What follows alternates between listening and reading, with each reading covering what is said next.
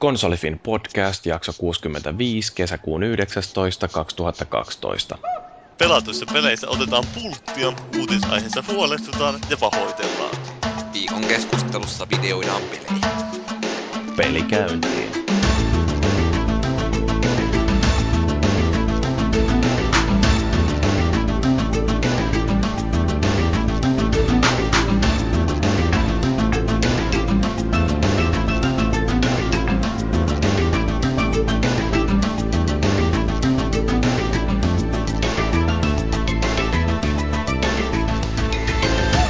Juttu se on, että Reggie on sanonut jossain, että my body is ready? Onko se sanonut oikeasti niin? Kai säkin. Joo, Eikö se, oli siinä, E3:lla? joo, joku, eikö siellä ole näitä Wii Fit-juttuja vai mikä se oli? Joo. Joku tommonen yhteys, mäkin joskus Vai googletin oliko se, tota, se Zombie U, ennen kuin se alkoi... Se vähän silloinkin, niin siis tänä vuonnakin, mutta siis niin kuin se sanoi siis... Ei, kyllä toi Se, niin se, se, on, se on vanhempi niin kuin siis se alkuperäinen, mutta siis se tänä vuonnakin sanoisi. Joo. Mä vaan ajattelin, kun Paavihan käyttää sitä koko ajan. Paavi on Reggie. Paavi on meidän konsolifinin oma Reggie. Joo. Ja tämä on konsolifinin oma podcasti, jota me alettiin nauhoittaa tässä taas. Tällä kertaa puhutaan pelivideoista, ei kun videopeleistä, ei kun, no jostain tollasesta. Ja meillä on keskustelijoina täällä tämmöinen nelikko, josta kolme on tehnyt joskus jotain pelivideoita ja yksi on pelannut videopelejä. Eli siellä ensinnäkin meidän komea lihaksikas, aina valmis kroppa kaikkeen Paavi. Päivää mä justiin huomasin, että mä kyllä kävin hakemassa siitä niitä juomaa, mutta mä unohdin tuon juoman tuon. se, hyvä aloitus sillä, että tämä on vähän sama juttu kuin se, että ruvetaan nauhoittamaan podcastia, mutta unohdettiin sitten tehdä se podcasti. Niin, ja sitten to- mainitsin nyt vielä tässä ennen kuin mennään mihinkään, että join perjantaina oluttölkin. Hurja kaveri olet. Tai tölkillisen olutta, siis te, te ei nyt käsitä mitään väärin. Mitä merkkiä? Koffia taisi olla. Vai eikö, hetkinen, Karjala. Karjala takaisin. Eikö karhu, perkele, sehän se oli. ei, no en minä niin tarkkaan katsonut, se oli jotain kauheamman kuin se on. Tämähän on kun perinteistä juoppua haastatteli sitten mitä jo. Filmi meni poikki ekan oluen kohdalla. Joo, sitten siellä on meidän Espoon oma karhu, eli tuhomursu. Joo, terve terve. Rantakarhu. Niin, Beachillä täällä sateenropistessa ja muuta. Tuossa Jyri esitteli näitä nimeä mainitsematta näitä kastikkeen porukkaa, niin sanoit, että joku ei ole tehnyt videota, niin sanoit sitten siinä jotain, että on pelannut jotain, niin mä, että onko se pelannut niitä pelivideoita, että on kuvitellut pelaavansa niin hyvin kuin joku video on tehnyt jätkeen. Niin, no siis, niin kuin dopingia, pistänyt pyörimään vaan jonkun pomomatsia ja kattonut kaverille. Ottanut ohjaimen käteen. ja sanonut kaverille, että oi vittu, kun niin hyvin mennä tippuu. no Eikö sit toi siellä on se Valuitsi justiin, niin, niin sä oot se, joka ei ole tehnyt videoita, mutta oot joskus kattellut varmaan semmosia. Oo, on kattellut kyllä joo. Että ei, ei ole tullut tehtyä. Mikä nyt Miltä noin? näytti? Laiska ja laitteisto puuttuu ja näin, että ei siinä mitään erityisen syytä ole, miksi ei ole tullut tehtyä. No ei se mitään, sä voit kysellä meiltä sitten kun päästään tuohon viikon keskusteluun, että onko se pojat niin hienoa kuin mitä kaikki sitä hehkuttaa. Mutta tarpeeksi mun seksielämästäni siinä. Sitten tota, tosiaan meillä tämä jakson rakenne muuten on tällainen perinteinen, että me vähän puhutaan peleistä, joita ollaan pelattu. Ja sitten meillä on Paavi kerännyt tällä kertaa taas nipun uutisia, jossa ei tainnut olla yhtään oikeusjuttua. Oho, oho, oho, oho. Eikä ollut patenttijuttujakaan. Ei niin, sitten tota, viikon keskustelussa tosiaan noin pelivideot ja videopelit ja semmoista, ja sitten sen jälkeen mennään nukkumaan, tai oikeastaan mennään katsomaan, kuinka Hollanti pieksää Portugalin. Tiedätkö, tiedätkö mikä tämä tilanne tässä on nyt? Siis miten Hollannin pitää pä- pärjätä, että se voi päästä jatkoon? No eikö sen tarvitse voittaa jotain 7-0, ja Kahdella maalilla pitäisi voittaa Portugalia ja sitten Tanskan pitää hävitä Saksalle. kuulostaa helpolta. Ihan Mutta ruvetaan pelaamaan noista, pela, ruvetaan puhumaan peleistä, joita ollaan pelattu. Mä voisin aloittaa vaikka tällä, mitä pitkän aikaa kaikki varmaan on odottanut, että mä pääsen avaamaan sanaisen arkkuni tästä of Ratchet. Clank-trilogiasta. Koska sehän on tuttu juttu, että Pleikka 2 julkaistiin kolme Ratchet Clank-peliä. Ja tota, embargo, jonka alun perin piti päättyä tuossa toukokuussa, niin onkin nyt sitten vihdoin kesäkuun 19. päivä lauennut ja nyt voin puhua siitä niin paljon kuin sielu sietää ja voi pojat, että onkin siitä sanottavaa. Lauennut. Niin. Oletteko te muut koskaan pelannut Ratchetia? En ole pelannut koskaan. Minä olen pelannut äh, kakkosen läpi ja sitten tämän äh, sen Pleikkari kolmosen eka Ratchet Clankin. No kakkonen on kyllä melkein ykkönen. No se oli aika S-peli aikoinaan. Ja Murso ei koskaan koskenut mihinkään pleikkali, pleikkapeliin. Pleikkali, joo, en Pleikkali. ole tota, silleen niihin ihmeemmin koskenut. Että kyllä mä niitä aina mulkoilen silleen pahaenteisesti lehdessä, että kun on näitä Marion tappajia ja muita siiliraiskaajia sitten tulossa sieltä. Että ei ne oikein niin kuin hahmoinakaan ole semmoisia, että kiinnostaisi yhtään pelata. Että, että tota, Reimanit ja Spyrot ja nämä kumppanit näyttää ihan vähän semmoiselta mitään sanomattomalta, että ei se pelikään voi olla niin hyvä sitten. Joo, no siis toihan Ratchet Clank, niin sehän ei ole ihan sillä lailla puhdasveristä tasoloikkaa, että uh, se, no Tai ensimmäinen gen- peli, Genreksi ja sitten voisi sanoa ehkä sama kuin Jack and Daxterissa oli tämä character action. niin no siis se on sellainen toimintatasoloikka oikeastaan, että siinä on pikkasen niitä hyppypomppuosuuksia, mutta ne ei ole kauhean pitkiä eikä mitenkään haastavinta osaa niistä peleistä. Mutta varsinkin Ratchetissa, niin niissähän on tosi paljon sellaista äh, räiskintää ja silmitöntä tuhon kylvämistä, mikä tekee sitä pelistä niin älyttömän hauskan, että siellä pistetään äh, vihollisia silpuksi oikein huolella ja sitten kaikki päästelee pultteja persiistänsä ja ne kerätään ja se on rahaa. Mutta tota, kyllä toi, mä oon aikaisemminkin sanonut just näistä Ratchet Clankeista, että ne on oikeastaan sellaista puhdasveristä äh, hauskanpitoa. Et se, niissä on ihan kiva käsikirjoitus yleensä ja äh, se läpäheitto on ihan hauskaa ja sitten ne hahmot on tavallaan ihan sympaattisia, mutta se, että viholliset, joita siinä tulee vastaan, niin ne on yleensä tehty suhteellisen hassun kurisiksi ja ennen kaikkea ne aseet on ihan mielettömiä. No siis, no pakko mainita heti, niin kuin sä ehdit mainita se diskopalloase ja sitten se ase, joka muuttaa niitä otuksia lampaiksi. Joo, toi on justiin kaikissa Ratcheteissa oikeastaan, että niissä on joku sellainen pyssy, joka muuttaa viholliset joksikin. Ja tota, ekassahan se on, hetkinen, miksikäs, se muutti viholliset kanoiksi. Ja tokassa taisi olla myös lampaita ja mitä siellä on sitten niitä muita ollut. Mutta kuitenkin, että sehän on just semmoinen yksi äh, huvin aihe siinä, että muutetaan vihollisia joskin jättimäisiksi mustiksi lampaiksi ja sitten sen jälkeen lyödään niitä vielä jakoa vaimella päähän. Ähm, Mutta joo, siis se diskopallohan on ihan mieletön tuossa ekassa Pleikka kolmosen Ratchetissa.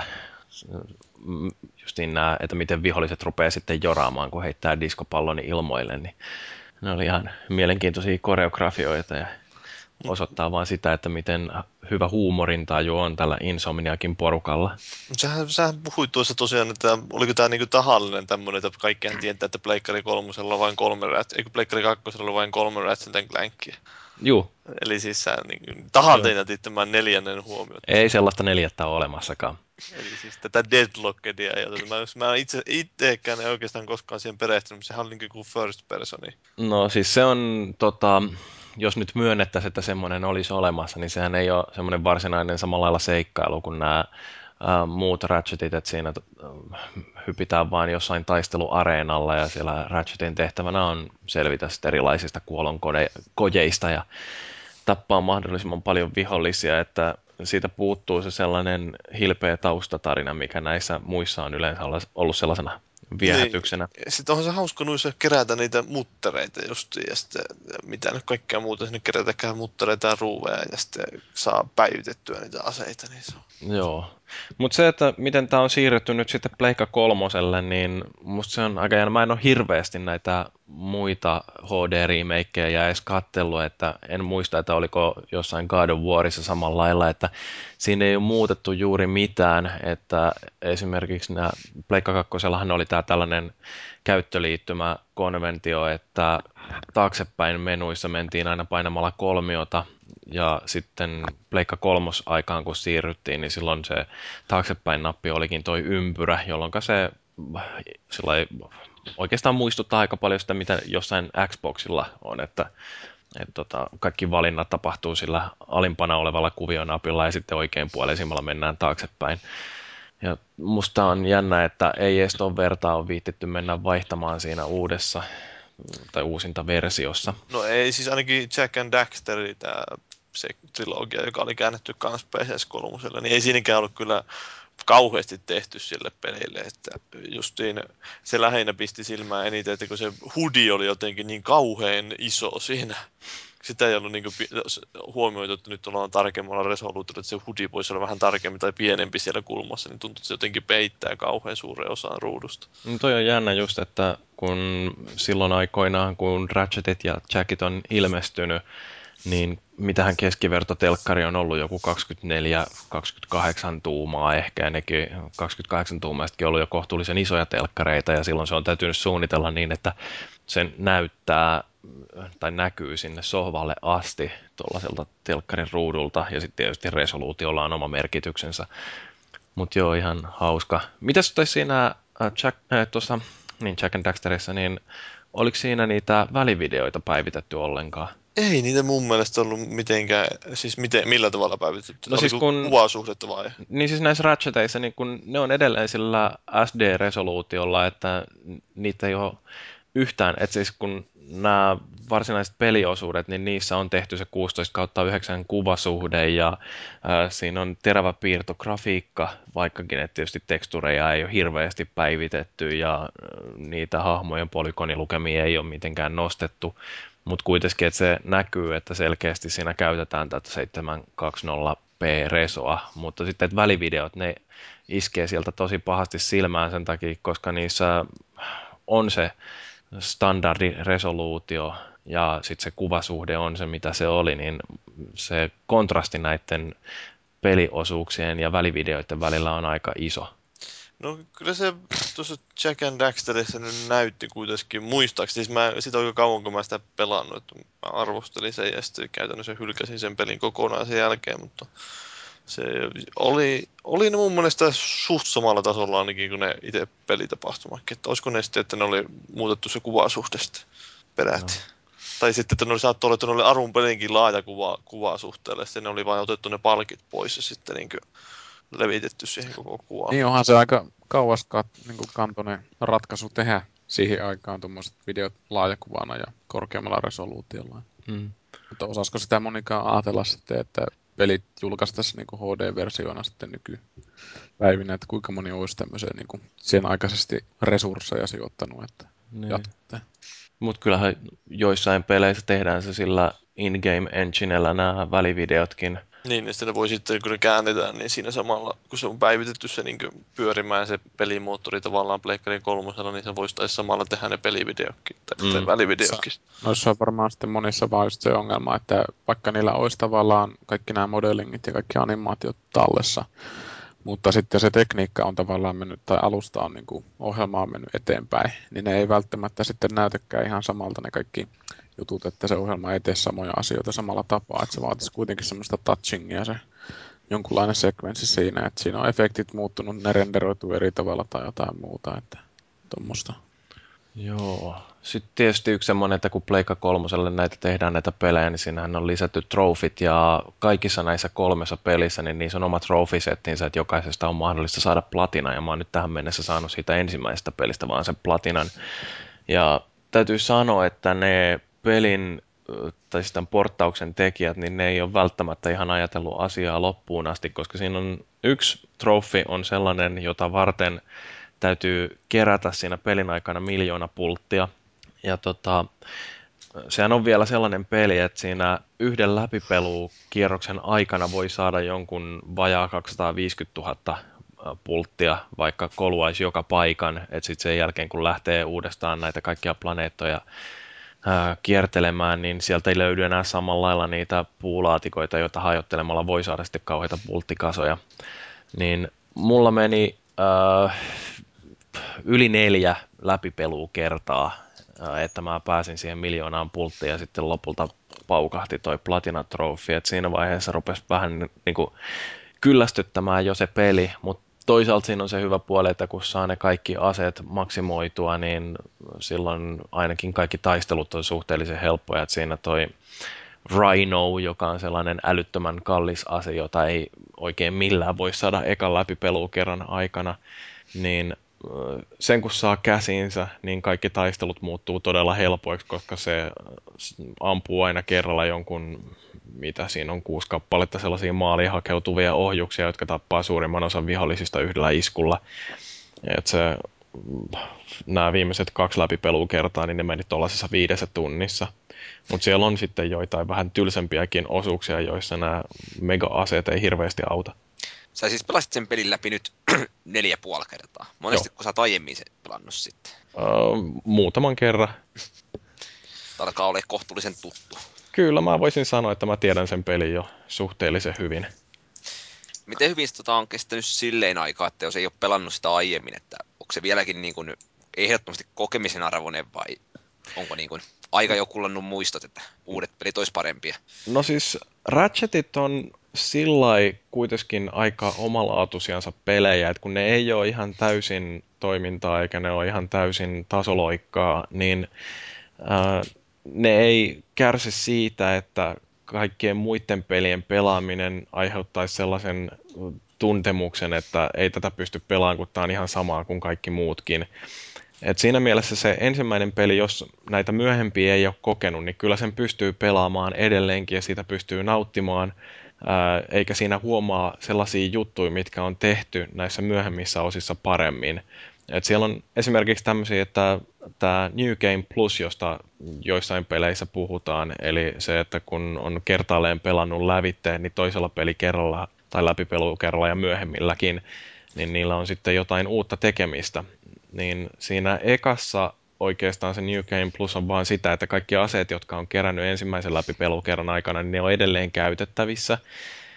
Ja sitten jos osan niistä on vielä muuttanut sellaisiksi kulta-aseiksi, joita varten täytyy kerätä sieltä pelin sisältä sit sellaisia kultaisia pultteja, niin että jos ne on muuttanut tosiaan tällaisiksi kulta-aseiksi, niin ne sitten pysyy edelleenkin sellaisina tehokkaampina. Mutta se, että mitä näissä myöhemmissä osissa on lisätty, niin esimerkiksi jo kakkosessa on sellaista, että kun asetta käyttää, niin se kerää sellaisia nanopartikkeleita noista kukistetuista vihollisista, jotka sitten tietyn rajan ylitettyä niin nostaa sen aseen tehoa tai tekee siihen jotain uutta lisätuhoa. Ja sitten semmoinen vielä, että toisella läpipelukerralla nämä aseet, jotka on jo kertaalleen siellä ekalla kierroksella maksimoitu, niin ne voi muuttaa sitten sellaisiksi mega-aseiksi, joilla voi tehdä vielä uudestaan tätä nanopartikkelien kerrytystä. Et se, siinä missä ensimmäinen peli kestää hyvin sen kaksi läpipelukertaa, mutta ei sitten juurikaan sen jälkeen,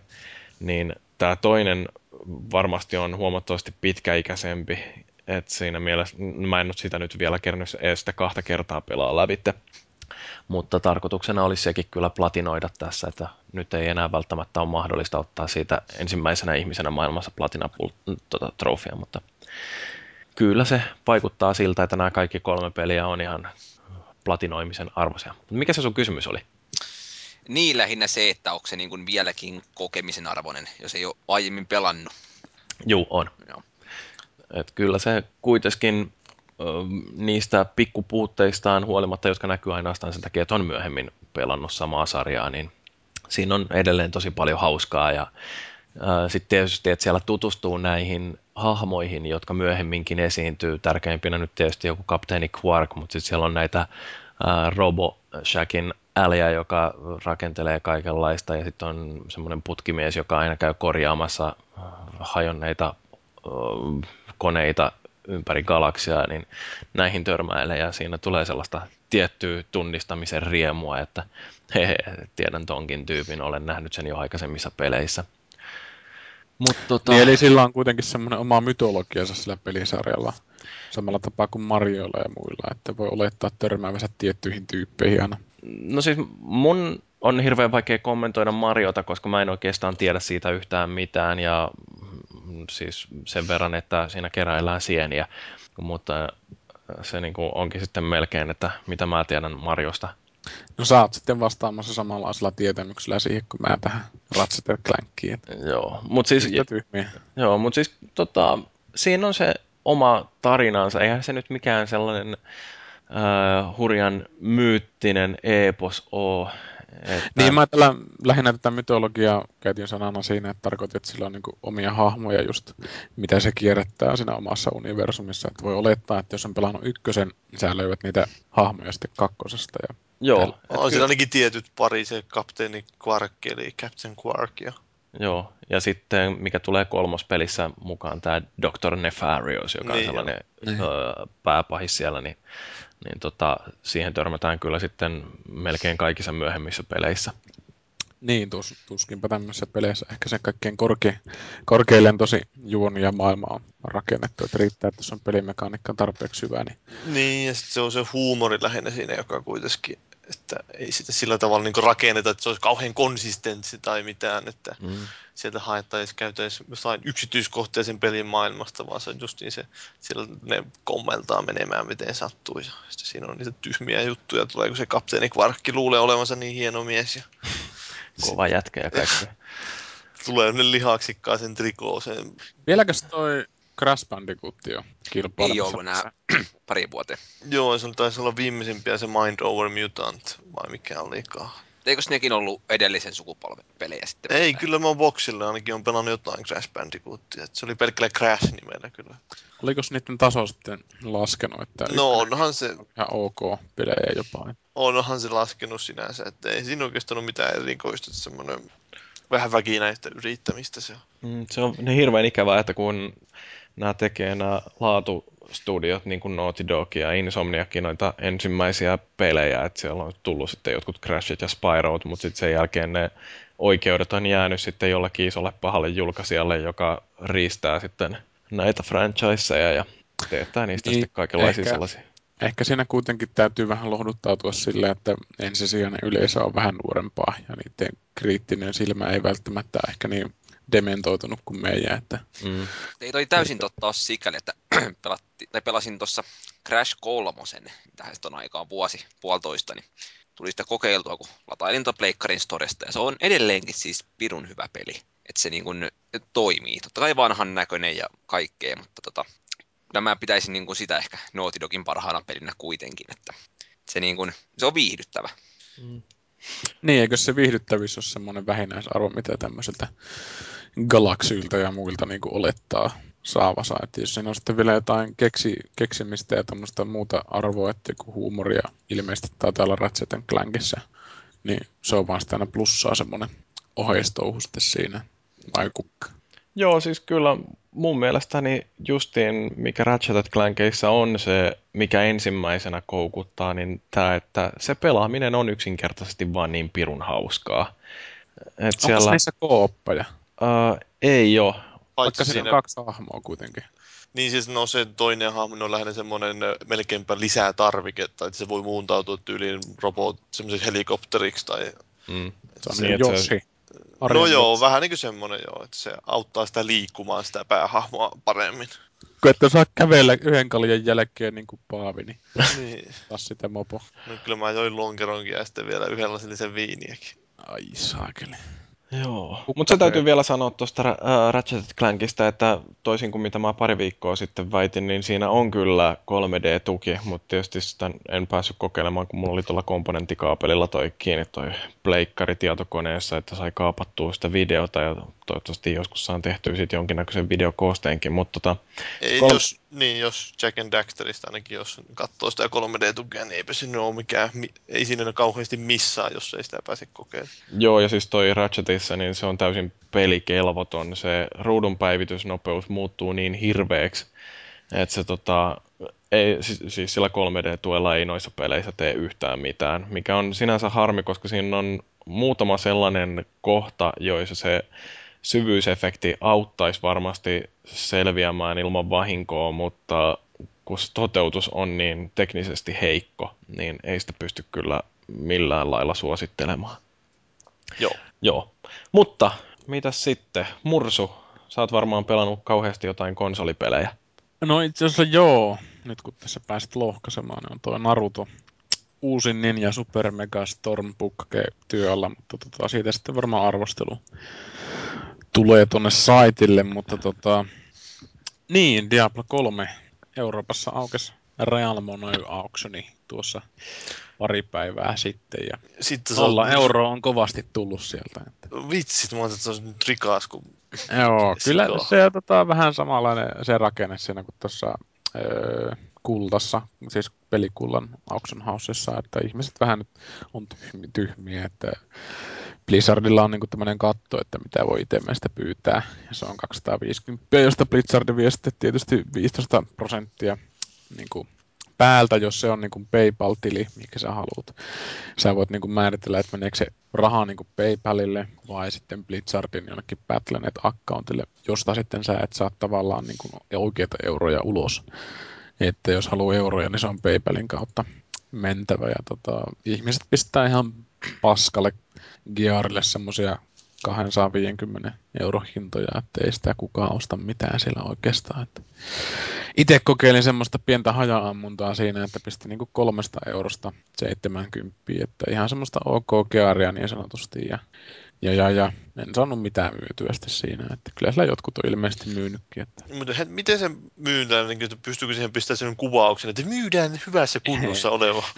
ei, ei, että se on semmoinen niin automatisoitu, että toi peli pyörii aika suurelta määrin, tai on tarkoitettukin pyörivän tuon auktionin päällä, eli kulta- tai raha-auktionin päällä, että se on semmoinen systeemi, missä sulla on niin kuin pelillä niin kuin jokaisen hahmon välinen niin kuin jaettu semmoinen stashi, eli arkku, mikä sä saat kylvettyä sitä luuttia, mitä sä löydät, ja sitten kun käynnistää pelin, mutta emme tavallaan siihen peliin, niin sitten sä pääset siihen auction houseen. Ja sun sitten tämä stashin sisältö näkyy siinä auctionissa ja sä pystyt siitä sitten klikkaamaan sitä itemiä, mitä sä haluat pistää myyntiin. Ja se ilmestyy siihen ja sitten sä määrittelet sille sitten tämmöisen niin bid-hinnan, eli voi niin kuin tehdä semmoisen tarjouksen siitä tai sitten tämmöisen buy-out-hinnan.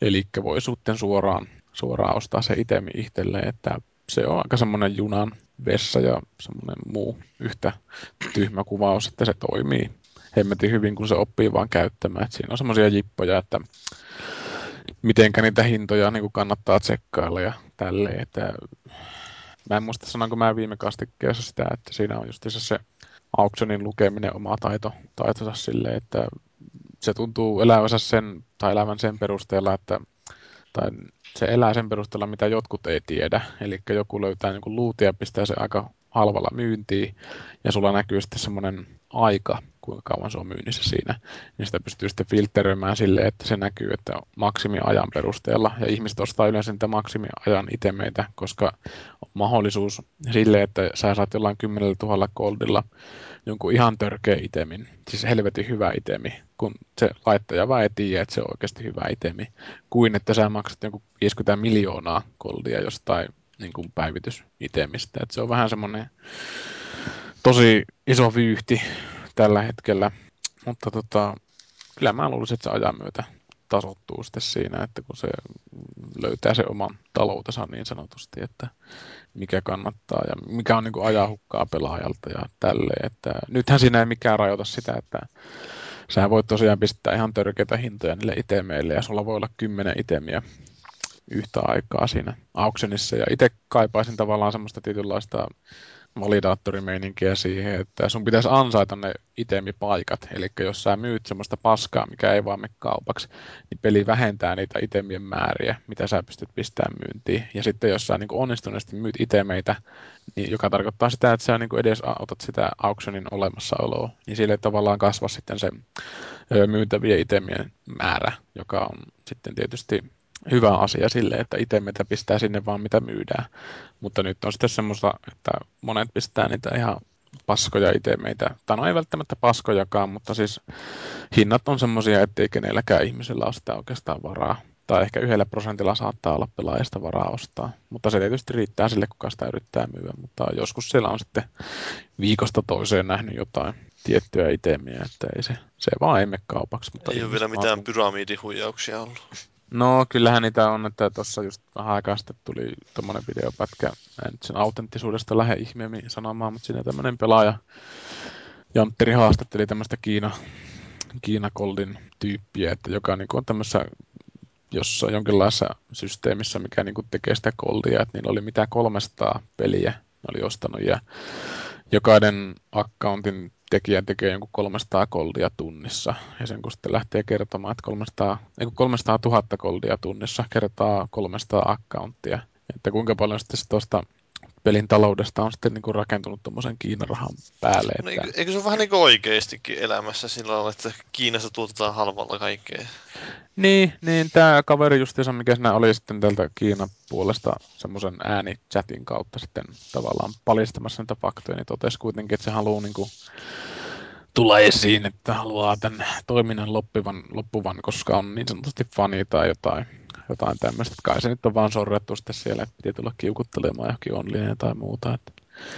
Mutta tota, ihan kullan myyjät siellä chatissa huutelee, että kyllä se on siinä tavallaan menetetty se peli jo silleen, ettei sitä pysty niinku ihan täysin pitämään kuitenkaan Blizzardin hallussa, että aina ne keksii niitä juttuja. Että. Saa nähdä, miten tämä sitten muuttaa noita pelaamista yleensä, että kuinka moni lähtee pelin valmistaja tämmöiseen auction meininkiin. Että itse on vähän yllättynyt siitä, että kun on näitä free-to-play MMO tai muuta, ja niillä on sitten tämmöistä oheistauhkaa, mitä ihmiset pystyy ostamaan niin kuin oikealla valuutalla, että onko sitten ruplaa tai rupia tai mitä muuta onkaan käyttää, missä asuukaan. Niin kuinka moni lähtee sitten tähän tämmöiseen auction house-meininkiin, koska siinä kuitenkin on aika suuri kate, mitä Blizzardikin tuosta vetää. Että jos ajatellaan, että se on se 15 prosenttia jokaista itemistä plus yksi euro, joka on niin kuin siihen transaktioon jotenkin niin kuin vaivan palkkaa tai muuta perusteltu sitten siihen, että ajatellaan, että yksi pelaaja voi 10 itemiä pistää ja parhaimmassa tapauksessa myydä sen 10 itemiä ja se on Blizzardille niin kuin siitä niin kuin 10 euroa vähintään joka tilanteesta, että kyllähän se lyö leiville, että saa nähdä mitä tapahtuu. Joku sillä lipoo kyllä niin kovasti huulia, että alkaa tulla nälkä tällä itsellä. Minä minä täällä vähän kyllä. Joo, semmoista. puheita. Mut Mulla tulee vähän mieleen tuossa että sinänsä, että kun siinä on tuo, tullut tuommoinen taloudellinen ekosysteemi, niin tulee mieleen vähän tämä EVE Online, että Joo, se, se on kuitenkin ihan oma lukuunsa, että se EVhän on niinku ihan... Joo, joo, mutta siis tulee mieleen, että si- siinäkin oli näitä tapauksia justiin, että kun silloin se bännettiin se joku pelaaja, Mm. ja sitten kun se pelaaja tuli takaisin, niin ne järjesti jonkun ihmeellisen massahyökkäyksen, jonka tarkoituksena oli tuhota sen pelin ja tämä taloudellinen ekosysteemi.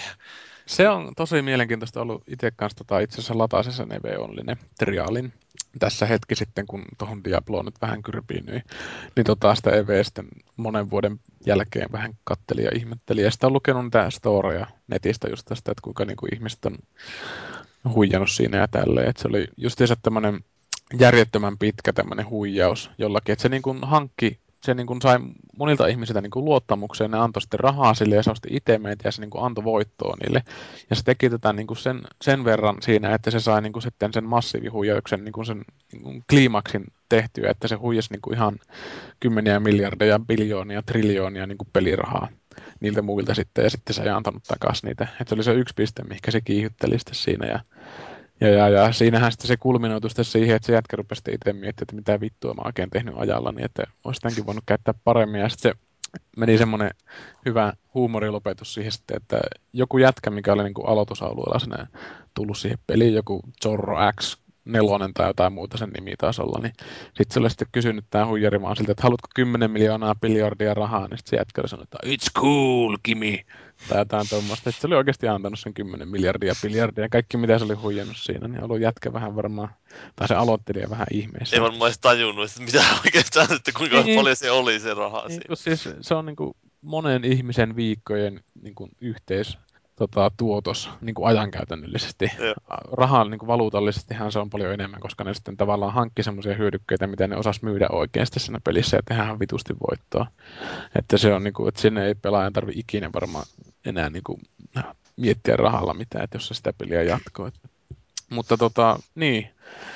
En tiedä, meneekö tämä tämmöiseen, miten toi Diablo, että nythän tavallaan kaikki ehkä toivoo sitä, että olisi just näitä Shakin poikia tai muita, mitkä maksaa sen 250 euroa Niin joo, joo. niistä itemeistä, että niitähän on tuolta World of Warcraftista, että on just näitä öljyrahoilla ja muilla klassisilla stereotypioilla rikastuneita, mitkä sitten ostaa niin näitä runeja, niitä just- killoita, että viekää mut tänne ja hakekaa mulle tää kiari, niin saatte saatana kymppitonni. Yksi, kaveri, yksi kaveri itse asiassa just myi omaa hahmonsa jollekin prinssille vai mikä oli. Prinssi William Sai- helikopterista pelaa. Sai ihan hyvät rahat siitä hahmosta, kun se lopetti Vovin pelaamisen. Joo, kyllä niistä saatiin. Itsekin on ollut pari kertaa toi accountti myynnissä. Mutta mä oon pistänyt niin kova hinnan, että ei varmasti vituttaisi, jos se menee, kun siihen kuitenkin vuosia käyttänyt sitä aikaa. Mutta se on just se hauska, kun pistääkin huutonettiin tai johonkin tuommoiseen sen myyntiin. Niin sitten tulee Blitzardilta postia, että olemme huomanneet, että tällainen hahmo on niin myynnissä, että onko tämä sun tai jotain muuta. Et mä en tiedä, millä ne oikeasti niin löytää sen hahmon sitten siinä, että jotenkin ne vaan sitten tajuaa, että melkoiset haravat niillä on tuolla Googlessa käynnistää jotain, jotain sitten sen suhteen, että, että, että niin, mitäs muuta Diablo 3, onko kukaan muu ehtinyt sen kokeilla? En ole, en ole vielä hankkinut sitä, että betaahan mä silloin pelasin, mutta... Mitäs mieltä olit betaasta? No en mä pelannut sitä loppujen lopuksi sen tunnin, mutta kyllähän se silloin tuntui, että olisi voinut pelata enemmänkin, mutta kun ei vain ollut aikaa. Joo. Maagisettihan sen tosiaan otti multa sen Quest, Quest Passin joo, ja sanonut, että on ihan hyvä. Että mä en tiedä, olin tuossa reissussa muutaman päivän, että onko se sitten ratkennut ostamaan sen. Oli siinäkin jollain foorumilla puhetta, että se meinaa hankkia.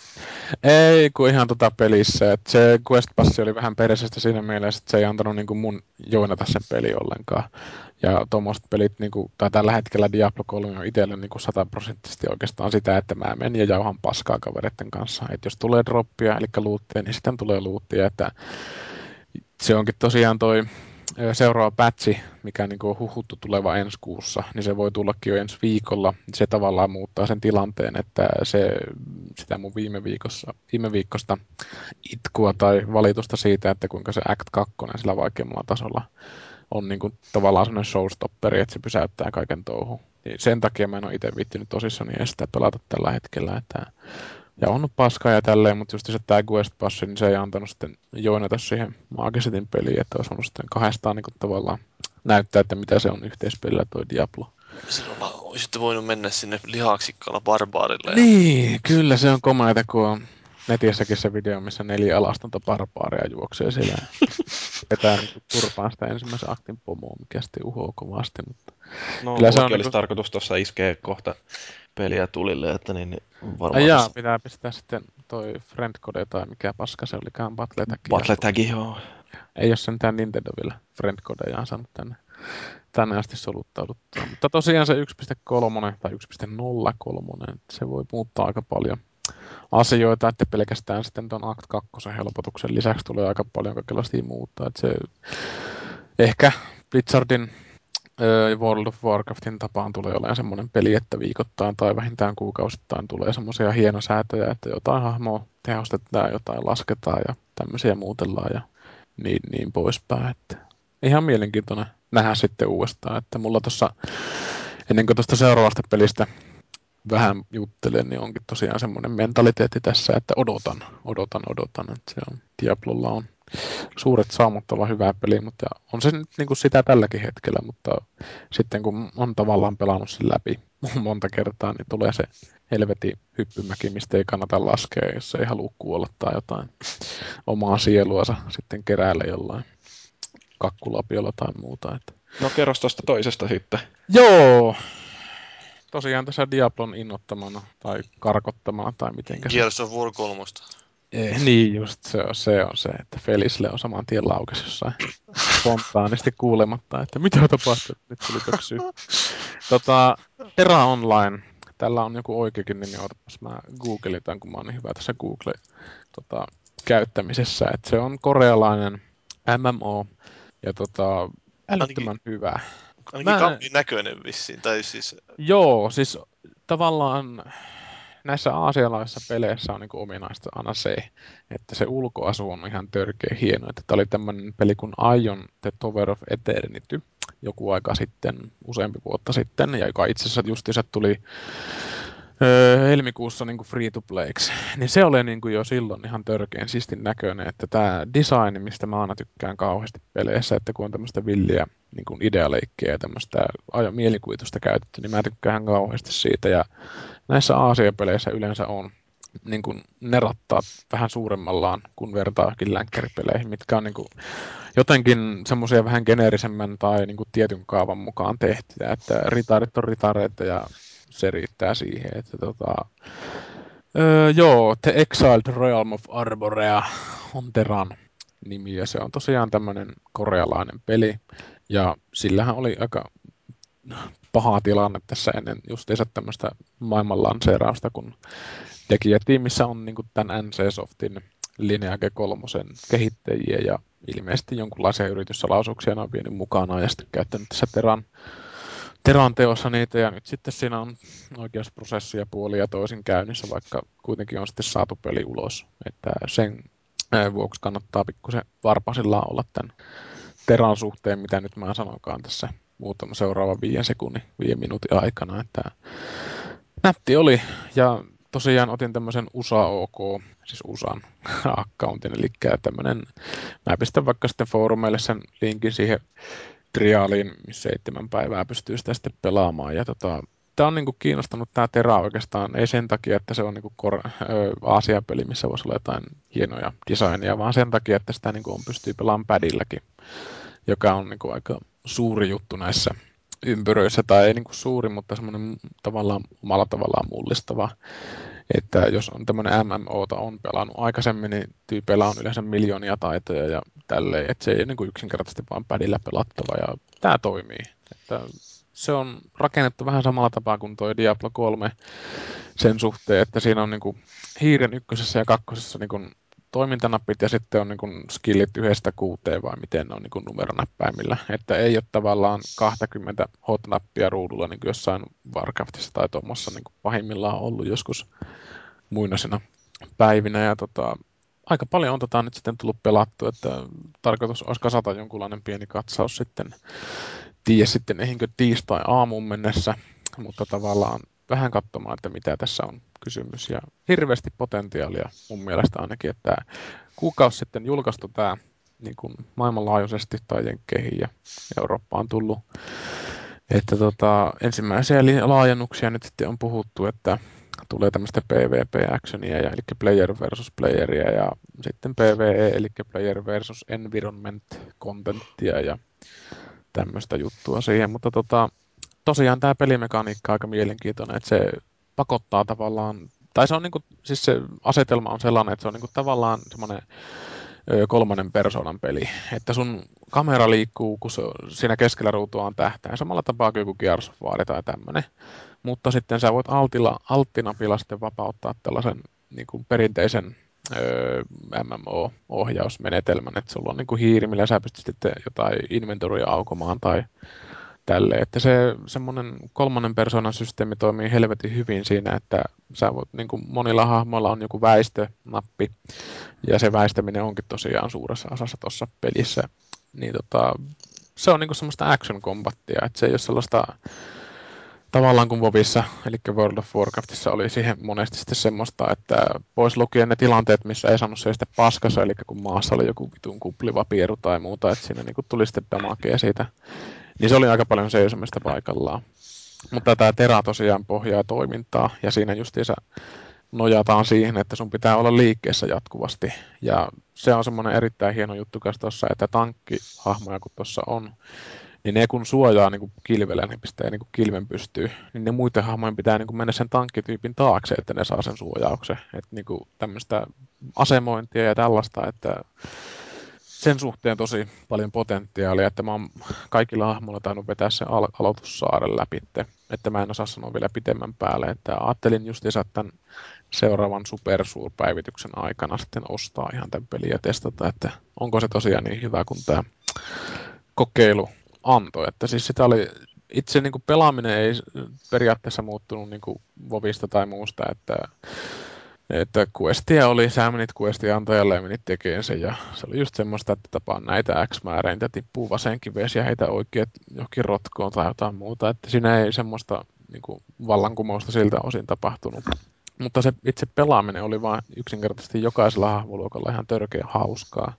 että se on mielenkiintoista nähdä, mitä se sitten on myöhemmin. Ja tosiaan tämä peli itse mainostaa niinku semmoista termiä kuin B, BA, BAM, eli Big Ass Monsters.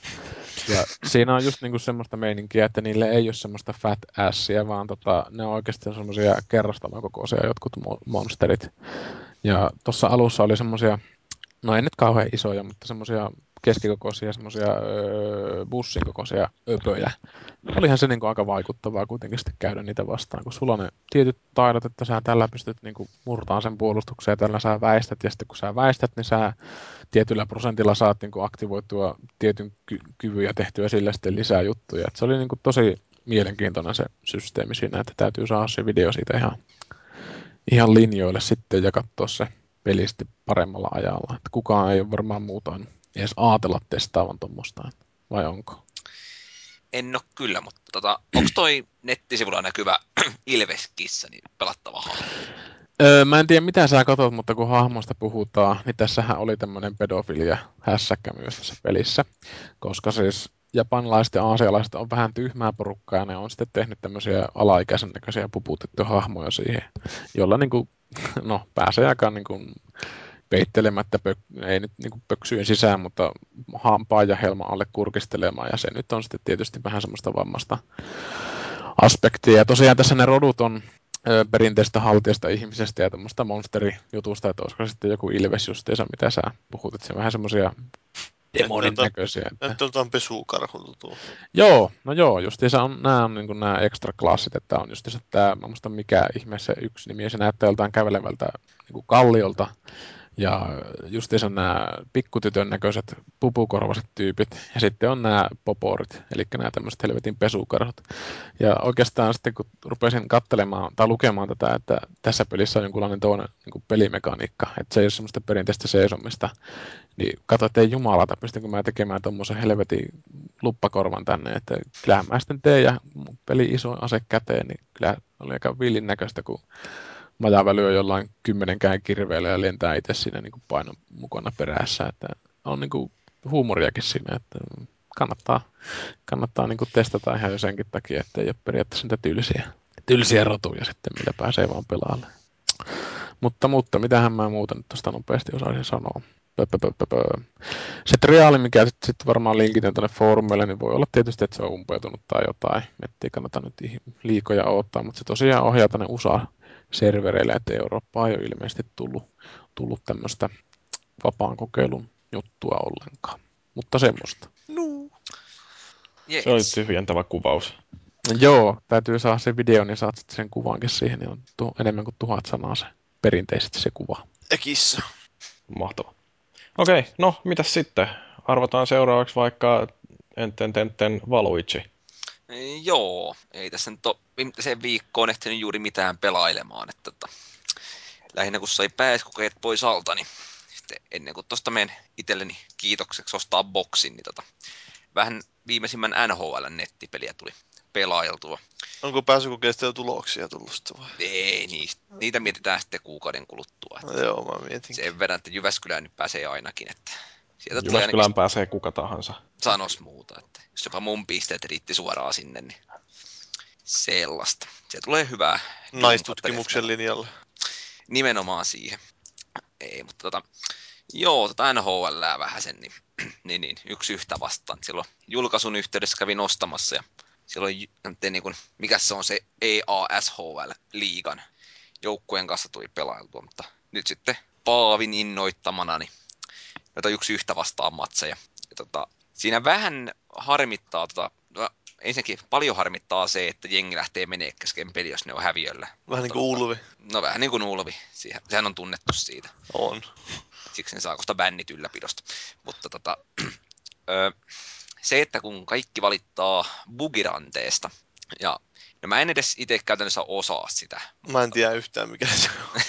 Se on vissiin vaan, että niinku veivaa riittävästi rannetta, niin veskari menee polvilleensa ja sitten yläpörsään pistetään kiekko. Aa, Mutta okei. tota, koska tietysti se on niinku huijausmaali, niin tota, eihän sitä viti käyttää sitten, eikä viti opetellakaan, niin tota, eihän mä käytä sitten rannenlaukausta ollenkaan siinä, mikä tietysti tekee sitä vähän hankalamman puoleista. Et se on käytännössä vaan sitä, että 60 minuuttia putkeen hakee sinne takatolpalle ja siitä sitten tyhjiin. Mutta, mutta kyllähän toi niinku kivasti toimii ja tuntuu siltä, että, tota, että vaikka en mikään suuri nettipelaamisen ystävä olekaan, niin tossakin pärjää. Että se on vähän se yksin peli nähty nyt kyllä jo, että Joo, ei Vai- sitä yksin kyllä jaksa millään pelata siis niin tekoa vastaan. Että se on... Joo, Onks kaver... noissa peleissä Suomi-selostaja vai muistaaks mä tämän? Ei, ei ole. Se oli vissiin 07, kun se oli tarkastelin, kun joskus Joo. siitä oli puhetta. Ajattelin, että jos olisi ollut Jutila makkaraposkessa huutamassa, niin olisin kyllä tekijä. Siinä oli siis Jutila ja Saukko niin silloin aikanaan, että Eli heti parempia pelejä ne kaikki. ne on saman tien 5 kautta 5. Voit YouTubea hakea, niin Jutilan parhaat selitykset. Juti on nuuskaamassa.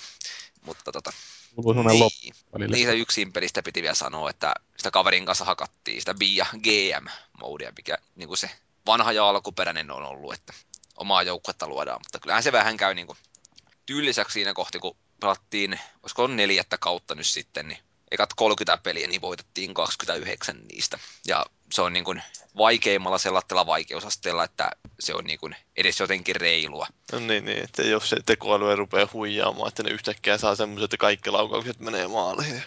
Joo, se. Ja sitten toinen on se, että jos sen niin kuin vastustajan nopeuden laittaa täyteen, niin tota, siinä sitten, niin vaikka olisi mimmotteessa jutilakunnossa nykyinen pakki, niin tota, vetelee ohitte mistä tahansa hyökkääjästä, että ei se sitten ole enää hauskaakaan. Niin.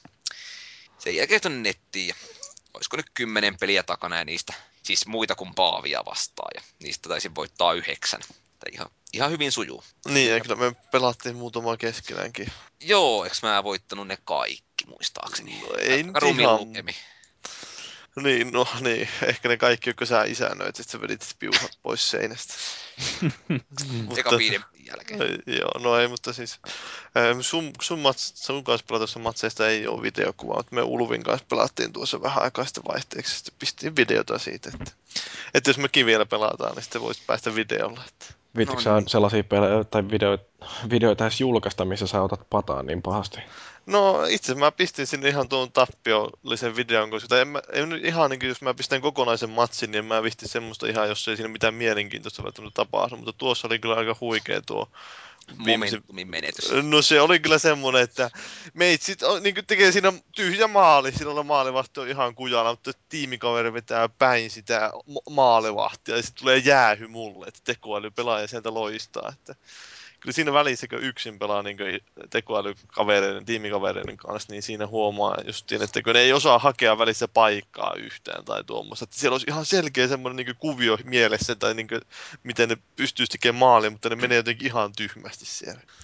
Joo, tosta piti vielä sanoa, että siinä tota, pystyy yksin pelaamaan niitä yksi, yhtä vastaan tyyppisiä pelejä niin kaverin kanssa. Että siellä niinku samalla puolella.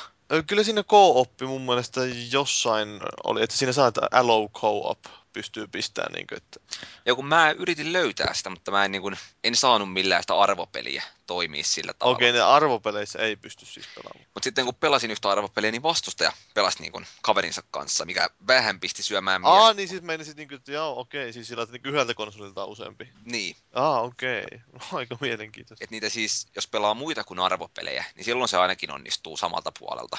Mutta tota, kyllä arvopeliäkin tuli pelattua silleen, että oli kaksi vastassa ja se on aika hankalaa silloin. Onhan se siis just nämä suoraa syötöstä maaleja, niin niitä on niin paljon helpompi tehdä, kun sulla on kaksi pelaajaa, että kun toinen osaa hakea sen sinne maalin kulmalle. Joo, että toisin kuin tuon bottien kanssa pelatessa, niin silloin vähän Getslafit jää sinne siniviivalle pyöriskelee ja ei, ei mennä sinne tolpalle, mistä ne maalit tehdään. Nimenomaan. Se kuitenkin aika paljon edelleen lojaa siihen, että suoraa syötöstä tulee nyt maaleja. No on, ja se on tietysti ihan oikeinkin, että se on tietysti jännä, ettei kukaan niinku siitä valita, että sitten jostain bugiranteesta valitetaan, että kun etukulmaa nuppoo, kun vetää sekin- kolmesta metristä. Sekin on oikeastaan niin se, mikä, minkä takia se nyt nojaa siihen, niin on se, että siinä on niin vaikea pitää kiekon tuota miestä sillä lailla, että sä otat Mm. jäähyn siitä, jos sä yrität niin estää sitä. Kyllä sitten oikeasti pystyy sillä lailla niin vähän ottaan kiinni sitä, mutta kun tuossa ei oikein mun mielestä minkäänlaista toimintoa siihen, että sä otat tätä kiekotonta miestä. No se on siinä ihan maalin edessä, se toimii, mutta kaikkialla muualla niin se peli ei niinku tajua, että se on niinku semmoinen kiekon tavoittelutilanne, jos sä taklaat toista. Niin, niin. Ja sitten näitä klassisia, että jos heittäydyt, sillä yrität katkaista syöttöliian, niin sulla ei ole mitään tapaa valita, että mihin suuntaan se sun pelaajas heittäytyy. Niin totta kai se heittäytyy sen syö- syötön suuntaisesti, että se peittää mahdollisimman vähän sitä syöttöä. Joo. Mutta tota, ihan kivaa toi netissä vääntäminenkin on, että tota, en nyt tiedä jaksaako hakea sitä viimeistä trofia sieltä, kun se levelille 25 pitäisi päästä, että onkohan jossain 14 nyt. Tota, saa nyt nähdä. No, Mä en- mutta jos on yhdestä trofista kiinni, että saa platinan, niin kyllähän se nyt täytyy ottaa. No eihän se nyt ole, että pitäisi vielä saada siinä, mikä se nyt onkaan tämä Bia Pro-moodissa, niin tota, tähtihyökkäillä noin 2500 tehopistettä. No ei sitten Se- kannata yrittää ollenkaan. Ei, sen verran puuttuu. Noin tuhat tuntia ehkä menisi siihen mun jaksamisella ja tehokkuudella. No, mitäs tehomies Paavi? No, Säkin oot pelailu jotain aika erikoisen nimistä. No siis joo, mä tein pelaajaa arvostelun tämmöisestä pelistä kuin Lollipop Chain Show. Eli siis tämä on tämän Suda 51 ja Grasshopper Manufacturen uusin peli. Että niillä tapaa olla vähän tämmöisiä tyylillisesti mielenkiintoisia nämä pelit. Ja tässäkin tosiaan on pääosassa cheerleaderi, jolla on moottorisaha. Ja sitten se tappaa zombeja. Kuulostaa täydelliseltä peliltä. Joo, että se on vähän, että mä ymmärrän, että jos joku, joku saattaa niin jo silloin ihan pelkästään tuon niin visuaalisen puolen ja tuon tyylin takia jättää sen pelin pelaamatta, kun se on vähän tuommoinen, esimerkiksi siellä valikoissa se on justiin tämä, mikä Cordettesin Lollipop, jos tiedätte sen biisin, semmoinen eh, oh, Lollipop ja niin poispäin. Oh, joo, siis se mikä 60-luvun hitti. Niin, niin, niin se justi. Ja se, no, tuommoisia tyylillisiä valintoja siellä on, ja se on vähän se dialogi on semmoista, ja se muutenkin, että se tosiaan silloin se poikaystävä, jolta katkaistaan, tai se poikaystävä saa zombin pureman, niin sitten se tyttönen päättää katkaista sen kaulana ja ottaa sen pään irti sitä ruumista, että se pää säilyy, niin kuin, että siitä ei, siihen ei tule se zombitartuntaa. Sitten se pistää sen pään roikkuun tuohon vyötärölle. Ja sitten se roikkuu siinä vyötäröllä siinä takapuolen tuntumassa, niin se ainakin antaa hyvän tekosyyn niille sille pelin kehittäjille, että ne kuvaa sitä suurin piirtein sen persettä, se päähahmo. Jutteleeko se päähahmo? Ju, siis päähahmo. Ei kun siis se pää. Niin, pää, no pää joo, juttelee kyllä. Mm. Se, se on tää, itse asiassa tämä Smallvillestä tämä Rosenbaum, joka näyttelee Lex Luthoria siinä, niin se on, Ai jaa, se on ihan siinä on hyvä. ihan hyvät ääninäyttelijät itse siinä pelissä. Joo. Se on, Se on vähän sama kuin toi Shadow of the Damned. Sekin oli joo, joo, peli. joo, se on, Oli, joo. se on nimenomaan samaa, samaa tyyliä sitten tavallaan, että siinä on se dialogi on semmoista, että No. sanotaan tuota päähahmoakin monta kertaa, siis päähahmoa, eli tuota sankaritarta sanotaan monesti huoraksi ja semmoista. Niin, Kyllähän aito toi... japanilainen tyyli. Niin. Karsii kyllä tosiaan, kun Paavikin sanoi, että tietyn väin on joku kättelyssä, että Niin. katherinet ja tommoset. Ja... Ja sitten toisaalta se näkyy siinä, että kun siinä on se tyyli, niin luotetaan taas siihen, että monet pelaajat varmaan katsoo taas sen tyylin takia jo haluaa pelata sitä, että ei se pelaattavuus kuitenkaan ole niin kauhean hyvä. Että Osaatko On. yhtään sanoa, että oliko se sitten pienemmän budjetin peli kuin tämä Shadow of the Damned? Mä en ole Shadows of the Damnedia niin pelannut, mä olen lähden- nähnyt sitä videoita ja lukenut jotain juttua, että en, en osaa sen tarkempaa vertailla. Ehkä, ehkä se on suurin piirtein varmaan samaa mittaluokkaa, tai ehkä vähän alemman mittaluokan, kun siinähän oli se Shinji Mikami, eikö siinä ollut siinä Crash Joo, mä sitä tein arvosteluja. Se oli tosiaan semmoinen peli, että se sitten kuitenkin kaiken kuoren alta oli aika pieni, että jotenkin säästöjä tai muuta joutunut. Että... Niin, no tuntuu, että siinä ei ole, ei ole kuitenkaan hiottu niin paljon välttämättä sitä pelillistä puolta pois. Joo, se on just se, että se on niinku semmoinen hiomaton, että kovasti on niinku tämmöistä yritystä kuitenkin. Että varmaan se tuolla habituksella toi lollipoppikin maistuu. Niin. Kyllähän se on siitä. Sitten On siinä se, niin kuin, yleensäkin se meininki on semmoista ihan niin kuin älyvapaata, että on päästetty vähän mielikuvitusta valloille. Niin jopa niin kuin, tavallisesti mä en tykkää pomotaistelusta niin kuin peleissä, mutta tuossa niitä joku vaan jakso pelata, kun oli osittain aika hauskoja. Toihan on aika harvinaista, että peli saa niinku pomotaistelusta kehuja. Että yleensä jos lukee noita arvosteluita ja katsoo niitä joitakin saitteja, mitkä tekee niitä plussia ja miinuksia, niin boss fightsit tulee aina yhteen niinku miinukseksi ihan Niin. automaattisesti, että ne on niinku niin semmoisia antikliimakseja, että No ei tuossa nyt kuitenkaan välttämättä riko sitä sen ydinolemusta sitä pelaamista, että siinä nyt mätetään turpaan koko ajan. onko sinne sitten sellaista, että se sama peli, tai siis se tappomekaniikka, ne pomotkin tapetaan sillä vai onko sinne sitten jotain uutta? No siis äh, ne, kyllähän ne kestää vähän enemmän istuja, mutta niissä ei ole mitään semmoista, että sun pitää johonkin heikkoon kohtaan osua. Tai sähän niin lyöt niitä ihan tavallisesti, tai ammut sitten, kun siinä saa semmoisen pyssynkin. Joo, tuossa oli tuossa Shadow of the Damnedissa sellainen, että siinä niinku muutaman kerran tuli ihan hauska semmoinen mekaniikka, että siinä on muistaakseni semmoinen yksi pomo, mikä niinku semmoisen suojakentän veti ympärille 360 melkein, että se niinku päälaille jäi semmoinen pieni mulkun mentävä reikä, että sinne piti olla ihme koripallon jojo aseella ampua semmoinen mokkulaana räjähtämään. Et vähän niin kuin muuttui se kaavasti. No on, on se se hauska, että just niin useammassa vaiheessa menee ne pomotaistelut totta kai, niin se aina sahaa ne sillä useampaan kertaan katki jostain suunnasta. Ai, että, että se niin ensin vetää pystysuunnassa katki ja sitten se vetää poikittaisen katki ja halki ja sillä lailla menee. Et siinä on tosiaan niin vähän mässäillä verellä ja ei ole ihan niin vakava, vakava meininki. Mitenkäs se äänipuoli silleen, että kun sanoit, että siinä on hyviä ääninäyttelijöitä, niin onko ne musiikkisesti semmoista, että siinä tarvii olla semmoinen jonkunlainen Skrillex-fani, että sitä jaksaa? Ei, siinä pitää Selvä. Skrillexia olla. Siis siellähän on Children of Bodomia ja Arx Enemia ja kaikkea tuommoista ihan niin kuin mättöbiisiä. Että Jaa, että se on semmoinen...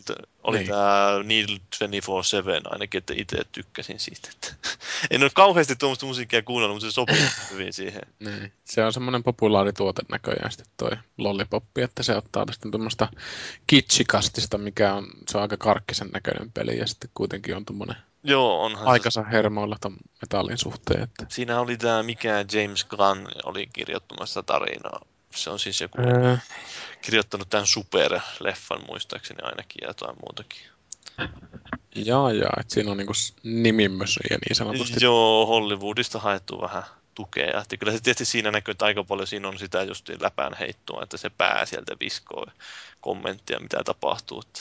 Onko se sitten se läpäheitto semmoista, että se saa niinku ihan naurahmaan? No, en, no jos siinä on naurasta, niin kyllä se ainakin silloin pitää silloin ihan no, hymähtelee. Että on se semmoista aika kevyyttä ja ei se nyt minua ainakaan ärsyttänyt niitä päähenkilöiden, päähenkilöiden, mutta oli siinä se yksi semmoinen sivuhenkilö, joka on vähän ehkä ärsytti, että oli, ne on tommosia, siinä on niitä pirteitä tyttösiä, niin sitten ne voi olla vähän semmoisia Mm. ylipirteitäkin, että Niin, että se kaikkea. kärsii kuitenkin tämmöistä japanisaatiosta, että siinä on just se näitä No ehkä vähän. tosi tosi tosi tosi piirteitä sitten meininkiä. Että oot, varmaan olette sattunut näkemään näitä japanilaisten poppiartistien musiikkivideoita. Joo, näitä ja korealaisten. Joo, siis ei jumalan kautta, että kyllä ihminen täytyy vähän huonona olla, että semmosia tekee. Mikä Tai Girls tykkää. Generation vai mikä se on se yksi korealainen. En tiedä, mutta ne on niin, kuin niin ufoja kyllä, että ei saatana. Nythän siitä on aika paljon rentautunut Suomeenkin noita, No joo, tää Tuuli ja se Robin, niin no, no. ne justiinsa tuommoista, että tota, alkaa tekee semmoisella ihmetyylillä. Että kai sillä on joku ihan tommonen tyylimääräkin olemassa tolle, että tai se oli ehkä, itse, itse osaat tietää. Sehän oli tää joku YouTube Anno Tyttönen kanssa, joka teki silloin jotain japaninkielistä laulua suomalainen, ja se oli vissiin Idolsissakin aikoina. Häijää. Mitenkä tota, niin joo, sä et ollut sitä sadausta Damnettia pelannut. Siinä, tos, siinä Damnetissa oli kans muutamia hemmetin hyviä juttuja silleen, että ihan saa just hymistä, hymistä silleen, että yllätyi. Taisinkin kirjoittaa siihen arvosteluun, että pari juttua oli oikeasti aika hauskoja, että ihan kiva silleen saada tommosia. No siis se kyllä sillä on yksi tosi hauska, tää, siinä kun vähän vaihtelee se niiden kenttien teema jossakin, mutta niin pikkasen vaihtelee, niin se yksi varsinkin, kun se vähän reviitteli enemmän, ja sitten oli tämmöinen videopeliaiheinen kenttä, niin se mun mielestä se toimi tosi hyvin, että siinä irtauduttiin siitä peruspelattavaa, Joo. tai siis perus niin kaavoista aika hyvin. Se ei tainnut sitten kuitenkaan kauhean pitkä peli olla. Ei, no se oli mun mielestä siinä sopivan pitkä, että ei, ei alkaa, tavallisesti mua alkaa ärsyttää tämmöisissä niin peleissä jo melkein loppua, kun se loppukaa nyt.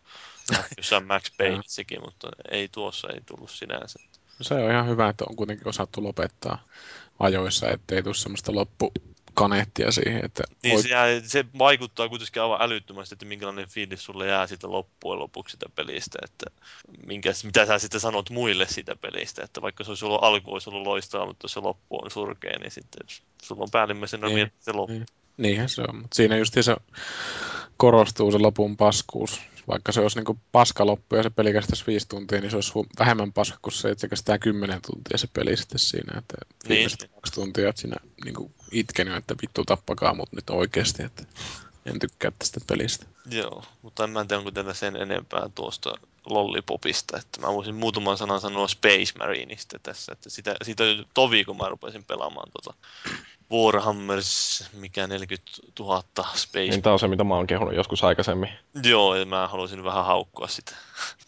Että en mä sitä, mä ostin sen Steamista, kun se oli joku 5 euroa, että kun se demo oli ihan hauska, mutta mä siinä demossa jo silloin vähän aistin, että en mä tiedä jaksaako tätä nyt kuitenkaan pidemmän päälle. Ja nyt kun mä pelasin sitä noin tunnin, sitä Space Marinea, niin kyllähän se huomasi, että en mä jaksanut sitä jatkaa sen jälkeen, että ei tullut minkäänlaista himoa, kun lopetin, että tehnyt mieli jatkaa sitä peliä, kun se tuntuu, että se on niin yksinkertaista se peruspelattavuus, että se ampuminen ei tunnu kauhean hyvältä, että se on vähän sinne päin tehty ja sitten toisaalta se mä- mättäminenkin on liian yksinkertaista, että siinä on ihan muutamat liikkeesarjat, joita voi käyttää ja niitä sitten toistetaan yhden taistelun aikana miljoona kertaa. Musta aika jännää, koska no siis tyylillisestihän toi on, tai ainakin sille tuntumaltaan aika lähellä jotain Gearsia ja No ei, no, no en nyt sanoisi, koska siinä ei käytetä suojaa ja siinä se tulitaistelu on ihan eri tavalla tehty. No, mutta siinä on sitä semmoinen raskaus siinä liikkumisessa no ja on, sitten jo. ne on tällaisia isoja karjuja, jotka siellä rymyää. Ja,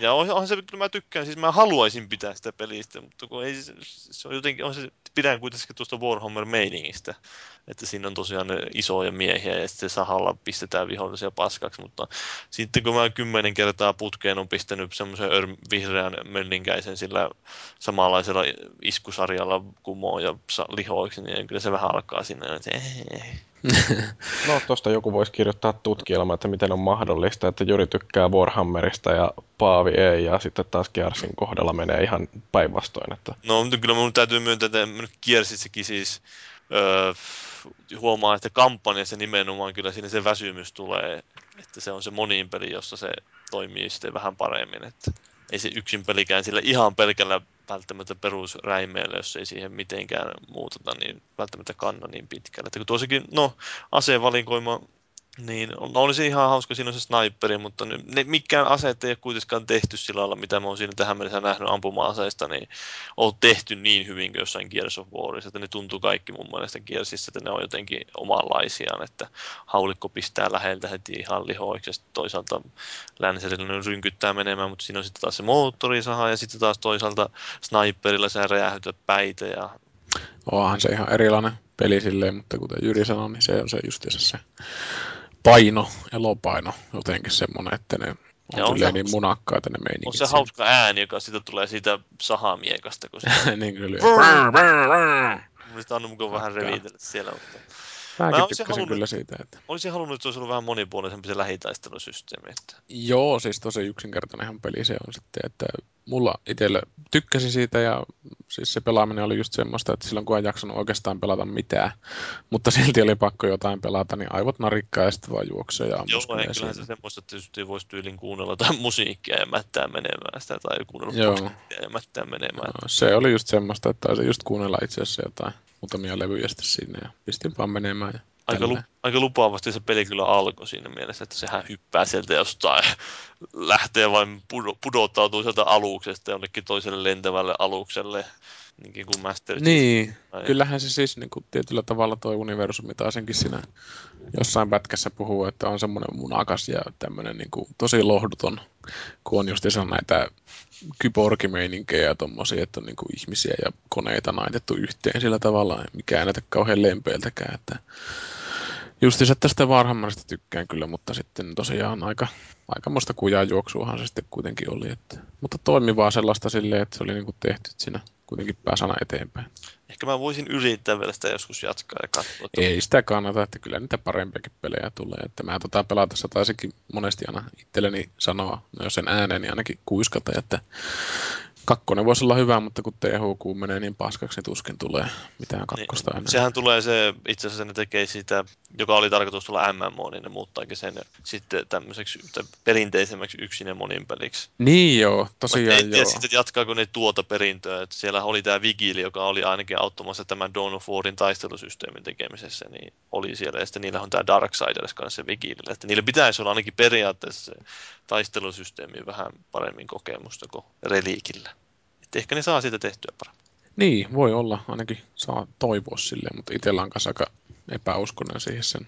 No joo, toisaalta ei ole kauhean hyvää, hyvää lupaa, että projekti niin, niin ja ajatellaan, että jos niin kuin MMO on tehnyt, niin yleensä se piirre, mikä tekee sitä MMO on se, että se on laaja peli. Niin, niin. Nyt jos se muuttaa se yksin peliksi, niin tiedä minkälaisella haisunäidän persrajan haistelulla sitten se täytetään, että kun on pakko sitä kuitenkin sitä lääniä sitten jotenkin käyttää.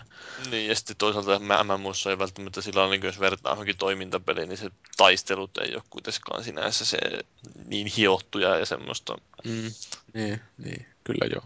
No, Paavi, haluatko vielä kertoa tuosta Dawn of Warista?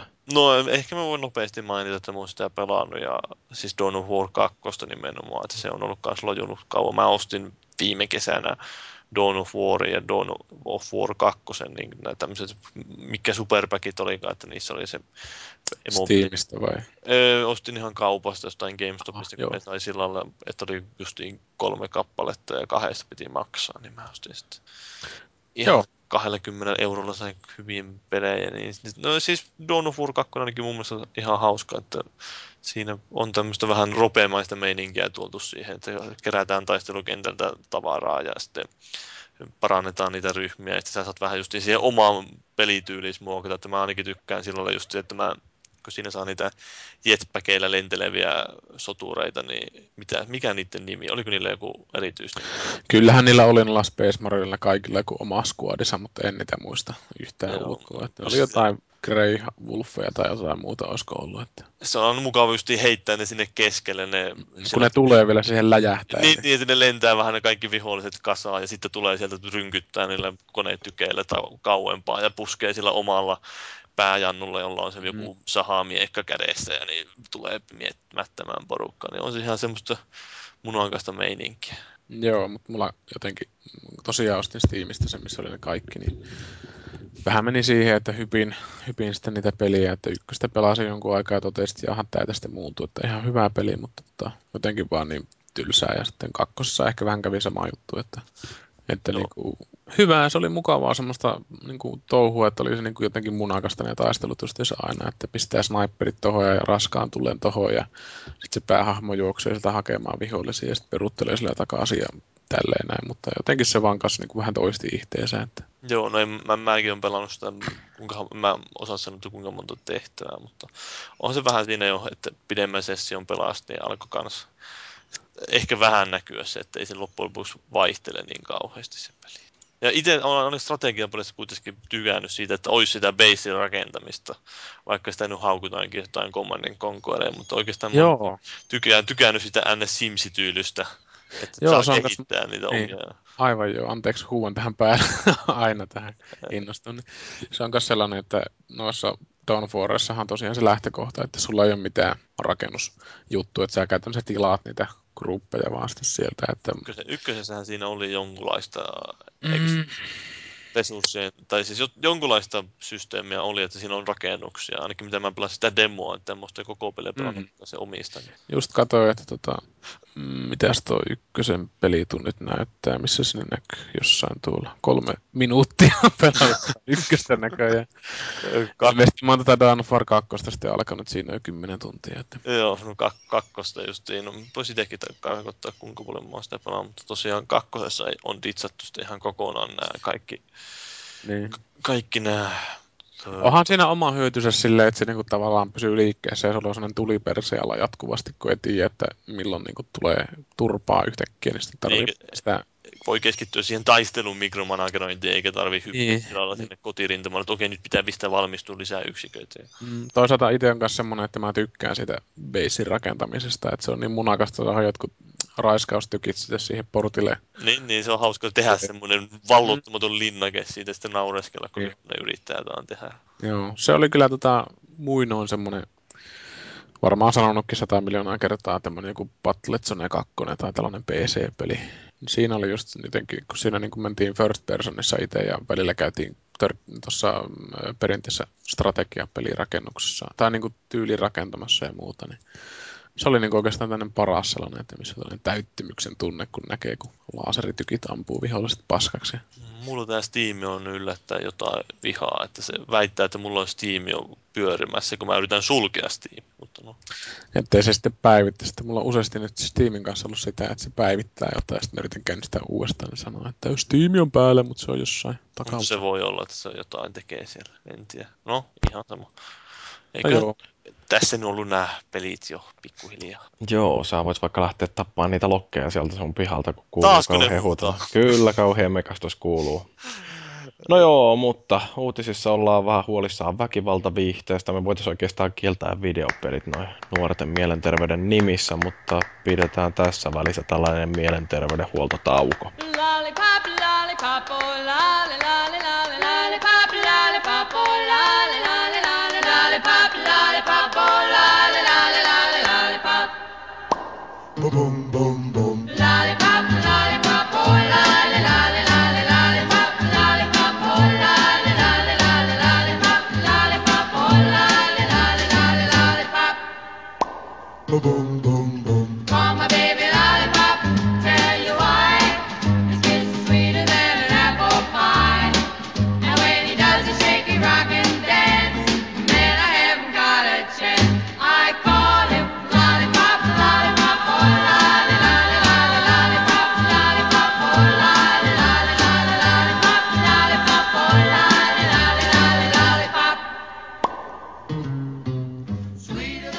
Voitaisiin tähän väliin pitää se meidän kahden minuutin kaljuna istuminen, mutta mennään oikeastaan suoraan uutisiin. Paavi, sä olet kaivannut meille kaikenlaisia mielenkiintoisia keskustelun aiheita tänne.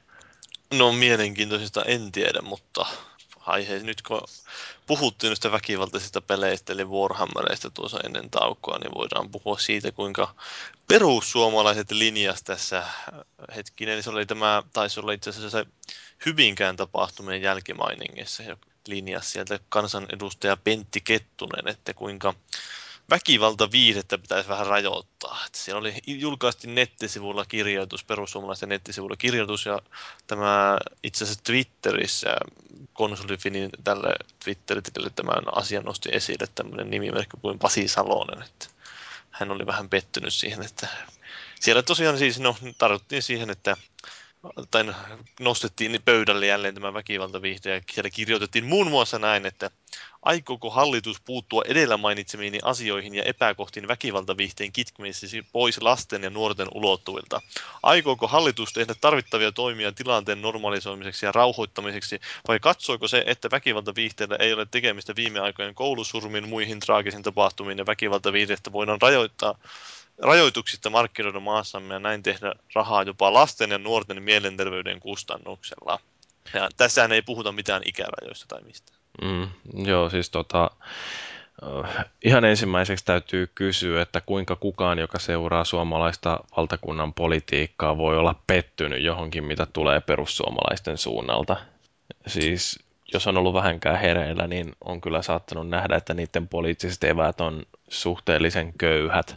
Et kyllähän se nyt näkee siitä jo, että mm, ne ei mitään ole saanut aikaan muuta kuin erilaisia skandaaleja, että milloin joku saa korkeimmassa oikeudessa tuomion vihakirjoittelusta ja milloin joku unohtaa Bandidosin päämajaan jonkun salkkunsa ja riehuu kännipäissä, että Voi Teuvo. kansa on äänestänyt pikkaraisia, talonmies pikkaraisia sinne eduskuntaan. Tämmöistä sitten kerätään. Mm. Mutta joo, siis onhan toi nyt taas semmoinen, että jotain kauheata tapahtuu ja poliitikot ei keksi mitä muutakaan ne tekisi, niin tärkeintä on ainakin se, että heilutellaan näkyvästi käsiä, että näyttäisi siltä, että tehdään oikeita asioita. Niin, no tuokin oli tuommoinen, ei nyt kauhean kattava, katsava, katta, siinä ei tarjottu oikein mitään ratkaisuja tai tietenkään, että se oli, eikä tuntu, että jollain asioista kauhean perillä välttämättä syvällisesti. Että, Se on paljon helpompaa vaan huudella sieltä tälle tätä asioita. niin, Sitten ei sillä, tehdä jotain. Sehän on se helpoin harrastus aina. eh, ei sillä, että minä vaan. taas rupeaisin sitä väittämään, että videopelit, väkivaltaisilla videopelillä ei olisi mitään vaikutusta mihinkään, mutta siis se, että no, onhan niitä ikärajoja ja kaikkea tuommoisia systeemejä käytössä, että niitäkö Niin, niin, ihmiset ja- noudattaisi enemmän, niin Ja jos joku tyyppi sekoo, niin se sekoo. Lukispa se sitten kirjoja tai kattelisi elokuvia, että ei siihen videopelejä tarvita.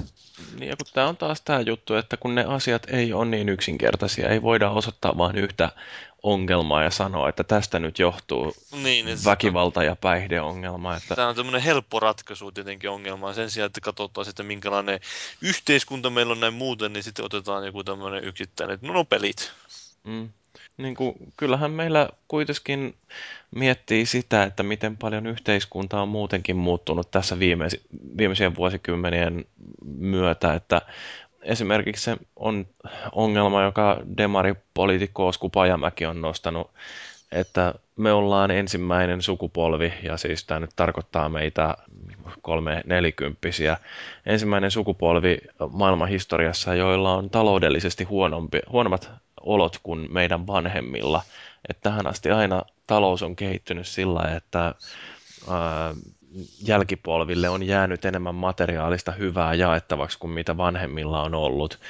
Ja se sitten taas aiheuttaa sellaista epätoivoa, että miksi ihmeessä mun pitäisi opiskella tai hankkia työpaikka, kun kaikki on niin epävarmaa ja kuitenkin paineet sitten joka suunnalta on niin suuret, niin sitten kun tällaisessa erilaisten paineiden ristitulessa oleva nuori äh, kilahtaa ja Nuori lokki. se tekee sitten jotain tuollaista kammottavaa, niin sitten sen jälkeen yritetään löytää joku sellainen täysin ää, oikeasti osaton syy tai syntipukki siihen, että musta tää niinku, yritetään vaan löytää niitä helppoja ratkaisuja sen sijaan, että oikeasti yritettäisiin ratkaista niitä ongelmia, mitä nykyajan nuorilla on.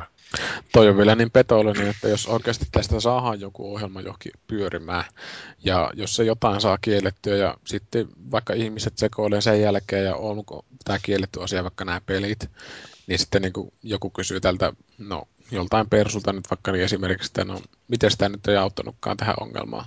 Niin sitten se persu kuiten- kuitenkin voi sanoa, että onpa ainakin yritetty jotenkin mm. tätä ongelmaa ratkaista. Että se on just niin monesta summasta kiinni, että että tota, kuitenkin sitten ajatellaan pelaamista, niin se on niin kuin monille harrastus ja rakaskin harrastus. Ja sitten kun sellaista niin kuin lähdetään ihan niin kuin selvittämättä kieltämään, Mm. Niin ja siis se, että se on kun, vähän, niin. että jos nämä ratkaisut ei toimikaan, niin ei silloin koskaan tarvi kuitenkaan antaa periksi sanoa, että joo, se olikin oikeasti aika paska päätös, mikä me tehtä, tehdään, että nyt voitaisiin perua se, vaan se on enemmän sillä lailla, äh, ruvetaan puolustelemaan, että niin mutta ajattele, miten huono tilanne olisi, jos me ei oltaisi heiluteltu käsiä näin Nimenomaan. kauheasti. Nimenomaan, että jotain kuitenkin niin kuin näennäisesti saatu aikaiseksi vielä, että vähän niin kuin myydään semmoista paskaa uudestaan Niin, sitten. Se on niin pitkän kantamaan juttuja nuo, että ne ei välttämättä itse pääse niistä sit- sitten seuraamuksista kuitenkaan kärsimään. Mm. No, on mutta onneksi niin- tämä Kettunen ei haukkunut pelkästään videopelejä, kyllähän tässä osansa sai kaikki väkivaltaelokuvat ja sarjakuvat ja äh, raskas musiikki. Oliko siinä musiikki? sil- Mutta eikö se iskelmäkin aika raskasta musiikkaa? No teemat on aina jotain suhteen rikkoontumisia ja tollaisia niin kuin elämän. Niin, että kuljet tuuli sinne, missä muuta se niin, on. tai jotain tämmöistä, että nyt on niin kuin tähti sammunut ja mitä ei ole jäljellä ja onneksi koira vielä kihnuttaa polvea tuossa vieressä. Että Mm. on sekin aika masentavaa. Että se mun mielestä enemmän masentavaa kuin joku helvetin saatanasta laulaminen. Että se on lähinnä absurdia. Niin, mutta oliko Valuitsilla jotain sanottavaa Niin. vielä? Niin, no lähinnä tohon noin, että Litaniaa kuuntelin, niin täytyy varmaan pistää itteni johonkin karanteeniin, että kuulostaa siltä, että on pahinta riskiryhmää.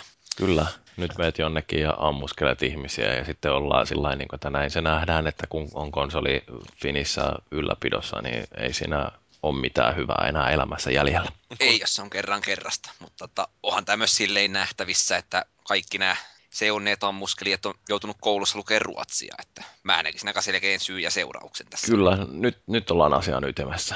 On sorrettu tätä pohjalaista kansaa ihan liikaa. Oh, että tota, tässä olisi aika selkeä niin kuin linjanveto, että ruotsi pois kouluista. Mm. Koulut pois Ruotsista. Sekin on ihan hyvä ratkaisu. Ei tuu mitään uusia slaattaneja. Ei tule tämmöisiä niin kuin kateusongelmia näin suomalaisille. Että Mm. Ruotsi on kaikessa parempi, että kun eivät kohta osaa lukea sille enää. Kun ei nyt puhuakaan osaa. Niinpä.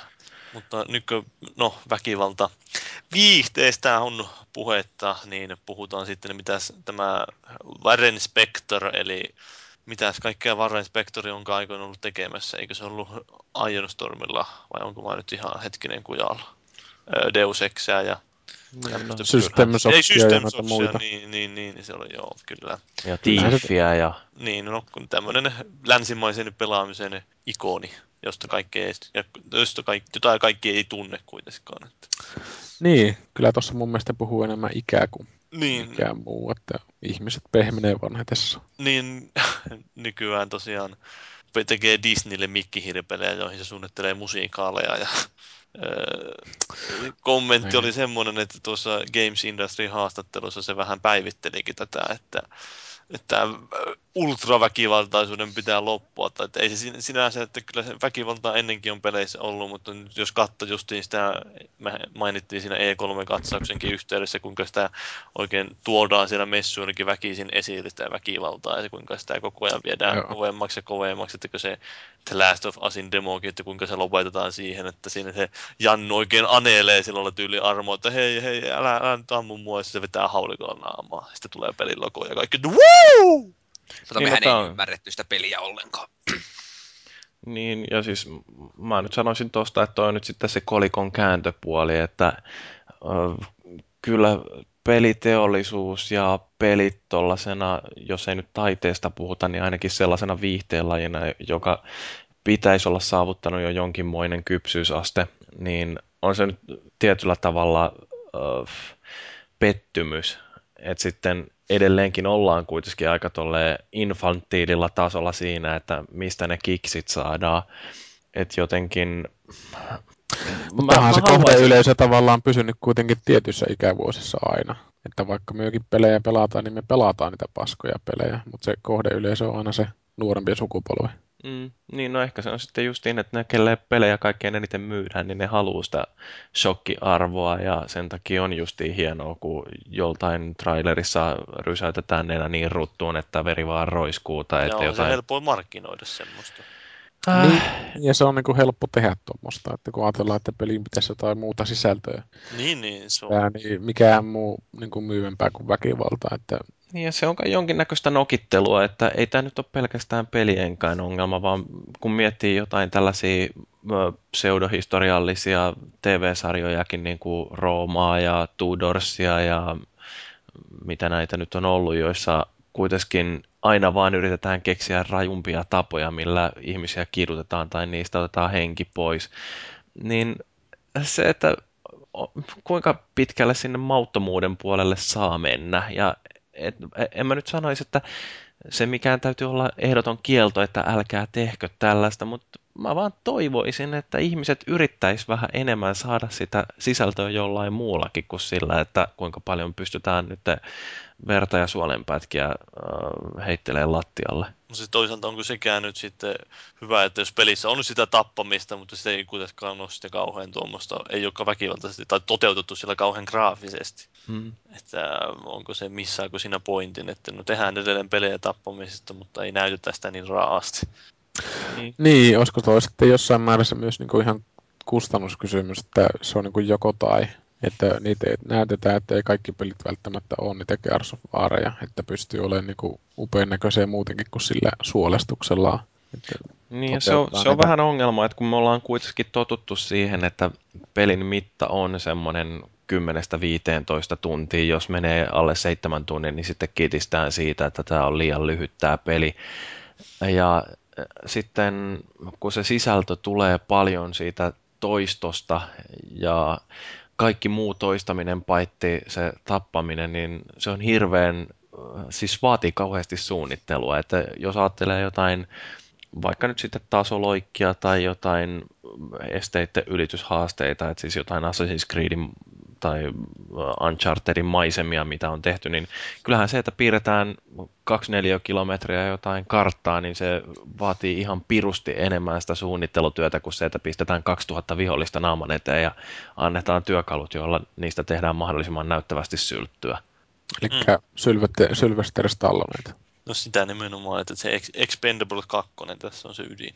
Mm. Mutta tosiaan tuli mieleen myös katsoa, että kuinka vanha mies tämä Warren Spectorikin, että mennään, kohta aletaan olla siinä tilanteessa, että nämä alkaa oikeasti jäädä eläkkeelle varmaan nämä pelialan tämmöiset legendaarisimmat jannut, että ei se Miamitoikaan kauhean nuori ole. Ja, Mm. Mutta sen takia justiin toisaalta tuossa on nyt se mahdollisuuskin, että joku Warren Spector, että jos se nyt sitten toimii niin kuin saarnaa, että sen sijaan, että pelkästään sättisi jotain Cliffy Beata ja kumppaneita siitä, että ne tekee väkivaltaisia pelejä, niin teki sitten paremman, tekisi enemmän sellaisen, missä on muutakin sisältöä kuin pelkkää sitä väkivaltaa, ja varmaan Warren Spectorilla olisi ainakin jonkinnäköistä kapasiteettia siihen.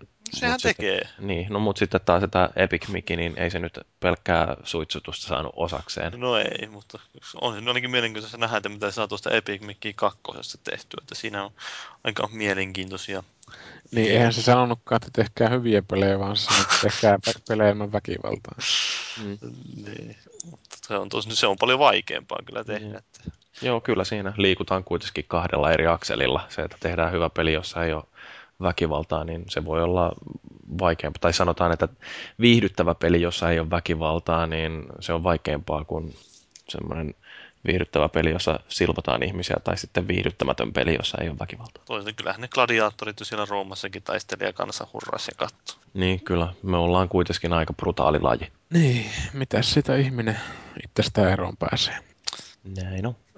The Running Man, mutta ö, nyt vielä jos tuolla jatketaan tuolla ö, tällä pelien kyseenalaisuuden linjalla, niin tässähän oli ö, Square Enixillä kahdellakin osalta vähän päästiin pahoittelemaan trailereita. Ensin tuli tämä Hitman Absolutionista tämä traileri, jossa hittimies menee ja taistelee tämmöisiä lateeksiin pukeutuneita korkokenkiin pukeutuneita nunnahahmoja vastaan. Ja tästä oli vähän tämmöinen kyseenalainen, varsinkin nämä pelisarjan fanit, että miten tämä nyt liittyy mitenkään tähän pelisarjaan, että eihän tämä anna mitenkään, tai siis ajata, tai silloin kun ne on aikaisemminkin kritisoinut, että mitä siitä on näytetty, että ei tämä oikein ole sen sarjan hengessä toteutettu, niin tuo oli vielä enemmän, ja muutenkin sitä pidettiin vähän huonolla maulla toteutettuna, että oli, onko täällä mitään tekemistä sen itse pelinkään kanssa. Ja sitten Squareilla, Square Enixiltä annettiin lausunto, että no me ollaan tosi pahoilla, jos tämä nyt loukkasi ihmisiä. Että mä vähän yllätyttiin, että jos tämä loukkasi nyt ihmisiä. Tarkoituksena ei ollut mitään kohua nostattaa tästä.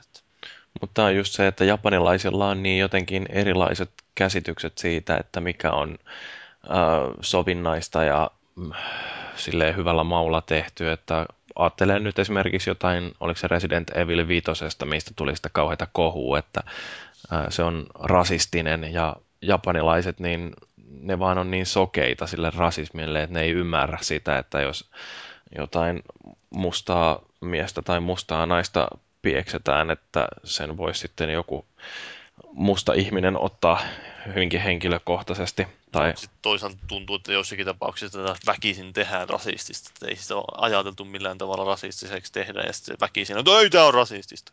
niin, no, mutta toi on vähän sama juttu kuin se, että puhutaan jostain sovinismin ongelmista ja siitä, että miten naisten tasa-arvoa pitäisi kehittää ja sitten paneeli on täynnä pelkästään valkoisia keski-ikäisiä miehiä.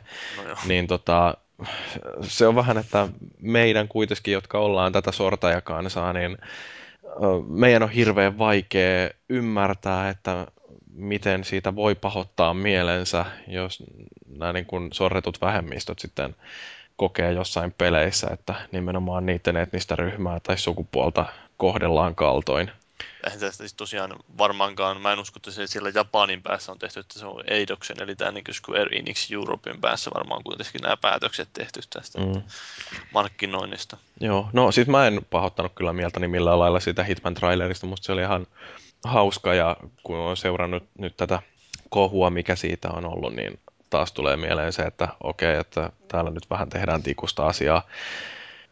Ja varsinkin jotkin tulkinnat, joita on sellaisia aika pitkälle meneviä johtopäätöksiä tehty siitä trailerista, etitty sieltä jotain yleisempääkin Symboliikkaa vai? niin, siis sellaista, että nyt ollaan kauhean naisten vihaajia ja uskontoja vihataan ja kaikkea tällaista, niin se, että se oikeasti, niin se on just sitä, mitä se pinnalta näyttää, se traileri, että siinä on palkkamurhaaja joukko, joka tulee naamioituneena ää, hyökkäämään ton Hitmanin kimppuun ja mikä se pointti siinä on, on se, että älä ryttyile herra 47, että siinä käy pahasti. Joo, siis se, että jos on nunnaksi pukeutunut naisjoukko, niin vähän vaikea siellä nunnien seassa miehiäkään pitää. Että... No mutta toisaalta katsoitteko te minkälaiset puvut niillä nunnilla siinä on? No joo, kyllähän niillä melkoiset piikkikorot oli. Ja kauheat pyssyt ja no lateeksi, mikä olikaan. Mm. Herra jestas. Joo, mutta siis se, että jos tuosta nyt oikeasti jostain haluaa pahoittaa mielensä, niin musta se on ihan aiheellista valittaa, että tämä ei ole ollenkaan sitä, missä, mihin Hitmaneissa on tottunut. Että mun mielestä se on, Hitmanit on nimenomaan sellainen pelisarja, jossa kannustetaan äh, siihen, että tapetaan mahdollisimman vähän. Ja kyllähän siinä voi käyttää yhden tehtävän suorittamiseen helpostikin yhden tunnin ja koko siinä aikana ei tapa kuin yhden ihmisen ja senkin epäsuorasti. Niin mun mielestäni toi on just sellaista äh, mielenkiintoista pulmanratkontaa ja jossa pyritään sellaiseen suhteellisen väkivallattomaan ratkaisuun. Ja sitten totta kai mietityttää, että miltä niistä tuntuu niistä pelin kehittäjistä, että kun ne itse tekee, jos ne yrittää tehdä sitä semmoista vähän niin kuin perinteistä Hitmania, sitten sitä yritetään myydä kuitenkin taas tuommoisella seksivaumeiningillä. Niin. Mutta yrittääkö toi nyt teemissä sanoa sitä, tota, että hiippailupelit ei ole enää niin kuin millään tavalla muodissa, eikä ne ehkä myy. Miettii joku Splinter sielläkin. niin. Sekin on viety semmoiseen niin kuin Jack Bauer henkeelle. No kyllä se muun muassa siitä nyt, että sitä ainakin on niin vaikea myydä, sillä on minä siistinä jotain hiippailua, että siinä Mm. halutaan just näyttää sitä väkivaltaa, niin Tai yksi hiippailutehtävä jonkun räiskintäpelin aikana, niin menee just ja just, kunhan sitä ei mainita etukäteen.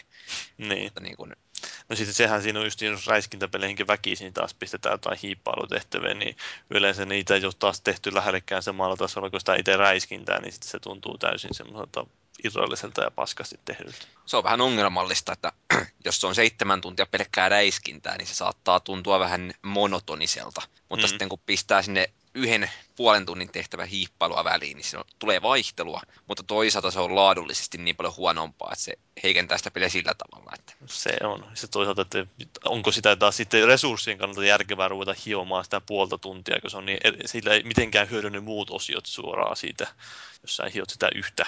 Mutta kyllä mun täytyy sanoa, että jos toi Hitman tuossa nyt valuu enemmän sinne toiminnan puolelle, niin on se kuitenkin ilahduttava, että joku tuommoinen Dishonored on sitten taas putkessa tulossa sellainen peli, joka mitä mä nyt on siitä kuullut, niin sen pystyy koko pelin selvittämään ilman, että tappaa koko seikkailun aikana yhtään ketään. Ja musta se on aika semmoinen jännittävä, että kuinka tohon pystyy. Että kuitenkin päähenkilö on ää, jonkinnäköinen assassiini ja sitten se voikin selvitä sillä että sen sijaan, että se tappaa ihmisiä, niin saa ne jotenkin silleen sosiaaliseksi hylkiöiksi, että ne menettää sen valtansa, mikä on ollut. Ja musta se vaikuttaa ihan tosi mielenkiintoiselta konseptilta ja on varmaan yksi niistä peleistä, mitä mä odotan tällä hetkellä eniten. Dishonored. Dishonored. Joo. Joo, se vaikuttaa ihan hauskalta. Mutta siis tämä toinen Square Enixin pahoittelujuttu koski taas sitten öö, tätä Tom, Tomb Raiderin äh, niin sanottua raiskausyrityskohua. Eli niillä oli tämä traileri siitä E3 yhteydessä näytettiin, jossa oli uudessa Tomb Raiderista vähän he, mehusteltiin ja sitä näytettiin, että kuinka hän joutuu selviytymään tiukoissa oloissa ja paha, että kuinka hän Kotakun haastattelussa tämä Crystal Dynamicsin edustaja kertoi, että kuinka he pyrkii niin pelaajan ö, sillä suojeluvaistoja herättelemään eri tavoilla, että sitä kohdellaan vähän kaltoista laraa, että se on semmoinen nuori tyttö, joka tulee sinne semmoisten ihmeellisten villimiesten sekaan tai pahismiesten sekaan. Ja sitten siinä trailerissa näkyy, kuinka sitä vähän lähennellään, että ei sitä nyt mitenkään sen kummosemmin siinä muuta kuin, että näkyy, että joku mies pistää käden sen vyötärölle, eli se on vähän siinä nurkkaan ajettuna se Lara. Ja sitten tästä se totta kai, että nähtiin tällaisena raiskausyrityksenä ja, ja sitten niin kuin kaikki ei tykännyt siitä, että kuinka ne nyt lähtee manipuloimaan ihmisten mieltä tai ihmisten niin kuin käsitystä sitä hahmosta tämmöisellä keinolla, että okei, pistetään se hahmo raiskattavaksi. Ja sitten taas ne myöhemmin Square Enix suoristi tätä, että ei tämä nyt ole mikään raiskausyritys, että se ei enää ole, niin kuin, puhutakaan raiskausyrityksenä siitä kohtauksesta, vaan se on, en mä tiedä mikä kohtaus se sitten on. Se on, on vain sitä, no Niin, jotenkin paskaa niin tuollaista kuunnella, että siis kuitenkin kun ajatellaan, että tämä on joku teos, tuommoinen pelikin, vaikka se on niin kuin monen ihmisen aikaansaannos, niin miksei sillä voisi olla oikeasti niitä arvoja ja mitä se niin kuin yrittää viestiä. Että jotenkin justiinsa tämä Resident Evil 5 näiden tuumajoisten kanssa, että mitä vittua, että jotain kiinalaisia, kun siellä Afrikassa on sitten pitänyt juoksenella. Että jotenkin niin kuin tolkkua pitää hakea näihin, että jos ajatellaan, että on joku pimatsu ja on joku hemmetin seikkailija ja sä meet johonkin tuollaiseen paikkaan, missä voi niin kuin tulla nyrkkiä ja kullia, niin oikeasti niin kuin, se on niin kuin, pak- niin kuin realiteetti. Tuleeko Siellä ne olta- kulli samaan paikkaan vai? No todennäkö- todennäköisesti. Mutta siis oikeasti silleen, että siis itse just monesti miettii tämmöisiä no, leffoja ja pelejä, kun, jos niissä on joku naispäähenkilö, että kuinka niin kuin, paljon turvattomampi on niin kuin, tämmöiselle ympäri, tai siis naiselle joku ympäristö, missä justiinsa on jotain seksuaaliväkivallan elkeitä ja alkeita voi niin kuin, olla. Niin, ja sitten ajattelee tuommoista tilannetta, ei siellä sitä, niinku, niin, ei sitä itse tajua, kun on tämmöinen äijä, että Niin. miten vaarallista tuommoiset tilanteet voi olla. Että jossain keskustassa kävelee, sillä miettii, että joku kikko hyökkää sieltä ja vetää niin kuin sulakkeet kurkkuun, mutta ei sitä niin kuin, ajattele sitä, mitä niin kuin, sen lisäksi voi tapahtua niin kuin naiselle. Että, Niin no kyllähän siis, kun ajattelee tällaista laatuelokuvaa kuin G.I. Jane, jossa Demi Moore esittää jotain vihreäksi paretiksi vai mikä rannikkojääkäriksi nyt siinä pyrkiikään, niin tota, kyllähän siinäkin on aika raju pahoinpitely tai sellainen kidutusvalmennuskohtaus, jossa ö, hyvin lähelle mennään jo sitä, että päähenkilö ollaan raiskaamassa, niin onhan se kuitenkin myöskin aika, aika raflaavaa menoa siinä. Mutta siis mun mielestä tässä no ei ongelmana sinänsä ole se, että se olisi se raiskausyritys siellä pelissä, vaan ehkä, että miten se niin käsitellään ja mit- mitä sillä yritetään saada aikaiseksi. Että totta kai siis jo- munkin mielestä niin ihan, voi olla ihan niin kuin, totta kai, jos se tehdään oikein, niin se voi olla hyvä juttu, jos siellä on joku tai niin hyvä ja hyvä juttu, mutta siis sillä voi tuntua niin kuin, ö, Oikealta. tehdään just sitä, että se niin kuin, saa välittämään sitä hahmosta. Niin, niin, niin, mutta sitten taas toisaalta, jos se tehdään jotenkin huonosti, niin että se tehdään just sitä varten, että okei, me pistetään tämä nyt traileriin tämä kohta, niin tämä peli myy paljon enemmän, että se näyttää tosi siistiltä. En mä, mä en ainakaan usko tuohon, koska se näyttää niin helvetin hyvältä se traileri muuten, että siinä olisi tämmöisiä puolivillasta paskaa ja varsinkaan niin tuommoisella aiheella. Että varmasti siellä on, niin kuin, jos tässä on tällaista niin kuin kuitenkin ilmassa kaikesta niin kuin peittelypuheesta niin kuin huolimatta, niin mä usko, että sitä ihan niin kuin tyhjiltään lähettäisiin niin kuin sitten vilauttelemaan tuommoistakaan. Että varmasti tuommoinen vaara on siinä läsnä ja tai no mä toivon, että se on läsnä, että se ainakin saa sitten niin kuin miespuoliset pelaajat vähän miettimään, että mitä helvettiä, että tällainenkin asia on olemassa. Että... Niin, niin, sitten ärsyttää sekin siinä, että kun tämmöistä nyt tulee vähän enemmän keskustella, niin sitten heti ollaan perääntymässä, että ei ole mitään tämmöistä, hei hei, Niin, niin. muutetaan se peli, että poistetaan koko kohtaus ja sitten siinä on Samahan se oli tuossa, no noin sama ja sama, siis ihan eri juttuhan se nyt oli, mutta toi Game of Thrones-sarja, missä oli tämä yksi pää, joka oli leikattu niin kuin irti Aa, joo. keihään nokkaan, niin se oli niin kuin, näytti ihan George W. Bushilta. Ja tota, nythän tämä on sitten sen verran myönnetty siinä, että ne on ilmeisesti poistanut sen kohtauksen sitten siitä sarjasta, että sitten kun se tulee Blu-raylle tai muuta, niin sitä ei sitten näy enää siinä. Niin se oli vain, että niillä ei ollut, oli pakko joku pää saada sen seivän nokkaan, sitten niillä oli joku tuommoinen George W. Bushin pää siellä. Niin, mä en viittinyt edes lukea niitä jatkokäsittelyitä se ihmeemmin, että jotenkin vaan suretti silleen, että pitääkö sitä nyt niin olla saatanan tosissaan kaikissa asioissa, että Eiköhän se ollut lähinnä mainoskikka sen sarjan puolesta, että sehän oli siellä ekan kauden lopusta se pätkä. Ja ne on kuitenkin nyt kaksi kautta sitä tehnyt, niin nyt ne sitten kertoo sen, niin eihän sitä kukaan ollut edes huomannut sieltä. Se varmaan oottivat, että joku huomaisi sen sieltä. Eikö se ollut joku kommenttiraita, millä ne nyt paljasti sen, niin No joo, no jaa, siinä on tommonenkin aspekti, enpäs tiennyt. okei. että nehän itse taisi sanoa siinä, tota, että siihen ei liity mitään poliittista nimenomaan, että se on vaan kun piti löytää joku, ja se oli. Ja pistettiin sitten, Presidentin pää. niin, pistettiin pitkä letti sille, niin eihän se ihan hirveästi edes näyttänyt Bushilta. Niin, no kyllä Siinä sivuprofiilissa itse, kun näin se heti, niin edes lukematta sitä juttua, kato, että tämähän kato sellainen Bruce Bushin pää sitten siinä. Että. Niin, mutta se on lähinnä niin kuin pysäytetystä kuvasta. Niin, no se liikkeestä sillä, että kuinka Niin, se kauan se on siinä näkyvissä. Se, se niin kuin sillä vilahtaa vain, että se ei välttämättä huomaa siinä Mm. Se on vähän sama asia sitten kuin siinä Die Hard 2, kun se oli siinä alussa, että siinä oli se kohtaus, missä oli siellä lentokentällä ja ne tapasi siinä pöydällä ja tota, se antoi sitten se yksi tummaihoinen jätkä, muistaakseni antoi jonkun paketin sille vaaleihoiselle, niin se vaaleihoinen niin kumartuu ottamaan sitä pakettia sitä maasta, niin se näkyy, kun tummaihoinen käsi nostaa se sitten siitä, että tämmöinen pieni mielenleikki, että ei sitä moni edes huomaa sitä ollenkaan. Että tajuaa, että mies kumartuu nostaa laatikon, niin se ei katso sitä, tai salku, että minkälainen käsi sitä lopulta sitten nostaa. Että Joo. Mutta joo, Mutta miten mä muuten tämä Tomb Raider teidän mielestä niin näyttää? erinomainen. Mä oon kyllä tosi innostunut siitä niin kuin nykysuunnasta, mitä se on tekemässä. Että. No musta se näyttää, niin kuin tuossa ennen nauhoituksen aloittamista uh, Valuigi totesi, että se on vähän niin kuin Uncharted, mutta synkempi. Niin ei mulla ole mitään sitä vastaan, että siis Uncharted on hieno sarja ja jos joku haluaa käyttää samanlaista tarinankerrontatyyliä ja pistää siihen sitten vähän erilaisen lähestymistavan, että on enemmän sellaista tummaa sävyä siinä tarinassa, niin ei muuta kuin antaa mennä vaan. Vähän samat tosiaan tuohon noin, että pitkästä aikaa näyttäisi niin kuin julkaisupäivä hankinnalta joku peli, että näyttää kyllä erittäin kiinnostavalta. Hmm, teitä ei häiritse se, että jos siinä näytetään, että kuinka se pitäisi olla semmoinen haavoittuvainen se päähahmo ja sitten näytetään pelivideot, jossa se pistää porukkaa pinoon siellä. Niin kuin vanha tekijä. Niin kai näillä kaikilla tarinoilla on tämmöinen niin kuin alku ja loppu, että jos ajatellaan, että se joutuu tällaiseen kaltoin kohdeltuun ja uhkaavaan ympäristöön, niin tietysti arvot voi muuttua ja sitten jos löytää ase ja osaakin ampua yhtäkkiä sillä ilman, niin kuin, että alkaa tunnontuskia menemään, että ampuu niitä raiskajia tai muita.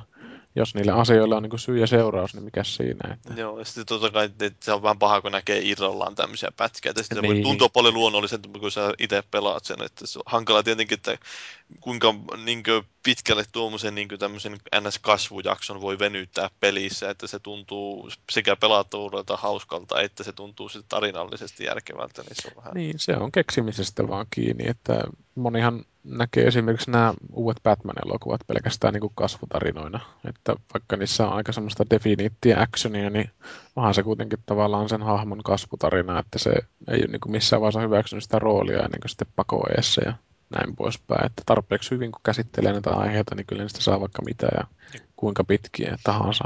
Joo, mitä mä itse olen nähnyt siitä pelistä, niin kyllä se näyttää tosi hyvältä. Että siis just niin kuin semmoinen tosi tunnelmallinen ote, että ei ole tosiaan pelkästään mikään semmoinen ö, humoristinen Hollywood-meininki, vaan että se on enemmän semmoista vähän synkempää selviytymistä ja Dark and Edgy. Joo, ei ehkä ammuta millään ysimillisellä mitään Tyrannosaurus Rexiä sitten enää. Harmi, jos se ei, se olisi kyllä Niin. Mutta tosiaan, no hei, siitä sen enempää. Puhutaan edelleen E3-messujen jälkimainingeista, eli siellähän oli Ubisoftilla tämä esittämässä, tai sitä lehdistötilaisuutta emännöimässä ja isännöimässä joku YouTubesta, joku mikä Tobi Hemmo olikaan. Tunsitteko te sitä, tai satutteko kattoon? Enpä kyllä katsonut. Enpä katsonut itsekään. No niin, no, mutta kuitenkin se Tobi ja sitten oli tämä Aisha Tyler, joka on ollut muun muassa Frendeissä. Ja sitten se oli muun muassa aikoinaan, tai no Halo, Halo Reachissä ääninäyttelijänä, ja se oli jossain Halo Reachin trailerissakin semmoisessa Halo Reachin beetan, itse asiassa opastusvideossa selitti sitä pelistä sillä lailla, että mitä se sisältää se beta ja mitä siinä voi tehdä. Ja tämmöistä, mutta nyt sitten kun se oli siellä äh, esittelemässä Ubisoftin lehdistötilaisuudessa, niin kaikki ei oikein tykännyt siitä, että kuinka se oli niin kuin, esiintyi siellä, että se oli vähän niin kuin käsikirjoitettua se vitsailu. Ei ollut välttämättä ihan semmoista luonnollista ja ei ollut välttämättä hyvin käsikirjoitettua ja ei, tun- ei välttämättä kemiaa kohdannut ja kaikki ei oikein tykännyt tästä. Ja sitten tämä, no Aisha pisti sitten sinne kauhean tämmöisen tilitysvastauksen Facebook-sivuille, jossa se puheli justiin, että sanoi, korosti sitä, että hän on pelaaja, että hän ei tullut sinne pitämään sitä tilaisuutta rahaan takia, että näistä ei kauheasti välttämättä edes saa rahaa, että hän tuli sen takia, koska hän tykkää peleistä ja että, mitä se sanokaa, että kaikille, kaikille vihaajille siellä, että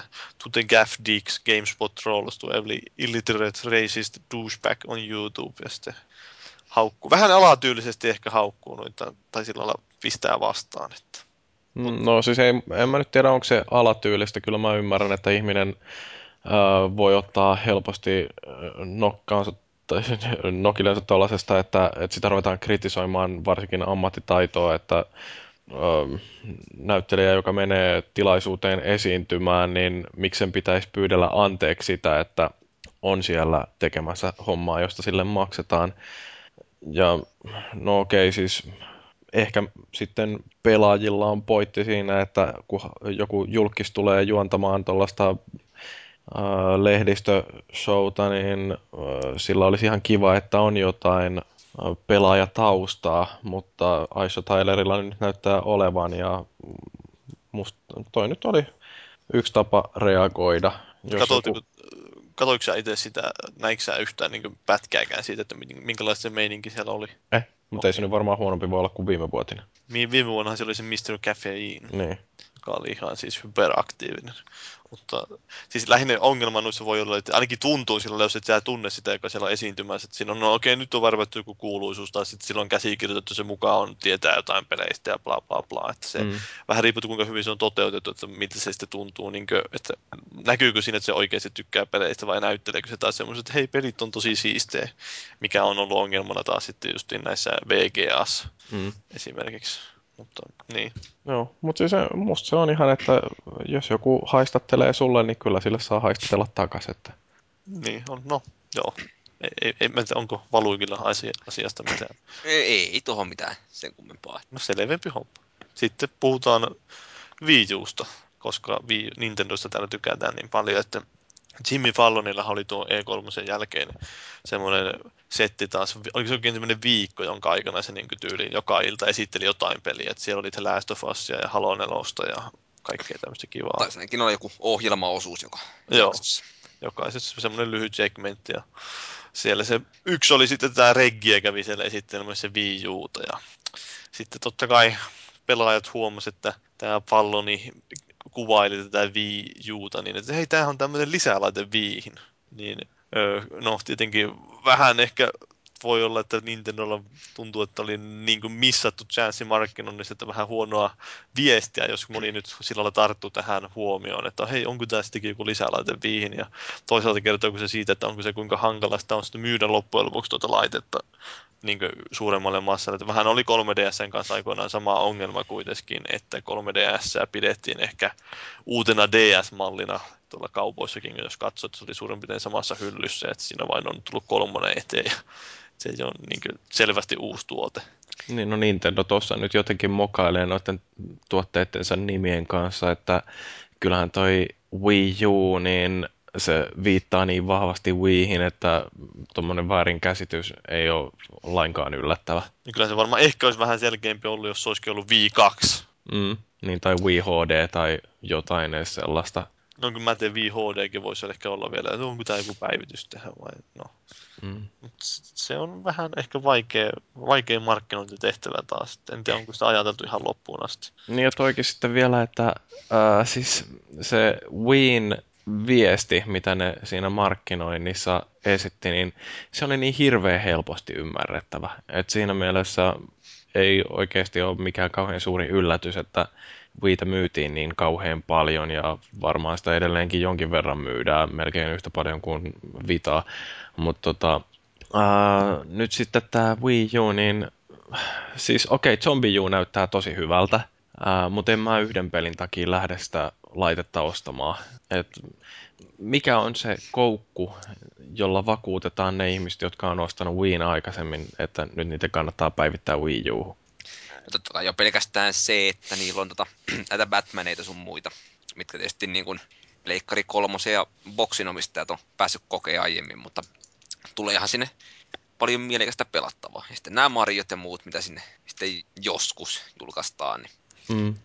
totta kai ne nyt niin kuin myy sitä konsolia kuin häkä, että se pääsee nyt sillä lailla vähän niin kuin varkain tästä alta, ennen kuin nämä tulee nämä Sony ja Microsoftin koneet, niin mä uskon, että siitä, siitä voisi olla jonkun verran hyötyäkin Wii Ulle, että se pääsee ennen niitä.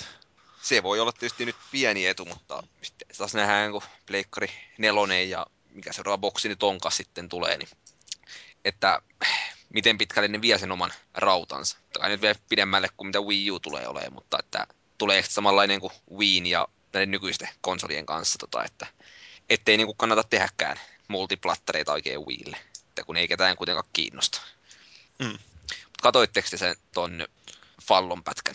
En mä just niin sitä tuota kyseistä pätkää mä en kokonaan katsonut, että mä voin nopeasti vilkaista. Joo, se oli ta- ihan hauskan näköinen, kun se Reggie esitteli sitä zombijuuta siinä, niin yleisö oli aivan onnessaan. Kun No kyllähän on siellä aina. On tietysti, tai kun niille kerrotaan, että milloin taputetaan ja huudetaan, niin Joo, että saatte täältä. Wii sitten ehkä joskus. Mutta, niin, no, katoiko niitä muita pätkiä? en mä niitä muita aiempia, mutta kirjoittelin tuossa sen uutisen eilen, niin Joo. Se oli ihan hauska, kun se pelasi Halo 4 niin ei, huomaa, että ei ole ihan se ei kuitenkaan, no, kauhean hyvää välttämättä pelaaja. Vähän se tähtääminen tuottaa ongelmia. Että siinä oli varmaan joku guard mode päällä just, että se ei voinut kuolla siinä, kun suojat tuuttaisi monta puoli minuuttia ja sitä ammuttiin koko ajan. No, ihan, ihan, no, varmaan ihan hyvää promoa kuitenkin peleille. Että hauskaa, että on otettu kuitenkin tuommoisen keskusteluohjeen. Mä, mä tuommoinen osio. No eikö toi Jimmy Fallon silloin, kun se aloitti ton talk show, niin sehän piti siitä jonkin verran ainakin meteliä, että se meinaa ottaa videopelit entis- entistä enemmän esille ohjelmassansa. Niin, no saat olla jo, mä en muista tarkalleen.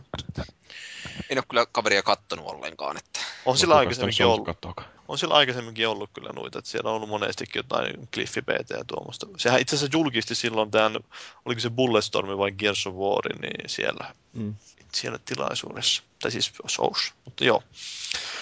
Joo, jos nyt puhutaan sitten, siirrytään pois E3-messuilta ja siirrytään rauhallisimpiin aiheisiin, niin tällainen mielenkiintoinen uutistapaus oli, että joku Reddit-käyttäjä oli, kirjoitteli sinne, no mikä sanoisiko sitä foorumiksi, niin kirjoitteli, että hän oli pelannut kymmenen vuotta samaa Civilization-matsia siellä, tai Civilization 2 itse asiassa, ja se ra- raportoi, että minkälainen maailmankuva siellä oli, kun se oli ehtinyt edetä se peli niin vuoteen 3991. Ja siellä oli kolme suur, supervaltaa, viikingit, amerikkalaiset ja keltit, joka hallitsi maailmaa. Ja ne oli sotinut keskenään semmoinen 1700 vuotta suurin piirtein kestänyt tämmöinen konflikti tai sota. Ja sitten siellä oli totta kai ydinaseita käytetty, että aika suuri osa maailmasta oli vähän elikelvotonta ja nälähätää oli. Ja ei ollut kauhean mukava tämä tulevaisuuden maailma, että napajäätikökkö oli vissiin sulanut monta kertaa ja 20 kertaa, kun se sanoi siinä, että ne oli onnistunut jotenkin sulamaan. Että en tiedä, onko se käytännössä mahdollista, että ne sulaisi siinä ajassa niin monesti, mutta ihan, ihan niin hauska tämä sinänsä, että kertooko tämä jotain tulevaisuudesta, pystyisikö tämmöisellä periaatteessa, olisiko mikään peli niin periaatteessa olla niin syvällinen, että sillä pystyisi minkäänlaista kehityksestä. On nuo Civilizationit kuitenkin aika monipuolisia tuommoisia, että niissä on monenlaista tekijää siellä. on tietysti, mutta ilman, että haluaisin olla hirveän pessimistinen, niin en mä viikingeille niin kuin hirveän valoisaa tulevaisuutta piti luvata, että Näinkö Näyttää- veikkaat? näyttää vähän pahalta. Että vaikka tuommoinen folkkimusiikki onkin taas tekemässä kovaa paluuta ja tehnytkin tietysti jo, mutta, mutta ei, ei, ei välttämättä. Tässä tulee vain mieleen tämä hauska tämmöinen Sugarscape. En mä tiedä, onko kukaan kuullut teistä semmoisesta. En ole kyllä. Eikö Jyrikään?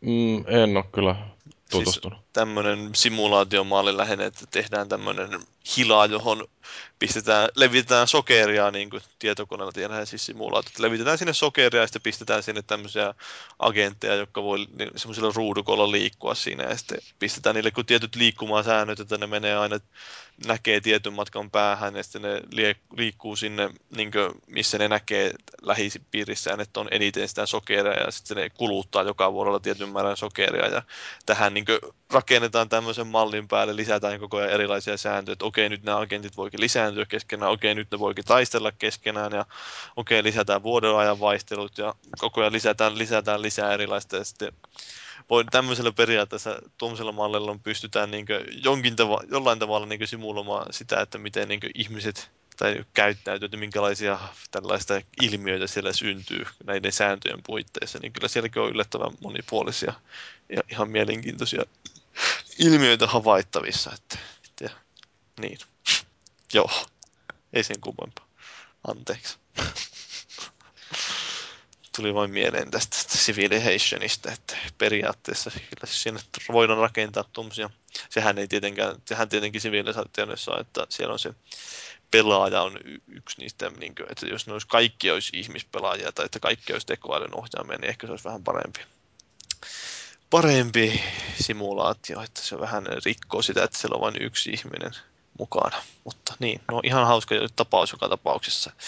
Vähemmän hauska oli tämä, että tästä oli itse asiassa jo mä huomasin googlettamalla, että alkuvuodestakin oli jo juttua, että Epic Games oli linjannut, että Gears of War 3, kun sä alun perin sitä mainostat niin paljon, että nyt meillä on dedicated serverit tässä, että, jes, että pystyy pelaamaan ilman lakia, ja nyt sitten kun siihen on julkaistu tätä maksullista lisää sisältöä, niin ne onkin rajannut, että okei, enää ne ei olekaan dedicated serverit muuta kuin niiden, jotka on maksanut sitä sisällöstä, niin ainoastaan niiden käytössä. Ja mitä mieltä olette tällaisesta? Mm, Katsokaa vähemmän kissakiffejä ja miettikää. niin, siis mitä tuosta nyt pitäisi olla mieltä. Niin, no, no, että voiko tuosta olla montaa mieltä vai? Niin no siis, miksi, niin kuin, no okei, siis kyllähän tietysti on ihan oikeutettua se, että kun joku maksaa, niin sitten se saa parempaa. Niin, niin, mutta siis se, että se otetaan niin kuin, tavallaan pois, niin t- aluksi on mainos, että hei, tämä on kaikkien, kaikilla on dedicated servereihin oikeus, sitten yllättäen se rajataankin niille, vaikka maksaa lisää sisällöstä. Niin, no en mä tiedä. Toi nyt on tällaista normaalia toimintaa Sitä Xbox ei- Livessä. Ja sitä ei ole mun mielestä mitenkään erityisesti sanottu missään. Selkeästi. Luitko pienellä kirjoitetun? No en ole lukenut pienellä kirjoitettu, mutta se on siinä vähän huomaamattomasti, että ei siitä ole kauheasti ollut puhettakaan tuosta, että se on päässyt vähän tutkan alta taas. No, mun mielestä tuo on vähän paskamaista. Justiin nimenomaan varsinkin, sitä peliä on myyty sillä, että oi, nyt on jes, lakitonta monin peliä kerrankin Warista ja prekkelee sitten, niin kusee taas kaikki. Vieläkö joku sitä pelaa? En mä tiedä, kyllä sitä varmaan joku Felisli ainakin pelaa, että on ainakin yksi pelaaja. En, itsekin pitäisi sitä itse asiassa pelata, että mä saisin season passin siihen, niin pitäisi vähän käydä tsekkailla, että minkälaista meininkiä siellä on. Ei siitä sitten sen enempää. No, tämä voi ehkä Jyriä kiinnostaa enemmän, että That Game Company sai 5,5 miljoonaa dollaria rahoitusta, mikä nyt tarkoittaa sitä, että kun ne nyt sai sen sopimu, kolmen pelin sopimuksen Sonin kanssa päätökseen, niin, niin niillä olisi vähän niin kuin chanssit laajentaa näitä näkymiä, että voivat kenties jopa siirtyä multiplattarimarkkinoille. Mistä ne on saanut tuon rahoituksen? Sanottiinko sitä missään? Eikö se ollut jotain private venture, venture, Mm. venture kapitalia, eli siis yksityisiä rahoit- rahoittajia. Niin on toi siinä mielessä hyvä, että se tarkoittaa, että jos se rahoitus on annettu ilman mitään sellaisia kauhean tiukkoja ö, ehtoja, niin ne saa toteuttaa sitä omaa visiotansa, mikä on ollut ainakin tähän asti ihan hyvä juttu. Että Sonyhan on kohtuullisen vapaat kädet antanut Genova Genille ja kumppaneille. Joo. Ja lopputulos on ollut sitten tuollaisia pelejä, joista monet on tykännyt. Siis tämmöinen firma itse asiassa just Benchmark Capital oli se, joka oli auttanut heitä keräämään nämä pääoman omat siihen. Ja siis siellä oli justiin, että äh, muistaakseni siellä oli joku kommenttikin, että joo, tuolla oli, että äh, Genova has a chance to be the John Lasseter of the video game business. I feel privileged to be riding shotgun with him ja bla bla bla. Että, Niin, mä en ole ihan varma, että onko ne ollut Sonille hirveän kannattavia pelejä, nämä Flow ja Flower ja Journey, että niin nyt tietysti sitten, että kun That Game Company saa tehdä monialustapeliä ja varmasti pelit voidaan julkaista myöskin jossain Steamissa, niin niiden mahdollisuudet saada enemmän rahaa myynnistä niin paranee. se on ihan mielenkiintoista itse nähdä, että mille tielle lähtee. Että voisi kuvitella, että niitä ainakin kiinnostaisi justiin joku kosketusnäyttö, eli tyylin iPad ja Mm. iPhone, että siellä voisi ainakin luoda vähän sitä erilaista interaktiota sen pelaajan pelin välille, kun sehän niillä on ollut kuitenkin aika semmoinen, että semmoisia ihmeellisiä elämyksellisiä pelejä, niin se voisi avata uusia ovia. Mm. Joo, no siis mähän nyt en ole noista niiden peleistä pelannut muuta kuin Flo- Floweria, että niin sillä on vähän vaikea mennä äh, tältä pohjalta hehkuttamaan, että jäi jäi parasta ikinä, mutta mä oon iloinen siitä, että pelibisneksessä on tilaa monimuotoisuudelle. Niin, on se hauska nähdä, että siis jollakin on uskoa sen verran noihin ideoihin, että ne viittii rahoittaa niitä. Mm. se näkee sillä lailla positiivista, positiivista ilmiötä, että ei ole pelkästään sitä ultraväkivaltaa. Totta. siellä oli, se oli aika hyvä, että nämä, tai siis siellä oli totta kai taas tämmöisiä korkealentoisia visioita sillä Genova Genillä, että öö, teemme pelejä ihmisille, emme vain pelaajille. Ja että nuorille, vanhoille, naisille, miehille, kaikilla, kaikista maista. Että me haluamme muuttaa tätä konseptia, että mikä joka peli on. Ja haluamme näyttää yhteiskunnalle, että mitä pelit voivat olla kyllä niillä on ihan tuollaisia, ainakin korkealentoisia puheita. Mä en ole tosiaan pelannut yhtäkään niiden peliä, mutta kun, olisinko mä joskus Floweria, sillä oli tyyliin 15 sekuntia kokeillut, tämä on vähän tämmöinen listalla, että pitäisi joskus ainakin se Journey käydä pelaamassa. Kannattaa kyllä se on, ta- eihän se ole kuin pari tuntia pitkä. Niin, niin, niin se mä just ajattelin, että se voisi semmoinen yksi ilta olla, että istastaa ja pelaa sen. Vissiin tarkoitettukin vähän, että pelattaisiin yhteen putkeen. Jos se vaikka striimaisi joskus tuollaisen pelin, Niin, katsoisikohan kuka, kukaan ei kerkeisi katsomaan sitä. se voi olla. Ketään ei Muistatte vaan kiinnosta. ilmoittaa etukäteen. Indeed. No, mutta sitten jos puhutaan näistä India-peleistä, niin no Minecraft on myynyt aika hyvin boksilla, että se oli tuolla Xbox Liven aktiivisuuslistalla jopa toisena Call of Duty Modern Warfare 3 perässä. Se on aika hyvä, sanoisinko jopa Live Arcade-peliltä. Että sitä on myyty nyt se yli kaksi miljoonaa kappaletta ja se rikko tämän Liven, äh, mikä tämä, no, tuottoennätyksen, että aikaisemmin taisi olla Castle Crashersille. Castle Crashers taitaa olla myynyt edelleen enemmän kuin tämä Minecrafti, mutta sitten tämä Minecraftia myydään korkeammalla hinnalla. Sitä myytiin poikkeuksellisesti sillä 1600 Microsoft-pisteellä, niin se on sitten vähän onnistunut sitä kautta keräämään enemmän massia.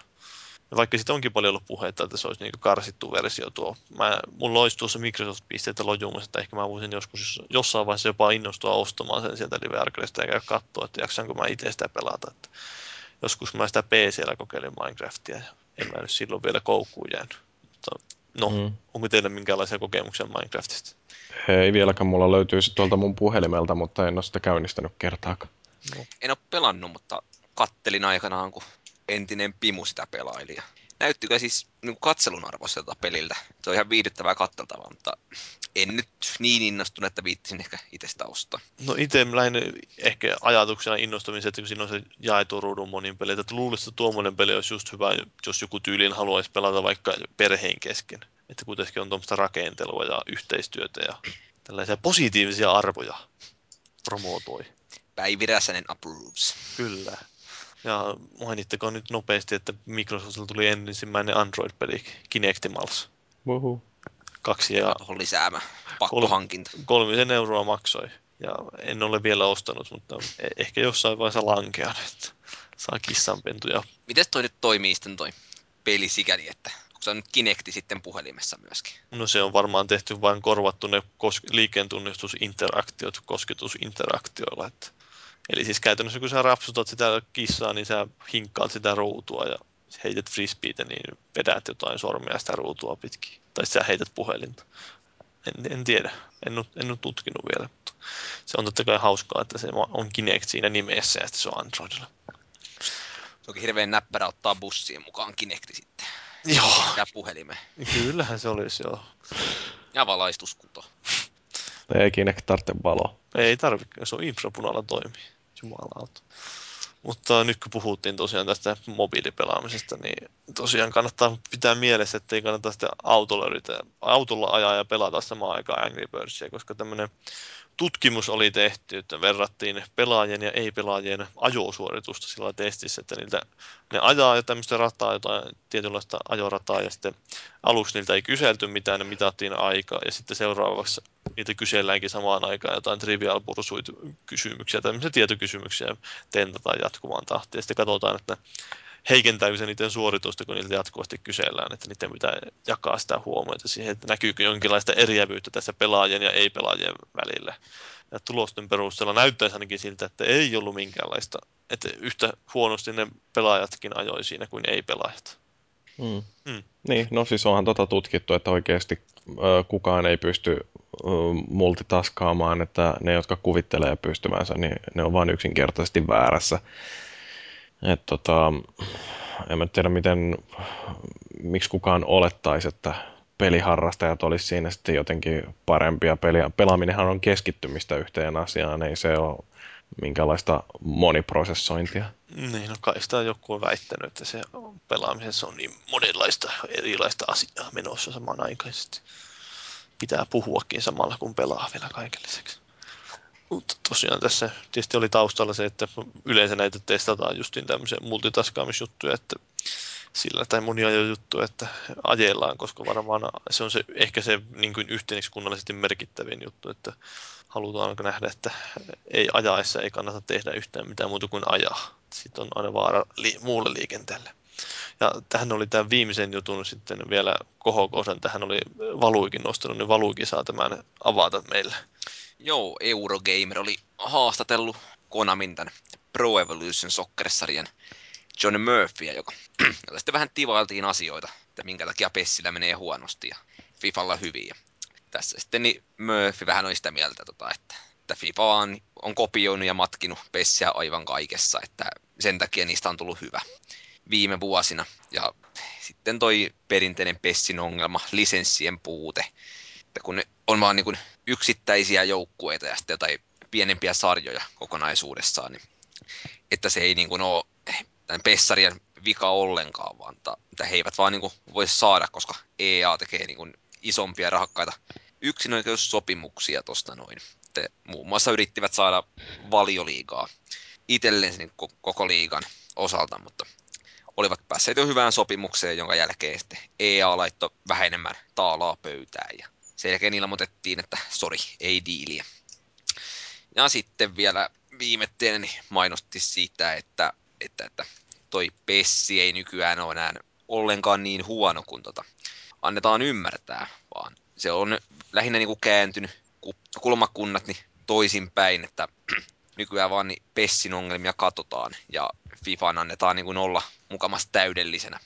Vähän niin kuin oli silloin edellisellä sukupolvella, kun PES Vitoinen mullisti maailman ja räjäytti pankin. Silloin niin FIFA haukuttiin, vaikka oli se silloin ihan kelvollinen peli kuitenkin. Ootteko Pessin vai FIFan miehiä? No, ö, olin aikoinaan ainakin Pessin miehiä, mutta nykyään en ole oikein kummankaan miehiä. Että kyllä mä Pessi ja kolmonen, tai no oikeastaan kakkosesta eteenpäin, niin kakkosesta vitoseen oli semmoista aktiivipelausta Pessissä. Että sitten kun tuli tämä transitio tälle uudelle sukupolvelle, niin vähän niin kuin mukaan sen homman ja sen jälkeen vähän tämä futispelien pelaaminenkin kuoli. Että on välissä tullut jotain pelejä pelattua, mutta ei ole sillä lailla semmoista aktiivipelausta pääsenyt syntyä. Lämmöllä muistellaan edelleen niitä PES-aikoja.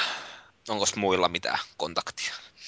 No siis periaatteessahan täytyy vastustaa kaikkea, mitä EA Sports tekee, että niin, niin sen takia täytyy kannattaa Pessiä, mutta en mä kumpaakaan pelaa. Joo, itsehän on to, kokonaan Pessin miehiä, että se nelonen ja vitonen silloin aikanaan, niin ehkä vieläkin parhaat futispelit, mitä on tehty. Ja pari harha-askelta otin tuossa FIFAn maailmaa, mutta se on vähän liian turvallinen ja hengetön näkemys mun mielestä, että se ei niin kuin, se toimii hyvin pari peliä, mutta se ei, niin kuin, ei sitä jaksa pelata sitten pidempään enää, että Pessissä toi, niitä on tullut hakattua tuhansia tunteja, että etenkin vitosta. Se on kyllä edelleen, ja ne uudetkin ihan kelvollisia ollut, että että varmaan tänä vuonna tulee taas hankittua uusi välivuoden jälkeen. Kyllä se oli aika mahtava se vitonen. Että oikein itku, itku tulee melkein silmään, kun miettii niitä. Hienoja Saataisiko me hakattua sitä net- netissä jotenkin? Ei boksilla, mutta en mä tiedä pleikkarista. PCllä mun mielestä ainakin oli nettipeli. Okei, onko se PCstä kuinka hyvä? No, onko se Sillä mä sitä ainoastaan hakkasin, että Okei. ihan päidillä pelasin siis. Että No sitten varmaan voisi kokeillakin joskus. katsotaan kuka on kuka. Oi, oi, oi, oi. Ja mä oon sitten Inter. Oi, oi, mä pelaan varmaan sitten Liverpoolilla.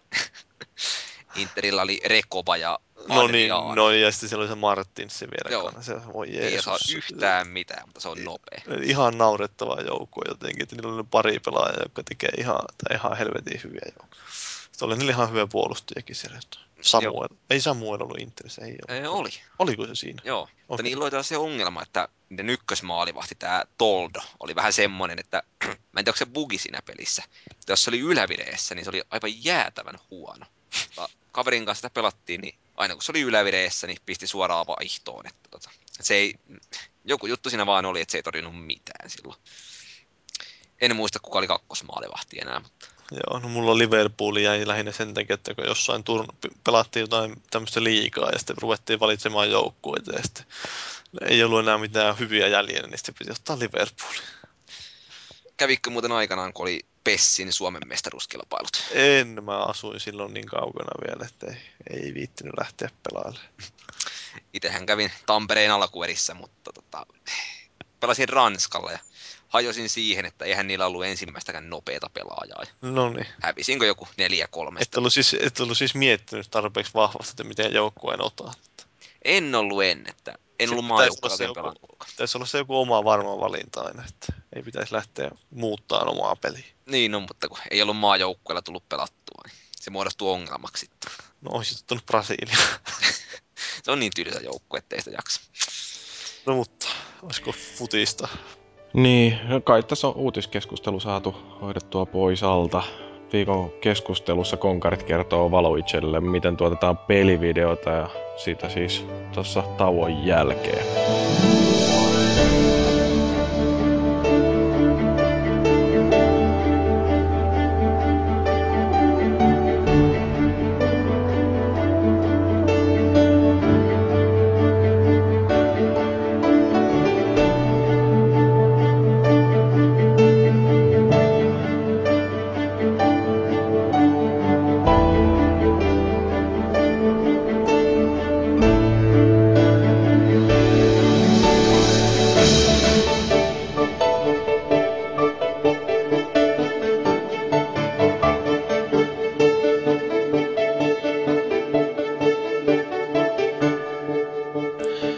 Saatana! Suutu saatana!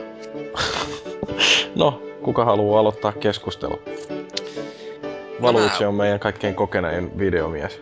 Kyllä. spontaanisti sieltä aloittaa. Mähän on tehnyt videoita jo kehdossa. Mutta tota joo, sen kun kaikki muut on kokeneita konkareita, niin täytyy nyt tutkivana journalistina heti kysyä, että miltä nyt tuntuu. Ei kun, että milloin aloitte tekemään videoita?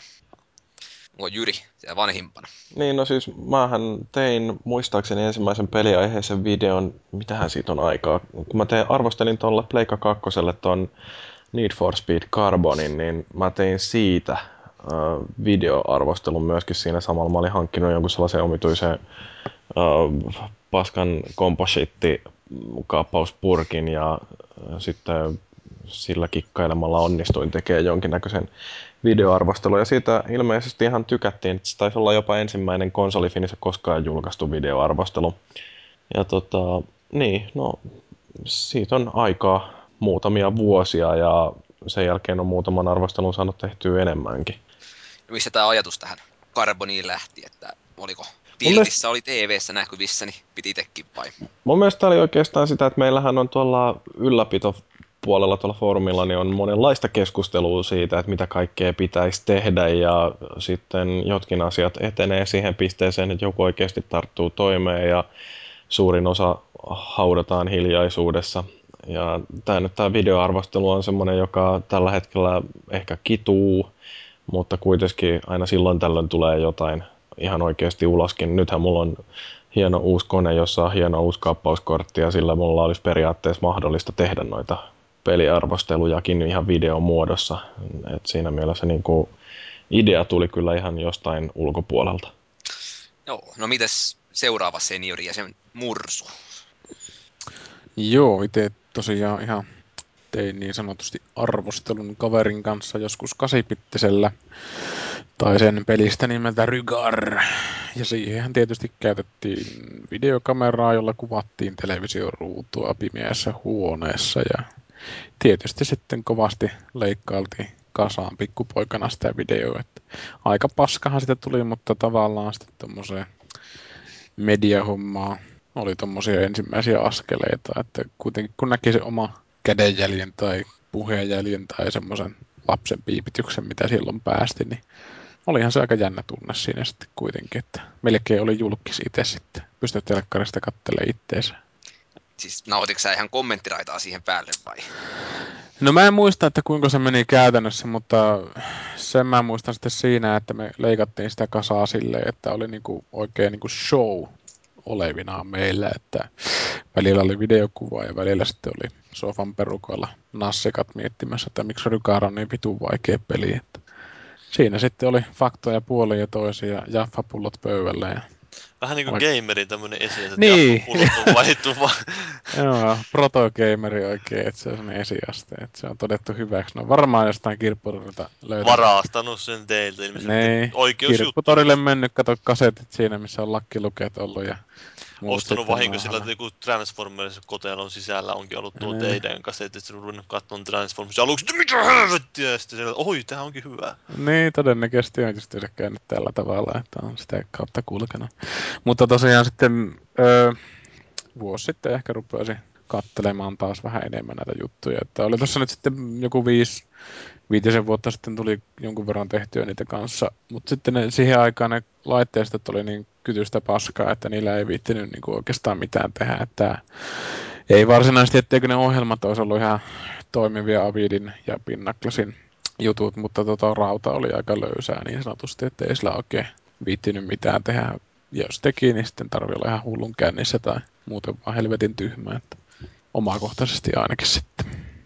No lähtikö tää niin kuin toinen nauhoittelukierros sitten ihan niin kuin omasta ilosta vai oliko niin kuin. YouTuben tuleminen jo semmoinen? No itse asiassa mä oon ollut hirveän vähän missään sosiaalisissa medioissa kiinni, että jotenkin mulla palaa aina käpy siihen paskan määrään, että jotenkin sitä on niin kuin vaan ihan omaksi huvikseen käytännössä sitten tehnyt, että tossa kun taannoin ajatteli tai teki niitä juttuja, niin se oli silleen, että kun tuli joku hyvä peli, että siitä sitten ajattelin, että tästä voisi tehdä ja sitten laittoi niin muutamille tyypeille jonkun linkin, että katso, tässä on paskaa, että ota peli itsellesi, jos tykkäät ja niin poispäin. Että sama mentaliteetti se nykyään oikeastaan on, että, että, että jos on semmoinen peli, mistä tuntuu, että tässä on nyt oikeasti jotain, niin kyllä sitä sitten tekee ja mielellään joku pienen mulkaisun ja sitten laittaa linkkiä. Nyt tietysti YouTubeen se on niin kätevä, että sinne vaan sitten.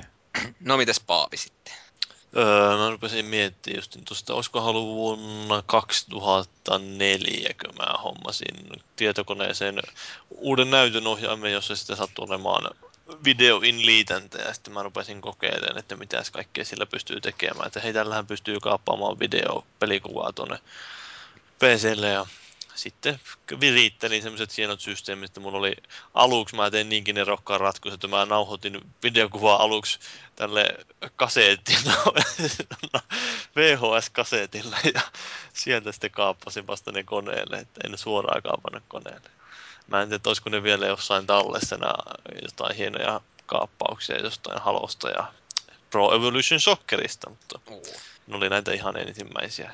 Sehän oli joskus aika villiä, kun tuli noiden pelilehtien mukana noita kasetteja. Ja Joo, Segalla oli aika paljon niitä pätkiä. Siis onko se ihan kasetteja tullut? on, on, on siis tullut ihan, tää, esimerkiksi tämä, mä ostin aikoinaan tämä Official PlayStation, mä käsin tämän brittiläisen, niin siinä tuli tämä Metal Gear Solid 2 traileri VHS kasetilla. Keräily harvinaisuus, joku Kojima seksuaali maksaa sitä varmasti muutama eurodollaria. Joo, edelleen se on kyllä tallessa, että se on semmoinen hieno keräilykappale. Aina kumarot sinne tiettynä päivän aikana, kun mekkaa. Että... Kyllä, kyllä. Tarkkaan on katsottu, että missä se sijaitsee.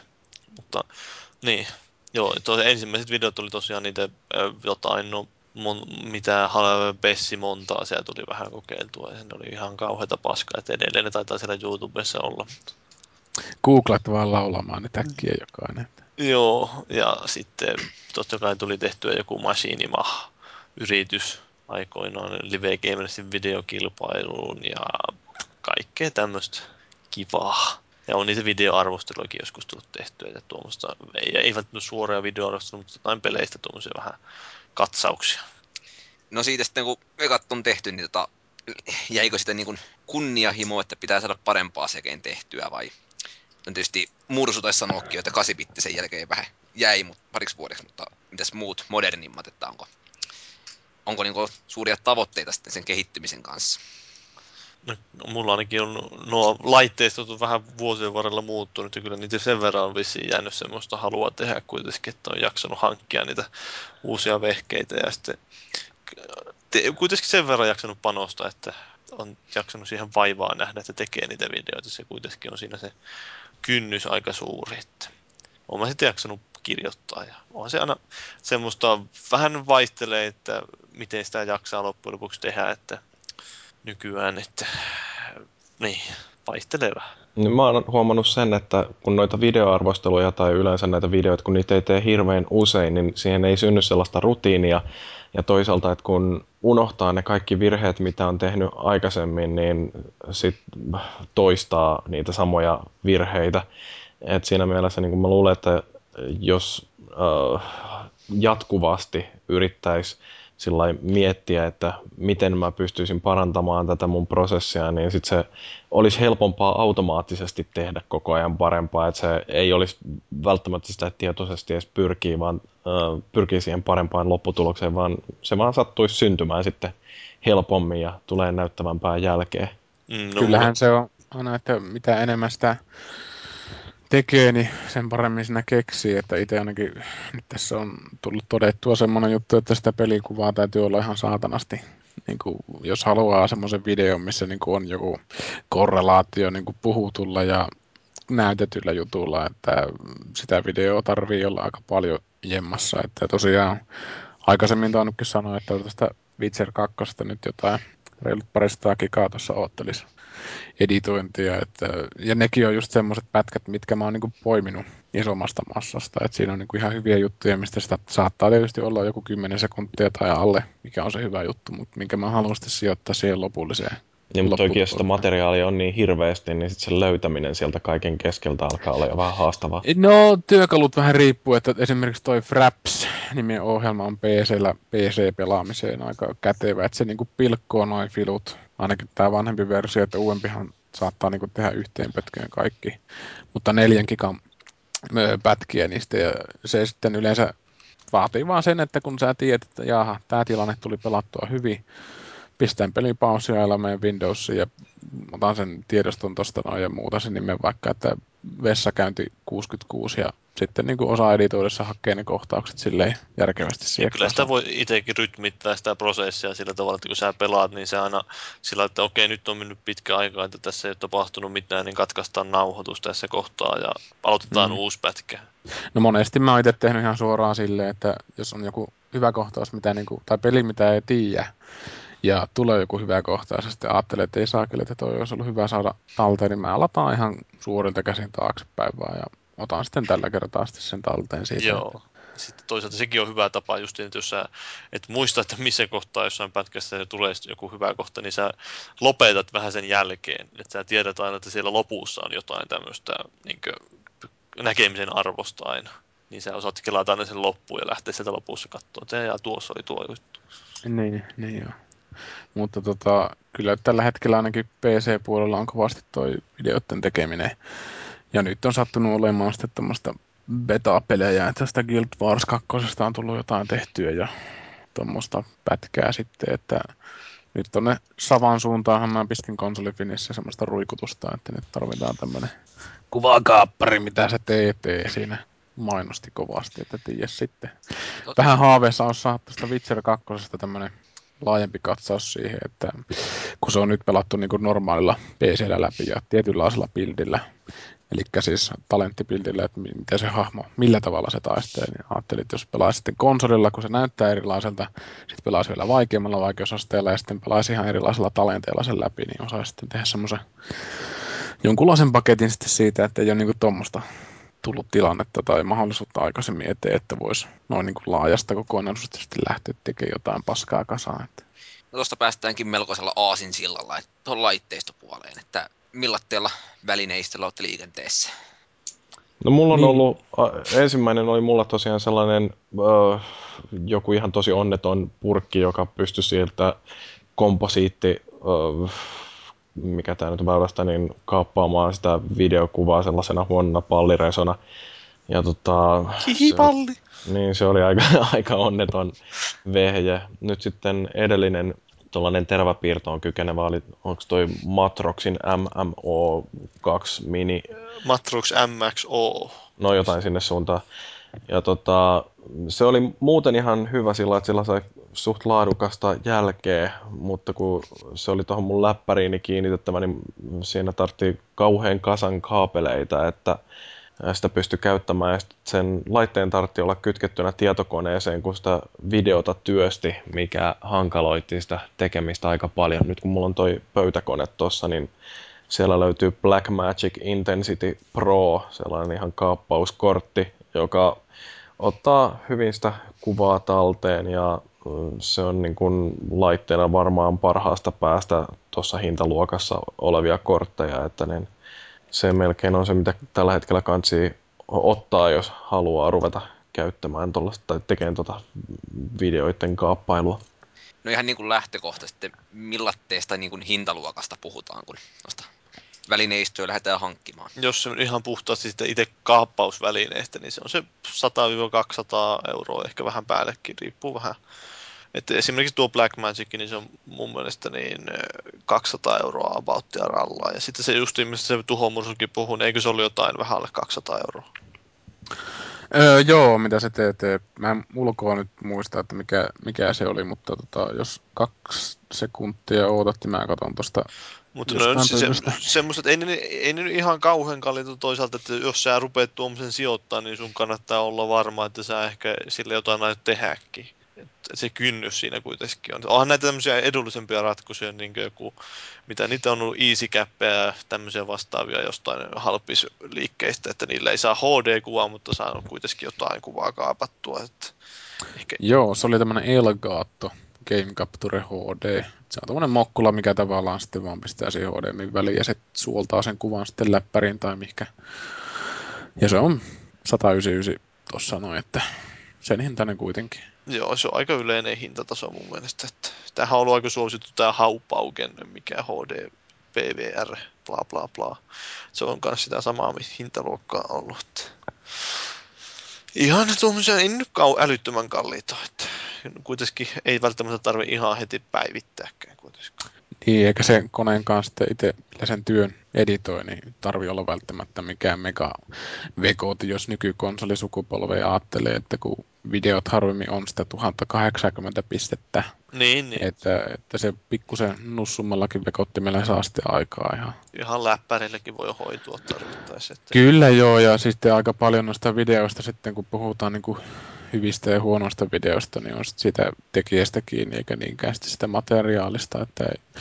se on niin kuin nopeasti taas tullut muistettua tuosta, että nyt kun noita videoita on tehnyt ja ottanut sen, niin kuin kaapannut niitä pelejä, niin jos sä teet niin kuin, tai ideaalitilanne on se, että jos sä niin kuin nauhoitat jonkun pätkä, joka on vaikka ö, 10 sekuntia pitkä, niin siinä olisi niin kuin keskellä se osa, mitä sä niin kuin tavallaan kaipaat siihen tai haluat niin kuin tuoda esille, että siinä on niin kuin ympärillä sitä ilmaa, eli semmoista niin kuin höttöä Niin, tavallaan. se on he- helposti pystyy leikkaamaan sen siihen Ni, just. nimenomaan, että se ei tavallaan tule semmoista äkkijuttuja, että jos sä niin nauhoitat jonkun tilanteen pelissä, niin et missään tapauksessa katkaise sitä nauhoitusta heti, että nyt niin ot, otettu kohtaus purkkiin. Joo. Et anna tavallaan rullata sen ja tulee semmoista ilmaa siihen, että sen on huomannut hirveän hyvin ton rytmityksen kanssa, että jos se on niin kuin liian nopea, niin sitten sitä videosta tulee ihan liian vaivalloinen seurata, ja jos se menee niin kuin epärytmissä silleen, että niin kuin otokset on niin kuin eri pitkiä niin kuin jatkuvasti, niin tulee semmoinen levoton olo siinä, että kun ei oikein tiedä, mitä sinä sitten kattelee, että jotenkin on tykännyt semmoisia vähän rauhallisempia niin kuin pitempiä pätkiä sitten ottaa, mutta ei kuitenkaan sitten liian pitkiä. Että yleensä just itse, no varsinkin siinä Diablo 3, mistä mä sen betasta tein semmoisen NS-arvostelun, missä henki kurkussa puhuin sitten kauheita vauhtia, niin siinä oli just se, että kun halusin saada sen kuvan vastaamaan sitä, mitä puhuu. Joo, niin se on tosi hankala voi olla, että jos sä Niin. teet niin silloin, että sä puhut kauhean nopeasti asiasta toiseen meet, niin sitten sitä ei pysty joka asiaa kuitenkaan mätsäämään. Joo, no mä tein tavallaan niin kuin yhtä matkaa sen siinä, että mä mietin, että mitä paskaa tässä nyt jäi käteen tästä demosta ja, tai betasta ja sitten tavallaan kasasin sen sitä myöten ja kuitenkin avainasiassa oli se, että mä en halunnut mitään 10 minuutin videota, että kolme minuuttia niin kuin maksimissaan Joo. olisi ollut niin kuin se, mä en muista minkä verran se tuli Se, pituutta. se, mutta se on kuitenkin- yllättävää, yllättävää kuitenkin huomata, että kun se tekee tuommoisen videonkin, että jos sä kirjoitat sen tekstin, mitä sä aiot puhua, ja katsot, että kuinka se niin kuin sanamäärä esimerkiksi, että mitä se vastaa niin kuin videon pituudessa, että jos suurimman osa videosta on äänessä, niin, niin kuin se joku 500 sanaakin, niin se kääntyy lailla suurin piirtein viiteen minuuttiin. Niin, se, se vähän riippuu jo, että itse kyllä niin kuin, kun siinä Diablo 3 just siinä pätkässä oli se, että kun koitti niin kuin vähän semmoista nopeampaa arvostelupaskaa tehdä siitä, niin hirveän hankala oli jotenkin sitten saada puhuttua kuitenkin sitten se pätkä niin kuin jotenkin järkevästi kuosiin sitten siinä, että ei tullut semmoista niin kuin ihan täysin puolivillasta sitä niin, videosta. no, se on taas sitten just niin, että se pitää ihan eri tavalla, jos kirjoititko sitä etukäteen, niin sitä, että sillä oli jotenkin sitä vai- Joo, kyllä mä sen niin kuin hahmottelin niin kuin, tavallaan ne pääkappaleet ja sitten sen perusteella sitten aina laskettelin jotain, mitä sieltä tuli. Niin, Mutta ne se- pääpointit kuitenkin sitten oli niin kuin, kirjoitettu näitä. se on vähän niin kuin esitystä tavallaan jonkinlaista esitelmää pidät, niin sulla pitäisi olla just aika hyvin mietittynä se runko, että jos sä rupeat siinä improvisoimaan kesken sen kaiken, niin se menee aika vaikeaksi. Joo, ja sitten kun varsinkin aikaraja oli. Että Niin, niin, nimenomaan se. siitä, että ei siinä niin kuin mitään järkeä ruveta ihan settiä vetää, että sitä istus niin kuin kolme tuntia sitten putkeen, kun alkaisi mussuttaa kaikkea. Vaikka niillekin videoille tietysti on se. Varsinkin Niin. kun YouTubeen pystyy pistämään nykyään vaikka kuinka pitkiä videoita. Että... Se totta kai riippuu videotyypistä justiin, että mitä hakee. Että. Oletteko te Niin. sitten miettinyt sitä paljonkin, että miten te teette tollasen, kostatte tuollaisen videon just kun siinä on sitä selostusta, kun mä viimeksi, kun mä tein tota Uncharted-videoarvostelua, niin mulla ainakin mä oikeastaan keksin siinä taas uuden tavan, että miten mä sen videon koostan. Et tietysti yksihän on se, että miten valitaan nämä kaikki pätkät, mitä siinä halutaan esittää, ja ähm, se tulee siinä aika lailla pelatessa, niin jää mieleen, että hmm, tämä on varmaan sellainen, mitä voisi olla hyvä esittää, ja aika paljon tulee sitten semmoista, että jätetään sitten kuitenkin ottamatta siihen videoon, koska se vaan ei yksinkertaisesti mahdu siihen tarinaan. Mutta niin, niin, miten te teette sen käsikirjoituksen ja onko teillä jotain hyviä vinkkejä siihen? No, sanooko Paavi vaikka tällä kertaa ensin? No mä voin sen verran sanoa, että mulla ne elää aika pitkälti. Aluksi mä yleensä just, no, mä pelaan sen pelin, niin mä nautan samalla videomateriaalilla. Tosiaan mullekin voi jäädä mieleen jotain, että tämä on semmoinen juttu, joka mä niin ehkä haluan tuoda, mutta mä lähden sitten kirjoittaa sen jälkeen, että mitä mulla on niin jäänyt siitä pelistä mieleen, jos niin videoarvostelusta tosiaan puhutaan. Että vähän sillä lailla luonnostelen sieltä, mikä, mitä mä haluan siitä pelistä sanoa, ja sitten mä sen perusteella lähden katsoa niitä videopätkiä, järjestelen sillä lailla siihen johonkin aikajanalle, ja pikkusen ne sitten saattaa, jos mä huomaan, että okei, mulla on tästä näin paljon materiaalia, niin sitten mä saatan muuttaa sitä tekstin pituutta, että ne elää siinä rinnakkain, että en, en tee lailla, että okei, nyt mä kirjoitan, nyt mä otan videon ja nyt mä nauhoitan, ja että ei ole niin semmoinen suoraviivainen prosessi välttämättä. Mä voin kertoa, miten mä tein sen tuossa Unchartedissa. Musta se oli aika toimiva systeemi ja täytyy yrittää kehittää tätä eteenpäin. Mutta, mutta mulla sitten tuli sillä että mä ensin tietysti niin kun keräsin ne kaikki nauhoitetut pätkät ja sen jälkeen mä rupesin valittamaan sieltä sellaisia osia, mitä mä ajattelin, että on hyödyllistä näyttää siinä. Sitten sen jälkeen mä leikkasin niistä sellaiset reilut pätkät, että kaikki se olennainen jäi siihen, mutta että mä otin tietoisesti liian pitkiä videoosia siitä. Sitten sen jälkeen, kun mulla oli se, nämä kaikki videoklipit laitettuna oikeaan järjestykseen ja periaatteessa koottuna jo valmiiksi se itse arvosteluvideo, niin sitten mä kirjoitin sen käsikirjoituksen itselleni ihan sanasta sanaan, että mitä mä spiikkaan siihen päälle. Ja sen jälkeen mä nauhoitin tämän puheen, iskin sen siihen videon päälle ja lopuksi poistelin sieltä videosta sellaisia rönsyjä, jotka ei sopinut ajoituksen puolesta siihen puheen kanssa yhteen. Eli se just mahdollisti, että kun ne videot tai niin kuin yksittäiset kohtaukset oli liian pitkiä, niin mulla oli mahdollisuus sitten lopuksi tehdä se videon pätkiminen sen mun arvostelutekstin mukaan mulle itsellä tulee huomannut sen, että mä oikeastaan aika moneen kertaan nauhoitan tuon, voi olla, että nauhoitan useampaan kertaan sen puheen, että mä niin tavallaan teen sen, nauhoitan sen puheen ja mulla on se video ja mä pistän ne yhteistä, mä katson, että kuinka hyvin ne toimii ja sitten jos se huomaan, että joku ei toimi hyvin, niin sitten mä vedän uusiksi sen vähän muuta. Niin sehän voi olla aika hankala saada purkkiin sitä kerralla sitä niin nauhoitusta, sitä sä puhut siihen, että kun mä yritän kuitenkin sen verran, että en lukisi ihan suoraan paperista, vaan nimenomaan sisäistän sen tekstin ja niin kuin esityksessäkin, niin puhun sen sillä tavallaan. Niin, tai kerrot. Niin, niin nimenomaan, että en lue sitä tekstiä. Kun menee aika tylsän kuuloseksi helposti, jos vain sillä lailla monotonisesti mm. selittää. Että yrittää Tämä vähän... nousevaa intonaatiota. Niin, vähän semmoista. Joo, itsellä on semmoinen taktiikka just se, että kun nauhoittaa noita pelejä, niin se prosessi yleensä alkaa sille, että kerään ne videopätkät just niin kuin sanoin, että jos on joku hyvä pätkä, niin mä annan sen, niin kuin, mä niin kuin rullata hetken sen nauhoituksen ja sitten pistän pelin pausalle ja käyn niin kuin siirtämässä se sinne kansioon. Ja mä yleensä niin kuin, rytmi, tai niin kuin nimeen sen tiedosta jotenkin silleen, että jos se liittyy vaikka niin kuin talentteihin, niin niin kuin, eli jos on niin roolipeli ja sä niin kuin, hahmojen talentteja ostat tai jotain muuta, tämmöiseen niin kuin opastukseen yleensä, niin pistää semmoisen avainsanan siihen ja sitten vaikka jonkun numeron perään, en tietää sitten mihinkä se kuuluu. Ja itse käyttää tuota Sony Vegasia, niin se on niin järjettömän easy peasy niiden kanssa, että sä voit niin kuin lätkiä niin kuin niitä nauhoja tai niin kuin noita kuvakanavia vaikka miljoonasti siihen päällekkäin. Ja Joo. sitten sä voit tehdä tosiaan semmoisen niin soljuvan kokonaisuuden aika, niin kuin, no ei tietenkään helpolla, mikään työ nyt ei ole niin kuin helppoa ja ei hoidu itsestään, mutta tota, tekemällä kuitenkin silleen, että sillä on mahdollisuus tehdä semmoista hyvää pätkää ja jotain sitten tämmöisiä, kun Paavikin just sanoi, että jotain pätkiä, mitkä ei yksinkertaisesti sovi siihen kokonaisuuteen, vaikka ne olisi kuinka hyviä sellaisia niin kuin pelitilanneotoksia, niin on niin kuin monesti joutunut heittää kuuseen sellaiset, että ne vaan ei niin kuin siihen kokonaisuuteen istu hyvin, että siinä on pakko ollut poistaa niitä. Ja sitten kun niistä saa jonkun semmoisen alun, mä en niin kuin ihan tee niin kuin toista kokonaan ja sitten toista, että mulla niin kuin kasaantuu yhtä aikaa oikeastaan ne, että yrittää niin kuin pitää semmoisen juonen siinä storissa sitten tavallaan, että sitten alkaa niin kuin sitä spiikkausta miettimään, että mitä siihen vetää. Että mä saatan vetää niin kuin sen alkuspiikkauksen ja siitä tulee sitten tavallaan se rytmitys siihen koko videoon ja sitten sitä niin kuin tavallaan mukailee sitten siinä, että joskus tosiaan täytyy heittää niitä hyviäkin tappoja tai tommosia muita pätkiä sitten pois siitä. Että... Joskus se tosiaan voi olla hyvä pistää sinne jotain omia mokiakin jopa sinne. vä- Kyllä, sekaan. kyllä. Se ei ole välttämättä sitä että parasta pelaamista. Että itse nyt pistänyt Joo. sinne että jotain kuolemia ja tuommoista tyhmääkin. Niin. Mä sitä Alan Wakeä tai se just sitä PC-versiota silloin kun se tuli, niin tehdä sen demon sinne heti, niin juoksin silta alas siinä. Että Joo. Mä jätin sen siihen kuitenkin sitten, että se nyt kuitenkin sisältyy ja kuuluu asia. Että. Mutta se mitä noissa huomannut kanssa, että itse pyrkii sellaisia otoksia käyttämään, missä mahdollisimman vähän niin kuin näkyisi semmoisia pelillisiä numeroita tai tällaisia niin kuin user interface-juttuja. Niin. Tää just tästä Terraonlinestä, mistä on ottanut pätkää, niin mä tykkään perkeleesti siitä, että sä pystyt niinku sulkemaan UI pois niinku näkyviltä.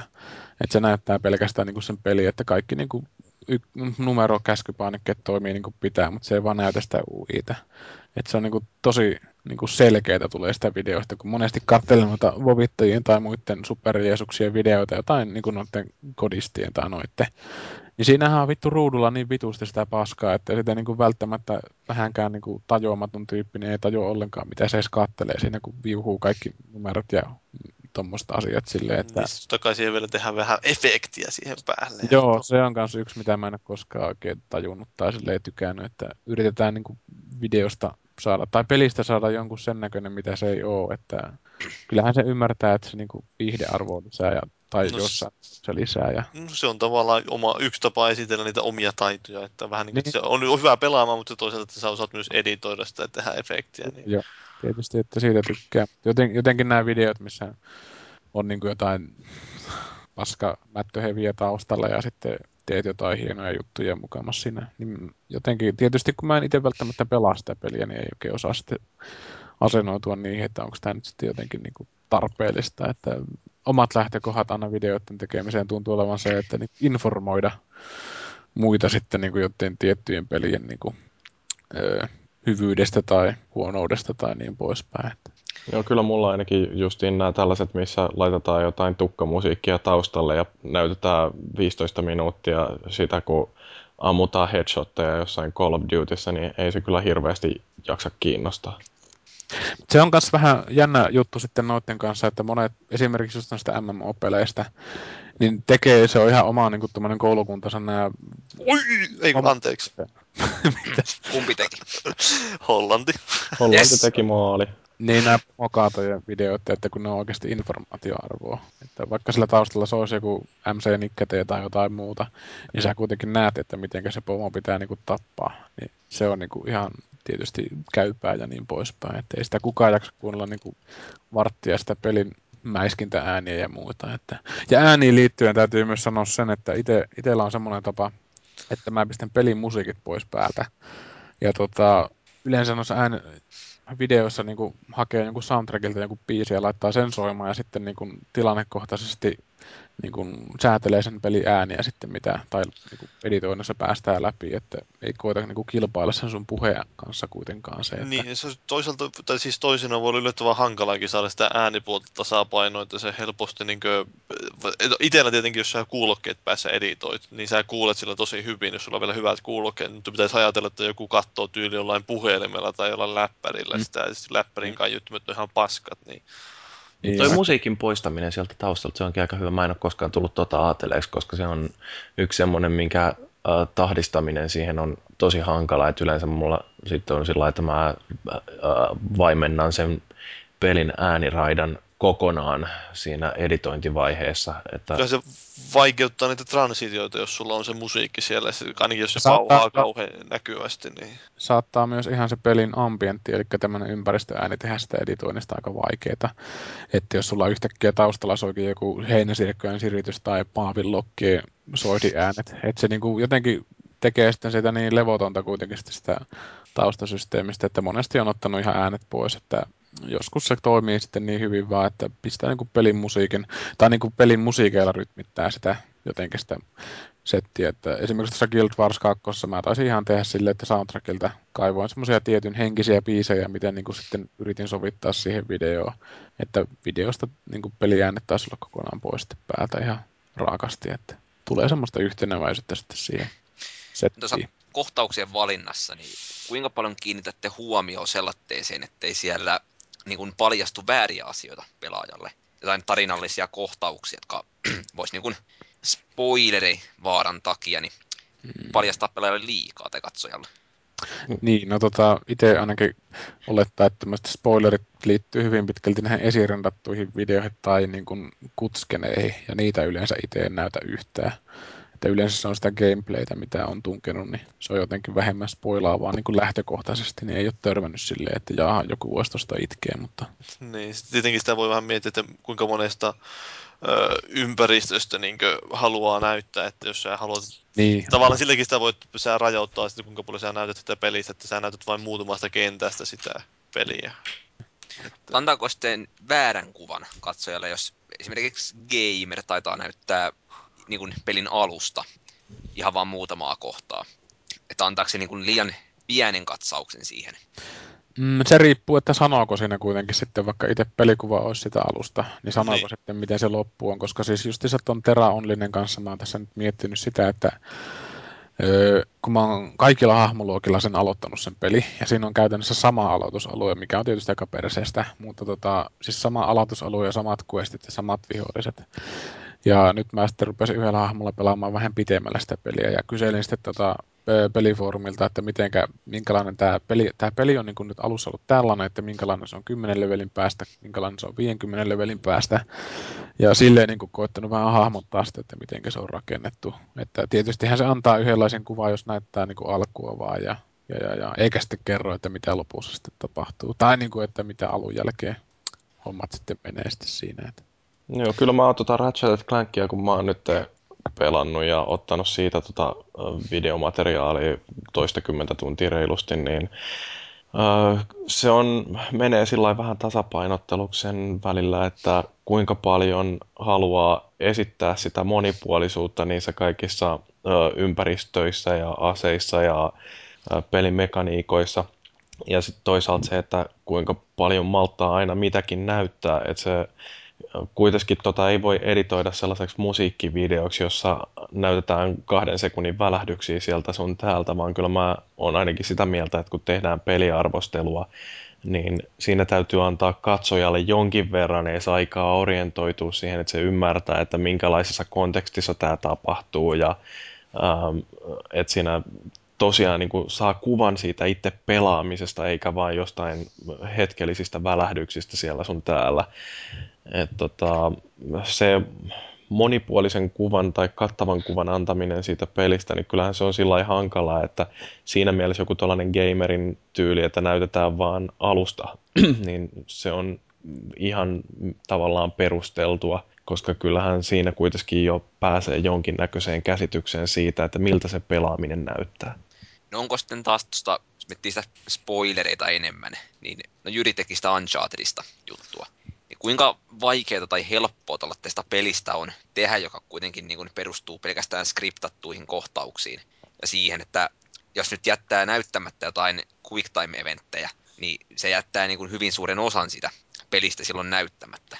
Mutta taas jos sä teen näyttää, niin se tietysti niin kuin syö sen koko kohtauksen tehokkuuden pelaajalta. Nohan tuossa justiin se riski, että jos näyttää jonkun yhden quick time eventin esimerkiksi kokonaan, niin- niin varsinkin jos siinä on jotain sellaista omaa pähkäilyä, mitä pelaajalta edellytetään, että se tajuu, mitä siinä tilanteessa täytyy tehdä, niin kyllähän se periaatteessa spoilaa sen, että miten se ö, ongelma ratkaistaan ja ää, varmasti monet pelaa siksi, että ne ratkoo ne ongelmat itse ja saa sen oivaltamisen ilon, niin kyllä noissa ainakin täytyy olla aika varovainen, mutta sitten se, että mitä siitä tarinasta spoilataan, niin äh, no jotkuthan on sitä mieltä, että mä spoilasin Unchartedin videoarvostelussa, kun näytin, mitä siinä tapahtuu kappaleessa kaksi. Uh, ja mä taas olin huomattavasti varovaisempi sen suhteen, että mitä mä näytän uh, siitä, että mitä tapahtuu kappaleessa 16. Mutta niin. Tietenkin sitä voi yrittää miettiä, että mitä, mitä pelistä on näytetty niin yleisesti mediassa, että Mm. tyylin trailereissa. Niin, no, mutta toisaalta mä sitten taas pyrin välttämään kauheasti sitä, että mä seuraan sitä uutisointia noista peleistä, joita mä arvost- tai jotka mä arvostelen, että ei pää- ää, päästä itseänsä liikaa ottaa vaikutteita niiden muiden mielipiteistä. Niin, mutta kyllä sä voit katsoa tyyliin jonkun trailerin vaikka pariin siitä pelistä. Mm. Okei, okay.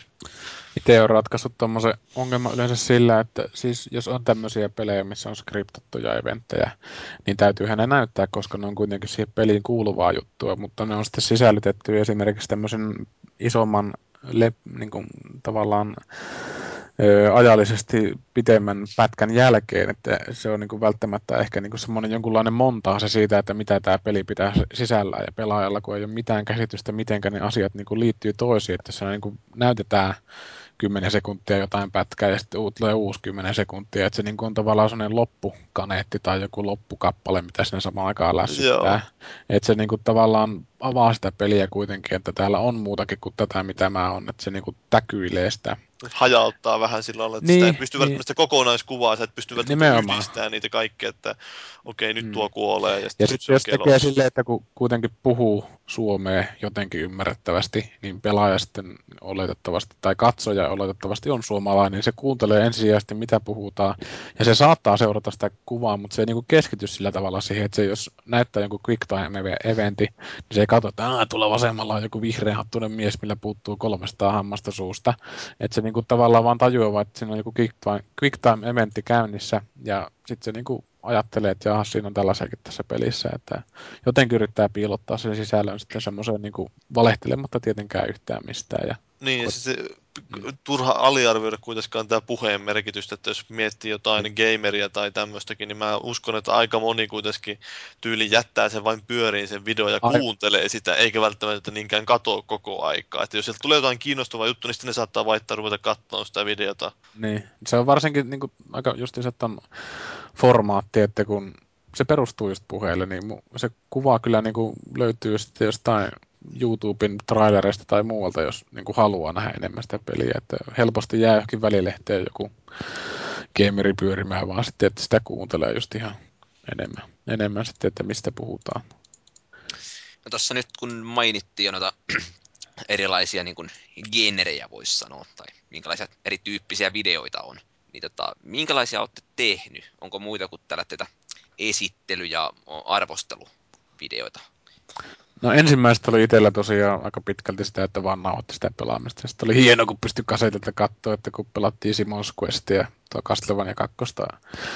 Että oi vittu, kun hyppii hienosti tästä jätkää ja näin poispäin. Mutta sittenhän se tuli tietysti yrittää semmoista jotain show-hässäkkää sinne laittaa. Että. Mutta en ole striimannut itse, koska se on mielenkiintoinen ajatus, mutta tota, tarvitsisi jotenkin semmoisia, että sitä voisi niinku jotenkin järkevästi sitten tehdä. Että, että, että ehkä mä pelaan semmoisia pelejä, että niitä ei niin kuin kiinnosta, kiinnosta sitten ihmisten katsella striimattuna. No se on vähän riippuu tosiaan pelistä, että miten sitä, että just jos joku kauhean tarinapainotteinen peli, niin ei välttämättä porukka halua pitkälle, jos pelaa, niin tyyliin katsoa sitä, että okei, nyt mä pelaan Unchartedin läpi tässä, niin kuinka moni nyt haluaa, että mä pelaan se, nähdä sen koko tarinan siinä. Mutta toisaalta niitäkin on aika paljon, että ketkä katsoo niin pelit Niin, no joo, kyllä niitäkin on yllättävän paljon. että on niin pelit kutskeneileen siellä kaikki. Että jos on just jos ajatellaan, että nyt tulee Dead Space 3, ja haluaa, että niin ykkösen ja kakkosen jotenkin sisäistää, että mikä tämä konteksti, vaikka nyt tietysti huono esimerkki tähän, koska se on ilmeisesti aika erilainen, että siinä ei ole nekromorfeja tai vähällä ilmeisesti on ja niin poispäin, mutta siis katsoo se ykkösen ja kakkosen, että mistä se Iisakki oikein ponnistaa. Kyllä mä tuossa tota, mietin justiin, että minkälaisia videoita voisi tehdä jostain Ratchetista, niin kun siinä niitä skill pointteja kerätään suorittamatta tekemällä erilaisia temppuja. Niin sitä mä ajattelin, että niitä voisi ehkä jonnekin YouTubeen uppailla, että miten sain jonkin mm, skill pointin hoidettua helposti. Mutta toisaalta sitten taas niin näitä on jo valmiiksi aika paljon, että kannattaako niitä nyt ruveta Niin, mutta niitä ei tekemään. välttämättä ole suomen kielellä. Että se on tietysti yllättävän suuri myyntivaltti tuossa konsolifittissäkin, Niin, niin, siis- suomenkielisyys. Se yleensäkin tuo kielenvalinta aika kriittinen, että jos sä haluat taas kauhean suurta yleisöä, niin sä et voi sitä taas suomenkielistä käytännössä tehdä. Niin, mutta eihän nyt lähtökohtaisesti varmaan kukaan on ajatellut, että kilpailee mikään Game Trailersin tai tuommoisen kanssa. Että... Niin, mutta jos haluaisi niin sillä, että Niin. haluaa tulla jonkinlaiseksi YouTube-ilmiöksi. Niin, no se on tietysti ihan eri, eri asia. Että silloin täytyy olla semmoiset muut kuin Mika Häkkis ralli-englannit oikeastaan. Että siinä täytyy olla jo sitten semmoista showmanshipia niin kuin siinä omassa touhussakin niin sanotusti. Että tarvii olla hyvä editoija ja hyvä puhuma tai hyvä ääni. Sitten yksi, mikä on tietysti hienoa, niin mitä mä en itse pysty tekemään, koska mä en osaa pelata, mutta niin on ollut kiva katsella näitä joku Raitserin opetusvideoita siitä, että miten pelataan Call of Dutyä, että uh, mulle tuli ainakin joitain videoita katsoessa sellainen fiilis, että hitsi pitäisikö tässä ostaa joku näistä uudemmista peleistä. Uh, mutta tota, niissä oli ihan silläkin arvoa, että ne antoi vinkkiä yleensäkin tuollaisista FPSien pelaamisesta, että miten siellä kannattaa liikkua ja sijoittua ja taktiikkaa ja muuta tällaista. Että noi on ihan sellaista hyvää yleisön palvelua ja musta on hienoa, että joskus viittii ilmatteeksi tehdä ja jakaa sitä omaa ymmärrystänsä. Joo, kyllä noita on tosi paljon noita tommosia vinkkivideoita, että nyt jos sen Diablo 3 hankit, niin tuubi on täynnä justiinsa tästä meikäläisen nillittämästä, no, no ehkä miljoonan muunkin nillittämästä Act 2 vaikeammalla vaikeusasteella. Että siellä on eri hahmokohtaisesti erilaisia niin kuin ihan talenttibildi-yhdistelmiä, että mitenkä näistä tilanteista selvitään. Että tosi, tosi niin kuin hoksaavia ja neuvovia videoita, että se ei ole pelkästään sitä, että taustalla soi joku hausmylly ja sitten jätkä vaan pelaa siinä, että nyt pääsen läpi ja nyt pitäisi jotenkin itse niin kuin katsojankin tajuta ja osata mennä tämä.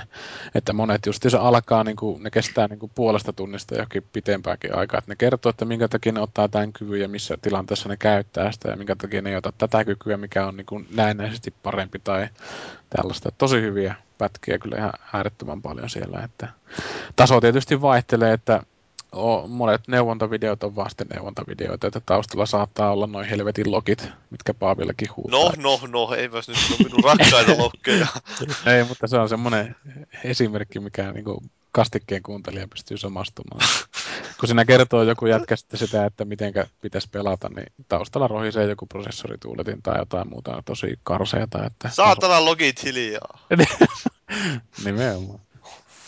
No mites tuossa opastusvideoissa, niin niitä on paljon tullut viime aikoina lähinnä trofien ja achievementtien takia, mutta onko niin kuin mielipidettä tällä teistä glitcheistä ja niin kuin huijauskeinoista nettipeleihin, että niitä lähdetään heti levittelee ihan onnessaan? No siis kyllä tiedät, tässäkin on taas se niin kuin, öö, tämmöinen kaksipuolinen, kaksiteräinen miekka. Toisaalta se on ihan hyvä, jos niin osaa tunnistaa sen että, ja tietää, miten ne tehdään, niin ehkä niitä voi estää. Ja toisaalta sä tunnistat siellä pelatessa, että okei, nyt tuo käyttää tuota glitchiä, noin mä en sillä mitään voi. Ettei turhaudu siihen. Mutta on totta kai huono, jos sitä levitetään sillä, että okei, nyt kaikki rupeaa käyttämään tätä glitchiä. Mutta tota, nousisiko tuommoiset glitchit niin mitenkään erityiseen huomioon, jos tota, niitä ei mainostettaisi? Että tota, miettii jotain NHLn bugirannetta esimerkiksi. Kyllä mä uskon, että ne kuitenkin leviää siellä netissä, että kun joku sitä käyttää, niin sitten joku voi kertoa tyylin kaverille siellä netissä kuitenkin, kun ne pelaa porukalla, niin sitten, että okei, se leviää tällä tavalla vähän niin kuin puskaradion kautta joka tapauksessa.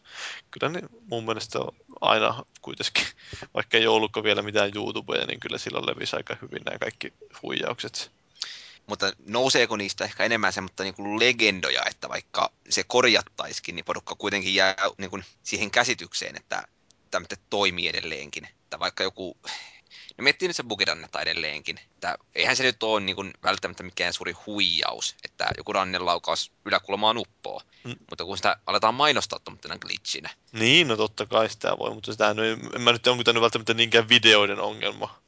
Mm. No jos miettii seuraavaa tuommoista generetyyppiä, niin ootteko striimannut pelejänne tai kattellut, kun esimerkiksi tämä tosimiesten leikkikenttä striimaa? No, no, viime kesänä mulla oli semmoinen, mä en muista kuinka kauan se kesti, mutta mä tyyliin joka viikonloppu, oliko se lauantai vai sunnuntai, niin aina pelasin jonkun aikaa ja striimailin.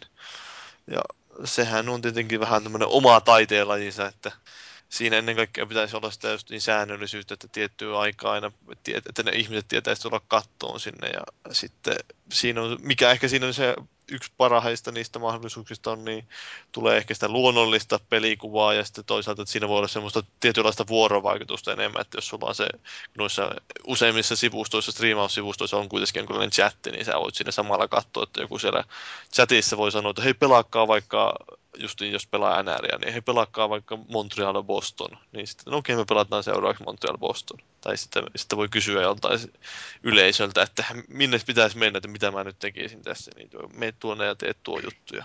Että se on ihan hauskaa. Ja se mitäs toisaalta- muut? Niin, ja se toisaalta vielä sanoo vielä se, että siinä ei, siinä ei ole se editoinnin taakka ei välttämättä ole sitten taas, että sun ei tarvitse jälkikäteen sitä materiaalia välttämättä editoida, vaikka vaikkakin kyllä noissa monissa on sitten sekin vaihtoehto, että se osaa tallentaa sen videomateriaalin myös sulle koneelle, että sä voit ottaa sieltä vaikka niitä kohokohteen niistä sun striimeistä ja pistää niitä YouTubeen. No mitäs muut, onko striimaaminen tuttua? Mä en ole keksinyt yhtään syytä, että miksi kukaan haluaisi katsoa, kun mä pelaan. Niin, joskus on joku tommonen petapeli, että kun on näitä onlineja nyt kokeilu, niin kyllä sitä miettii, että se voisi olla ihan kiva se striimailu, koska siis monissa tämmöisissä peliyhtiöissä on ihmisiä, jotka sitten kiinnostuneella sen pelistä ja ei ole välttämättä päässyt petaan mukaan. Niin siinä mielessä, mutta tota, kyllä se on jotenkin semmoinen järjestelykysymys, että kun tässä menee niin harrastelijapohjalla ja oman fiiliksen mukaan, niin ei sitä ainakaan vielä ole pystynyt semmoista kikkailua järjestämään, että striimailisi sen ihmeen mitään. Niin, niin siinä on tietysti hyvä, jos siihen, ehkä paras olisi jos just siihen rakentaa jonkun teeman siihen striimaamiseen, että sulla on niin nämä, mikä random gaming oli, että niillä oli niitä maratonsessioita, niin siinä on se tietty joku koukku, joka tekee siitä vähän, että tämmöistä, tätä ei olisi voinut välttämättä toteuttaa niin hyvin perinteisellä videolla. Mm. Kyllähän joo, että tietysti just ehkä tuommoiset pelit, mitä, tai mitä itse kattelis, niin on just tommosia niin kuin gameplaytä semmoista peleistä, mitä ei niin kuin gameplaytä nähnyt siitä, että joku beta-eventti tai joku tommonen, että semmoista striimausta tulee joskus katsottua, mutta noin striimit on yleensä ollut niin paskalaatuisia, mitä itse on eksinyt katsomaan. Et jotenkin on ehkä tullut semmoinen ennakkoluulo taas tietysti, että ei, ne, ei niitä itsekään saisi niinku parempilaatuisena ulos, että turhaan sitä nyt yrittääkään. Että semmoisia kuvioita. No mites sitten tota, tuommoitteet mainittiinkin jo aiemmin, niin montaasit ja machinimat. Eli käytännössä pelikuvan tämmöinen niin kuin yhdistäminen ja muuttaminen niin kuin elokuvamaisemmaksi ratkaisuksi. Niin onko tuttua tai tekisittekö itse? No jotain montaa se on tullut tehtyä, mutta just niin itsellä ei ole oikein ikinä ollut kiinnostusta niitä edi, niin kuin efektipuolta opetella ja tuommoista, niin sitten se montaasessa yleensä kuitenkin on aika keskeistä kanssa, että siinä on sitä kauheita tykitystä leikkauksissa ja efekteissäkin, niin sitten, no sitten jos mä oon tehnyt montaa sen, on vähän enemmänkin tuommoista huumoripuolta ja jotain vähän semmoista ei niin vakavassa mielessä tehty. No itse, itsellä on tota, kyllä aika paljon kiinnostusta, mutta en nyt ole vakavasti lähtenyt tuohonkaan vielä, mutta siis ongelmana ainakin itsellä on sitten siinä, että mitä mä nyt sanoinkin, että noita pätkiä kun on noista kodeista ja muista, niin siinä on ruudulla kaikkea muuta kuin mitä se niinku itse niinku yrittää se tilanne näyttää, niin jotenkin se niinku muuta ainakin potkaisee sitten ulos siitä pelistä, että sulla ei ole tavallaan semmoista free roam ym- ympäristöä, missä sä pystyt niinku tavallaan tallentamaan ne otokset niin kuin sä koet ne silleen, että sen viestiminen on tosi hankalasti sen niinku fiiliksen, että se ei välttämättä välity just sillä, että sä niinku näytät vaan sitä jotain pelattua kohtausta, että just monet tämmöiset tyypit tekee sillä niinku elokuvamaisilla efekteillä just sitä, että ne yrittää painottaa sitä niinku fiilistä sillä tilanteella, mutta se, että näkyy noin user interfaceit, eli ne kaikki energiabaarit ja tähtäimet ja numerot ja kaikki tuommoista, niin jotenkin se heittää ainakin meikäläisen sitä pois, että niin katsoo vaan semmoista, että joo, onhan toi ihan nättiä ja hyvin rytmitettyä tälleen, mutta en mä jotenkin osaa sitä katsoa sitten sellaisena. Joku machinima voisi olla ihan hauskaa, se vaan vaatii hirveästi sitä äh, energiaa ja käsikirjoittamista ja postprosessointia ja muuta tällaista. Mutta sitten kyllähän varmaan jotain sellaisia voisi olla ihan hauska tehdä, että nappaa pelistä muutamia kohtia ja sitten käsikirjoittaa ne uudestaan ja tekee niistä jotain humoristisempia versioita, niin kuin Stammy on tehnyt jostain Dragon Ageista ja tällaisista. Niin, Et joita tota- duppaa vaikka päälle. Sitten. Niin, että siinähän voi, mutta se vaatii sitten taas huumorin tajua ja tunnetusti mulla ei ole sellaista. No itse nyt justiin joskus kokeilu sitä masiinimäntiköistä. Onhan se nyt ihan hauskaa sillä lailla justiin puhua itse niin kuin mukaan siellä joku pelihahmo puhuu. Ja sitten tuossa kun justiin puhuu tuosta, tuohon mun sitten se hudin poistaminen ja tämmöinen, niin Halossahan on tosi hyvä tämä teatteri, että sä pystyt ottaa sen kameran. Sä, niin kuin sä tallennat sen joku matsi, niin sä tiedät, että sulla on mennyt hyvin siinä, että sulla tuli joku hieno tappo, niin sä voit niin kuin irrottaa sen kameran siellä joo. sun ruumiista, niin kuin free roamata siellä menemään ja vaihdella kuvakulmia, miten lystää. Että se ei ole pakko olla Mm. mennä purkkiin just sillä hetkellä, kun se tapahtuu. Että. Mut jokuhan voisi jostain Final Fantasyista leikellä sellaisia klippejä ja tehdä niistä sellaisen Bombay TV-tyylisen jutun. Voi itse valita muutamia kohtauksia ja pistää Aina siihen pistää japaninkielinen niin ääninäyttely, niin kukaan ei sitten ymmärrä, mitä siellä Niin. oikeasti puhut. No, ehkä se olisi yksi, yksi tämmöinen. Tosiaan aikaisemmin taisin sanoa, että en ole itse tehnyt tuommoisia opasvideoita, mutta kyllähän mä niitä taisinkin tehdä toi Star Wars Only, kun siinä on tämmöisiä hemmetin öö, kuutioita, mitä ehtitään sieltä kentästä, niin niitä tuli tehtyä aika paljon. Ja tota, aika paljon katsojiakin niillä sitten oli siinä, että tavallaan se oli semmoista tasohyppelyä pelin paskalla mekaniikalla, että semmoista kivaa. Ihan mukavaa niitä oli tehdä, kun itse keksii jonkun ja sitten neuvoo muille sen, että miten sä pääset sinne oikein. Että aika paljon siinä oli semmoista sitten, että haukuin sitä pelin tasohyppelyn järkevyyttä, että se oli niin paskasti tehty siihen. Että. Nyt Oikeastaan tuli mieleen, että semmoinen voisi olla ihan hauska tehdä jonkinnäköinen anti-opasvideo, että ottaa 15 minuuttia sellaista, että yrittää suorittaa jotain tehtävää ja epäonnistuu jatkuvasti ja kommentoi sitä, että miten tämäkään ei nyt onnistunut ja sitten lopuksi luovuttaa siinä ja sitten kiittää, että toivottavasti tästä opasvideosta oli teille apua. Ja, Tai koittaa etsiä kaikki mahdolliset epäonnistumiskeinot sitten jossain tehtävässä vaikka. No tommonenhan toimisi hyvin siinä Mafia 2 on tämmöinen yksi kohtaus, missä tota, on niin kuin, molemmat itse vie pelin eteenpäin, vähän niin kuin samalla niin kuin lopputuloksella, muistaakseni kiinni, mutta, tota, mutta, mutta siinä on niin kuin yksi tällainen oikea ratkaisu. Jyri ehkä muistaa, kun täytyy tätä yhtä kaveria piilottaa ja saada se karkuun sieltä sitten. ah, niin, tämä, kun varastettaan tai otetaan jotain lakanoita jostain pyykkikorista vai? Joo, siinähän on niin eri piilopaikkamahdollisuuksia, niin varmaan kymmenen voi olla enemmänkin, niin tota, että siitähän saisi semmoinen hyvä videon tehtyä, jos tommotteen. Että Oikein huumorilla, että tuon ämpärin taakse. Että. siinä oli käytännössä just tällaista, että Tai pistä, kä- pistä silmät kiinni, että kun sä et näe sitä, niin se ei näe sua. Tää, Lapsen logiikka. Yksi tämmöinen montagen ali, alityyppihän on nimenomaan fail tage, että sä teet nimenomaan semmoista, että pistät niitä sun epäonnistumisia ja mokia siihen putkeen. No sitten voisi olla yksi tämmöinen kanssa, että justiin siinä Mafia 2 niin kiertää jotain varastoa ja on sillä niin että täällä jossain varmaan on posteri, että, että semmoinen wanted posteri ja sitten on kuvaa viisi minuuttia sitä, että kulkee nurkasta toiseen ja on sillä niin lopuksi, että niin ei täällä tainnut olla yhtään wanted posteria. LA Täytyy Noir. kyllä vaan tommosessa tilanteessa olla vaan se katsoja sellainen, että sillä on niinku semmoinen, no ehkä niin, ei rakkaussuhde siihen peliin, mutta joku kuitenkin, että se tietää katsovansa jotain. No, mutta ehkä sitten Feilausvideo. jolla, sillä kato just niin, niin tarvii olla sellainen hyvä läppä sit siinä päällä koko ajan, että selittää sitä. Niin tarvii olla tosiaan silleen hyvin, hyvin keksittyjä läppiä ja tommosia, kun muuten sitten katsoja miettii, että vittu tää jätkä tekee kyllä ihan paskoja videoita. Ja hirveällä vöyhytyksellä ja showilla tekee näitä pätkiä, mutta sitten kuitenkin lopussa on ihan yhtä tyhjän kanssa. No, toi voisi olla aika vaativa tällainen opasvideoiden alityyppi, että niistä ei olisi yhtään helvetinkään hyötyä. No niin. Eikö tuossa Batman Arkham City saa vielä easter eggejä paljastamatta, että siitä kuvailet vartin verran, kun sä pyörit. Joo, että nä, näin löytyy salaisen easter eggin, että sitten oikeasti ei löydy mitään. tämmöinen salainen reitti, että täytyy kertaa se kaupunki 16 kertaa putkeen vastapäivä ja sitten löytyy. Mm. Kyllähän tosta jos tekee hyvin, niin ihmiset varmaan tykkää sitä videosta niin kuin tykkää napin kautta, mutta sitten jos tekee vaan, että minulla on salainen neuvo, millä saat Kurt Cobainin esiintymään Street Factory 2. Että Joo, tämä on tällaista pyynnöarvosta. Kyllä. No, vähän puhuttiin jo arvosteluista aiemminkin, mutta Suomessakin niin kuitenkin, no Gamer tekee vähän tuollaista ehkä enemmän niin podcast-henkistä, että kuvataan niin kuin vai hetkittäin sitä peliä tehokeinona, mutta onko sillä ja esimerkiksi Tiltin tekniikalla, että näytetään koko ajan peliä, niin onko siinä merkitystä tai väliä? Itse asiassa Tilttihän on nykyään ruvennut käyttää myös semmoista, että joissakin arvosteluissa niin näytetään sitä itse ö, arvostelijaa, että se puhuu siinä. Ja Journey ensimmäinen? Mä en muista mistä kaikkea pelejä, mutta siellä oli se nouseva intonaation mies muun muassa puhumassa. No itse tykkään pelivideossa niin kuin siitä, että näytetään pelkästään sitä pelikuvaa.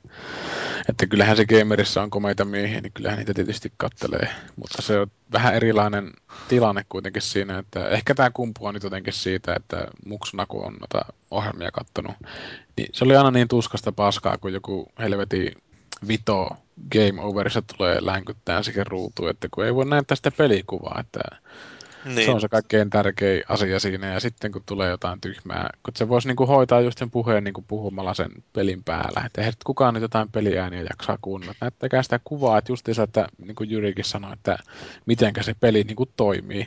Ja sitten kerrotte vähän siitä, että ei niinku ole semmoista väkinäistä show-paskaa sitten siihen laitettuna Se, päälle. se, se, riippuu just siitä vähän mistä tyyliä sä teet, että just niin kuin sä sanoitkin, että se on tuo vähän niin kuin podcast, että se ei ole niin kuin, äh, gamer ei ole pelkästään sitä, että siinä jaetaan niin kuin informaation niin kuin arvostelussa tai että se olisi pelkkää kritiikkiä, vaan siinä on myös se, että porukka ka- haluaa ehkä katsoa sitä nimenomaan, että niiden tyyppien takia, että ne on vähän niin kuin myös se tekijät on siinä osa sitä, niin kuin, no vaikea sanoa sillä lailla ehkä mutta oh, tekijät tuodaan niin siihen ruo- tuotteen rinnalle, että se ei ole pelkästään siitä tuotteesta. Niin, se on vähän, että mitenkä on tykännyt ton kokee, että jos joillekin on nämä wheelerit ja muut sankarittaret sitten parempaa katsottavaa kuin itse peli, pelit, niin mikä siinä. No mites sitten viimetteenä kohtana täällä oli merkattuna niin videoidut podcastit. Että niitä ei ole taidettu tästä kästistä vähän aikaa enää toivoakaan, mutta tai olisiko Niin. niin. niin tarvetta? Sekin on, No, että jos video katsoo meidän podcastien mittaa, että jos me tehtäisiin tällä mittakaavalla videoitu podcastin, ei sitä kukaan katsoisi varmaan loppuun. Mä luulen, että ne on aika erilaisia, kun kuitenkin juttu lentää aina ihan kasvatusten eri tavalla. Ja jos, se, sitten, jos nyt on niin kuin, ihmiset saa neljä tuntia istuttua niin kuin pimeässä huoneessa, niin kuin minä täällä nurkassa itkien, niin tota, jos se on sitten sen toinen tilanne, että siinä on niin kuin ihmisiä ympärillä ja jotain olutta ja paskaa lentää joka suunnassa, niin kyllä siinä niin podcastit on helposti sen kahdeksan tuntia sitten pian yhtäkkiä. Kuka semmoista sitten katsoo? No, humaltuvia nauhoittelijoita, niin miksei. se on aina tietenkin tuo video, tuo video tuo siihen omaan uuden työläysasteensa sitten aina. Mutta kyllä mä tykkäisin Niin. esimerkiksi siitä, kun toi Google Hangouts, niin kun ne mahdollistaa sen, että keskustelijat näkee toisensa, niin että sen voisi pistää, tai jotain jaksoja pystyisi nauhoittamaan ihan sellaisilla Hangoutsissa, että sinne tulee niitä katselijoita taustalle, tai niin kuin näkee myöskin sen feedin, ja sitten sen pystyisi vielä jotenkin kaappaamaan talteen, niin se voisi olla ihan mielenkiintoista. Niin kuin esimerkiksi joku Major Nelsonihan näitä videoita on julkaissut ja joku Felicia Day ja ketä kaikkea. Että Mm. mä en tiedä, onko se rajoitetulla määrin se toiminto käytössä, että se suoraan nauhoittaa sitä vai onko ne itse nauhoittanut sen sitten jollain ottaa Frapsilla. varmaan jollain screen capture-ohjelmalla sitten. Mutta joo, siis kyllähän se on, että Felicia Data ja Veronica Belmontia ja ketä siinä nyt onkaan, niin niitä kattelee varmaan mieluummin kuin mua. No, se, No, älä nyt en- väheksy. No, vähän voi sillä no, niin no. Kyllä mä sua ihan mielellään kattosin, kattelen aina iltasin, Niin. kun menet nukkumaan. Niin. Kyllähän semmoinenkin olisi olla ihan mielenkiintoinen asetus, että jos tekisi tämmöisen videokastikkeen, niin se olisi niinku sitä, että olisi niinku runkkurinki siinä ja sitten tyyppi, niinku, tai vuorotellen pelataan jotain peliä, mistä on niinku puhuttu sitten siinä kastikkeessa, että ei se niinku tarvitse keskittyä siihen, mutta välillä sitten kuvatta sitä, tai siirrettäisiin se kuva sitten siihen porukkaan ja sitten välillä näyt, pääasiassa kuitenkin sitten näyttäisi vaikka sitä pelaamista tai jotain. Silloin, silloin voisi just ehkä olla parempi, että olisi joku just ehkä vähän tarkemmin rajattu, että olisi tyyli joku pari, peli tai pari, joka olisi ideana, niin sitten aina pystyisi Niin. niin. vähän pelaamaan sitä pidemmän matkaa siinä samalla ja eläisi Niin. niin. tuttu sitä mukaan. Se on sitten pistäisi niinku meikäläisen pelaa vaikka jotain jalkapallopeliä, niin se olisi kaikki vain nauraisi, että oi vitsi, kun tuo on paska pelaamaan. Niin, niin just se, että niin saisi jotain semmoistakin kontenttia sitten siihen jaksoon. Että Arsenaalilla. Joo. No sitten vähän niin kuin asiasta 16, niin mitäs kautta te olette julkaissut näitä pätkiänne? Onko YouTube vai konsolifin mediaa vai jotain sivustoja erikseen? No itellä on ollut kyllä tuo YouTube ja mä vielä teen silleen, että se on piilotettu linkki. Että en tiedä, mä vähän kertoo ehkä enemmän siitä, että millä mentaliteetillä mä niitä teen. Että se on niin kuin ihan kaveripiirille melkein pääasiassa. Että jonnekin foorumille linkkaa, niin sieltä sitten joku käy linkkaa sitä linkkiä, niin sitten se näkee sen, mutta ei se muuten tarvi löytää meikäläisen paskaa lässytystä sitten sieltä, että joku kertoo kuitenkin paremmin aina. No YouTube on se varmaan helpoin, mutta on sitten YouTubessakin tietyt ongelmat, että niin kuin mä joskus aikaisemminkin tainnut sanoa, että mä teen niin Dance Central-videon, pistän sinne, niin sitten se tulee, että oi tää rikkoo, tuo tekijänoikeusrikkomus, että kun siinä soi totta kai joku musiikki taustalla, joku biisi. Niin, niinhän se on. Ja se on yksi ongelma silleen, että kun se ei anna pistää kuin 30 freimin Aa, niin ei saa 60 että freimiä sekunnissa. Vaikka niin, kuin, niin, että se kannattaa tosiaan huomioida se, että mistä julkaisee ja mitä kautta julkaisee, ettei välttämättä kannata edes nauhoittaa niin kuin 60 freimillä sitä materiaalia, koska se on sitten kymmenen kertaa enemmän vie tilaa kovolla. Että... Niinpä. Joo, no kyllähän se pystyy siinä, kun sen äh, konvertoisit siihen lopulliseen julkaisumuotoon, niin siinähän pystyy sanoa, että teet tästä nyt sitten sellaista 720p 25 videota, että ei se mitään haittaa, vaikka se alkuperäismateriaali olisikin paljon laadukkaampaa kuin se, missä se Niin, pistetään mutta- julki. Toisaalta se vie vain enemmän tilaa aina se raakamateriaalikin. Joo, no kovalevyt on halpoja. No. Eihän ne kai nykyään olekaan. Ei ne kyllä Taiwanissa vai missä olikaan menivät tulpimaan. No, mutta kyllä mä sain ostettua tässä jollain satasella justiin kaksiteräisen kovalevyn, että iskin tonne koneeseen, niin Joo, mutta ei se kaksikaan teraa riitä oikein mihinkään. Että Joo, sitä itsellä oli on niin kuin, täysin justiin 70 gigaa tilaa tuolla mun kaksiteräisellä. Että... joo, siis mäkin noita Witcherin pätkiä katoin, niin se oli niin kuin helposti teraa perästä kamaasti siinä, että vaihoin vaan sitten sen nautusnopeuden siihen, mitä YouTube tajuaa, niin Joo, pakko jotenkin sitä karsia. Että Sitten se on justiin, että helposti tulee yhdestä sessiostakin se monta sataa gigaa aina. Niin. Niin jo, niin jo. No sitten vielä viimetteenä, niin tämmöinen niin kuin kysymys unelmista, että jos, jos tota, olisi niin kuin rajattomasti aikaa, taitoa, rahaa ja ymmärrystä ja mielenkiintoisia pelejä, niin millaista video tekisitte ja ottaisitteko jostain mallia vai millainen, millainen olisi, joka Jyri aloittaa? No mä oon ajatellut, että mä voisin joskus tehdä sellaisen arvostusvideon Assassin's Creed-sarjasta, että ottaisin kaikista niistä peleistä jotain pätkiä ja kertoisin, että minkä takia se on niin mahtava pelisarja. Et kyllähän siitä mm, poimis ne elementit, joihin mä oon ihastunut ja pureskelisi ne silleen huolellisesti lävitte, niin se varmaan voisi olla sellainen aika perusteellinen kuvaus siitä, että miksi joku saattaa höpsähtää johonkin pelisarjaan niin täysillä. No mites Paavi? No en mä tiedä, olisi hauska joskus tehdä vielä oikein kunnolla tai masiinimaa yrittää tehdä. Että se, se vain vaatii niin paljon aikaa ja suunnittelua ja koordinaatiota useammalta ihmiseltäkin, että se ei vain tai ehkä en tiedä onnistuuko enää. Olisi mukava kokeilla joku semmoinen vähän suurempi projekti. Ja on Olisiko mulla... joku- Niin, mitä? Niin. Olisiko joku tietty aihe tälle näin? En mä tiedä, siis vaan jostain tyyli jossain halossa tai vastaavassa pelissä, niin tehdään. Sitten joku, no ehkä vähän semmoinen joku tarina saattaisi olla tämmöinen, tai humoristinenkin jopa, tai ei sen kummempaa. Joo, no mites Mursu? Öö, Ufo-pornoa. Joo, vähintään, mutta se nyt oli sanomattakin selvää. Että tota... Joo, en mä tiedä. Ehkä niinku tavallaan toivoisi silleen, että osaisi niinku käyttää näitä ohjelmia sen puolesta, niinku, niin se olisi niinku potentiaalia. Että tuolla Vegasillakin on ihan älyttömästi sitä taipumisvaraa, mutta sitten jotain miettii jotain yksinkertaista juttua ja siinä on ihan älyttömän hyvät noin tutorialit, kuin jotain videotutoriaaleja suurin piirtein kaikki. Mutta tota, jotenkin sitten kuitenkin välillä miettii, että tämäkin olisi voinut, tämä toimisi tämä juttu jotenkin paremmin, tämä siirtymä tai jotenkin muuta, että osaisi niin kuin kaikki ne työkalun käyttämät kaikki keinot sitten käyttää. Et en mä nyt osaa sanoa sitten, että osaisiko niin kuin, lähtisikö sitä nyt ylistämään silleen mitään pelisarjaa, kun kuitenkin sitä tulee tehtyä, mutta se mitä nyt tietysti toivoo, että jotenkin aikaa piisaisi tuommoisellekin vähän paremmin, että harjoitusta harjoitusta. Kuinka kauan menee normaalin videon teossa? Ja kyllähän siihen menee ihan pituun kauan. Riippuu täysin videosta, että just joku tuommoinen NR-video jostain NR-matsista, no me pelataan se, sitten mä vain suurin piirtein pistän, kun mä esimerkiksi Ulvin kanssa kun on pelattu, niin me ollaan Skypeissä just niin samalla tavalla, kun me nauhoitetaan podcastin, niin Skypeissä hoidetaan keskustelua ja nauhoitetaan sieltä tämä puheet, ja sitten mä vain liitän sen siihen videokuvaan, ja sitten mä lyön sen julki, että jos se ei leikkele sen kummemmin.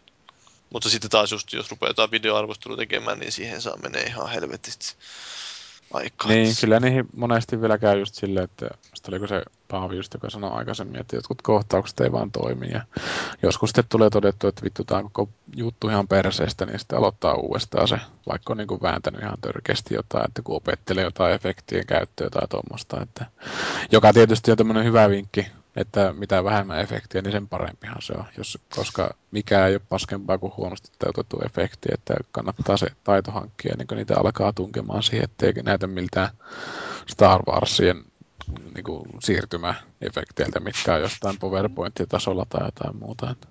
Niin tämähän on tämä perinteinen, että kokeilee jokaisen siirtymään Nee. erilaista transitioefektiä. Itse on todennut, että kaikkein parasta on semmoinen niin kuin, tosi nopea fadeaus, mikä No on vaan ryt- rytmitetty oikein tai Joo. hyvin. Että, ettei, niin kuin, sitten joskus on, tietysti kun grafiikkaa vähentelee, niin itse teen fotarilla aika paljon noita jotain niin kuin, Teksti. tietynlaisia niin, tekstijuttuja tai sitten semmoista graafista pintaa tai muuta ulkoasua. Semmoisia Että, kehyksiä niin kuin siihen.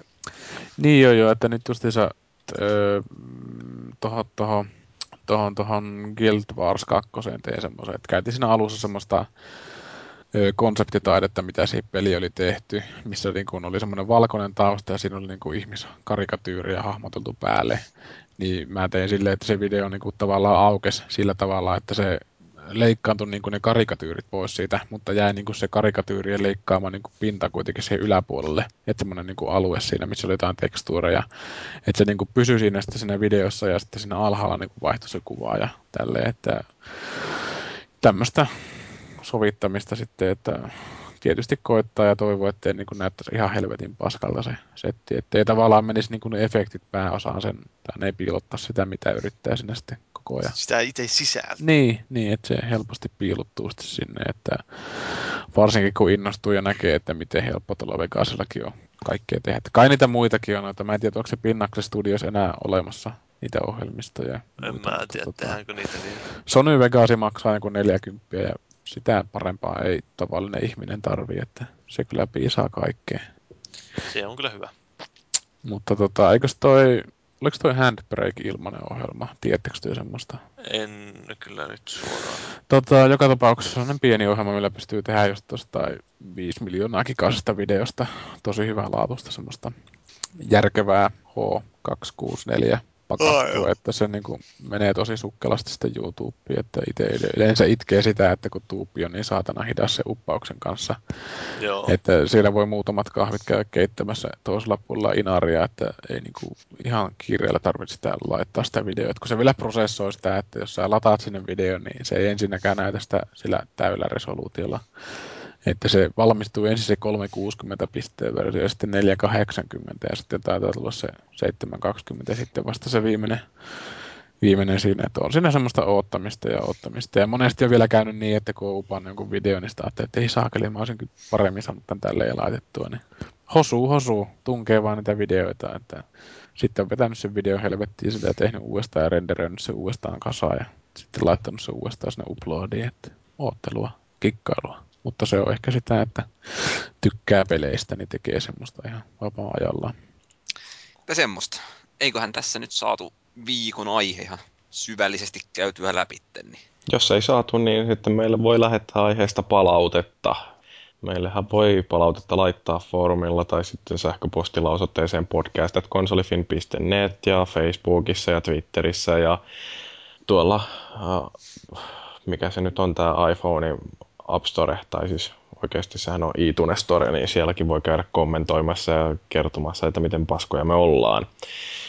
Mutta viime jaksosta on tullut hiukan palautetta ja tällä kertaa se ei ole ollut pelkästään positiivista. Aloitetaan nyt vaikka tästä, että Nisupulla syytteli nytten osallistujia siitä, että ollaan leireilty vähän liikaa ja puolusteltu omia ja haukuttu vihollisia. Selittäkää ei- saatana. Minä nyt tota, että totta kai hostina nämä kaikki valitukset itteen, että kyllä, kyllä te minusta vielä pääsette. Joo, mutta meillähän oli niinku tässä maagisetti sen perustellakin, että siellä oli Paavi boksimiehenä ja Saara Nintendon tyttönä ja mun piti olla pleikkarimies ja Mursun PC-mies ja maagisetin viihde vastaava. Niin tota, mutta sehän nyt meni sitten vähän reisille, kun kaikki ei innostunutkaan omista peleistään, niin käytännössä mä en tykännyt ensimmäisestäkään pleikkari-pelistä, paitsi Mm. Wonderbookista. No se nyt, mä tää leireily tietysti olisi mukava, jos sitä olisi avainnut sinne palautteessa vähän enemmän, että mitä sillä nyt tarkoitettiin, että oliko nyt kyse siitä, että ei tykätty Sonin peleistä vai oliko kyse mistä, mi- mistä, mistä oli kyse, että tuntuu, että siinä mun mielestä ainakin aika paljon kaikki sai sitä negatiivista palautetta niistä peleistä, että Joo, melkein Nintendo taisi päästä niin kuin parhaimmilla arvosanoilla. Että. Niin, Ja mikä- Ubisoft. Mikä oli sinänsä yllättävää, että Nintendo pääsi sitten katsomaan, että miten yleisesti on reagoitu siihen. Toista, kun ne julkaisi jotain oikeasti uutta. Niin, Tietysti sehän auttaa jo kai- paljon, että ei ollut, oli muutakin No, kyllähän nyt Kinectiä. pleikkaripuoleltakin kuitenkin on tulossa sitä David Cagein uutta, että ei sitä nyt voi sanoa, että ei ihan mitään uutta olisi tulossa, mutta Mutta eikä nyt sitä haukuttu edes millään tavalla. Ihan silloin on... joo, no sitä on haukuttu sitten taas muualla, että Miten sitä on haukuttu? Uh, no siinä jostain mä luin sellaisen vähän kriittisemmän kommentin aiheesta, että David Cage ei ole mitenkään kauhean kummonen tarinan kertoja, että silloin se ongelma, että sen tarinankerronnalliset ratkaisut on niin hirveän mielivaltaisia, että esimerkiksi kun tässä ää, Beyondin ää, siinä esittelytrailerissa, niin siinä se, mikä se haamumies nyt onkaan, niin se pystyy ottaa näitä snipereita jotenkin haltuunsa, niin sitä ei ollut mitenkään perusteltu, että minkä takia se saa sillä ei niin kuin possessoitua vaan tietyt näistä snipereista. Ja David Cageilta, kun oli kysytty, että millä perusteella ne valitaan nämä tarkka-ampujat, jotka siellä on kaapattavissa, niin se oli vaan ilmoittanut, että se on ihan randomi, että ei sitä ole selitetty mitenkään. Niin musta toi on sillai, näiden videopelin sääntöjen sellaista tietoista rikkomista, joka ei sitten aiheuta kauhean hyviä lopputuloksia. Mutta siis siitähän ei pääse mihinkään, etteikö David Cage tekisi tosi mielenkiintoisia ainakin konseptitasolla pelejä.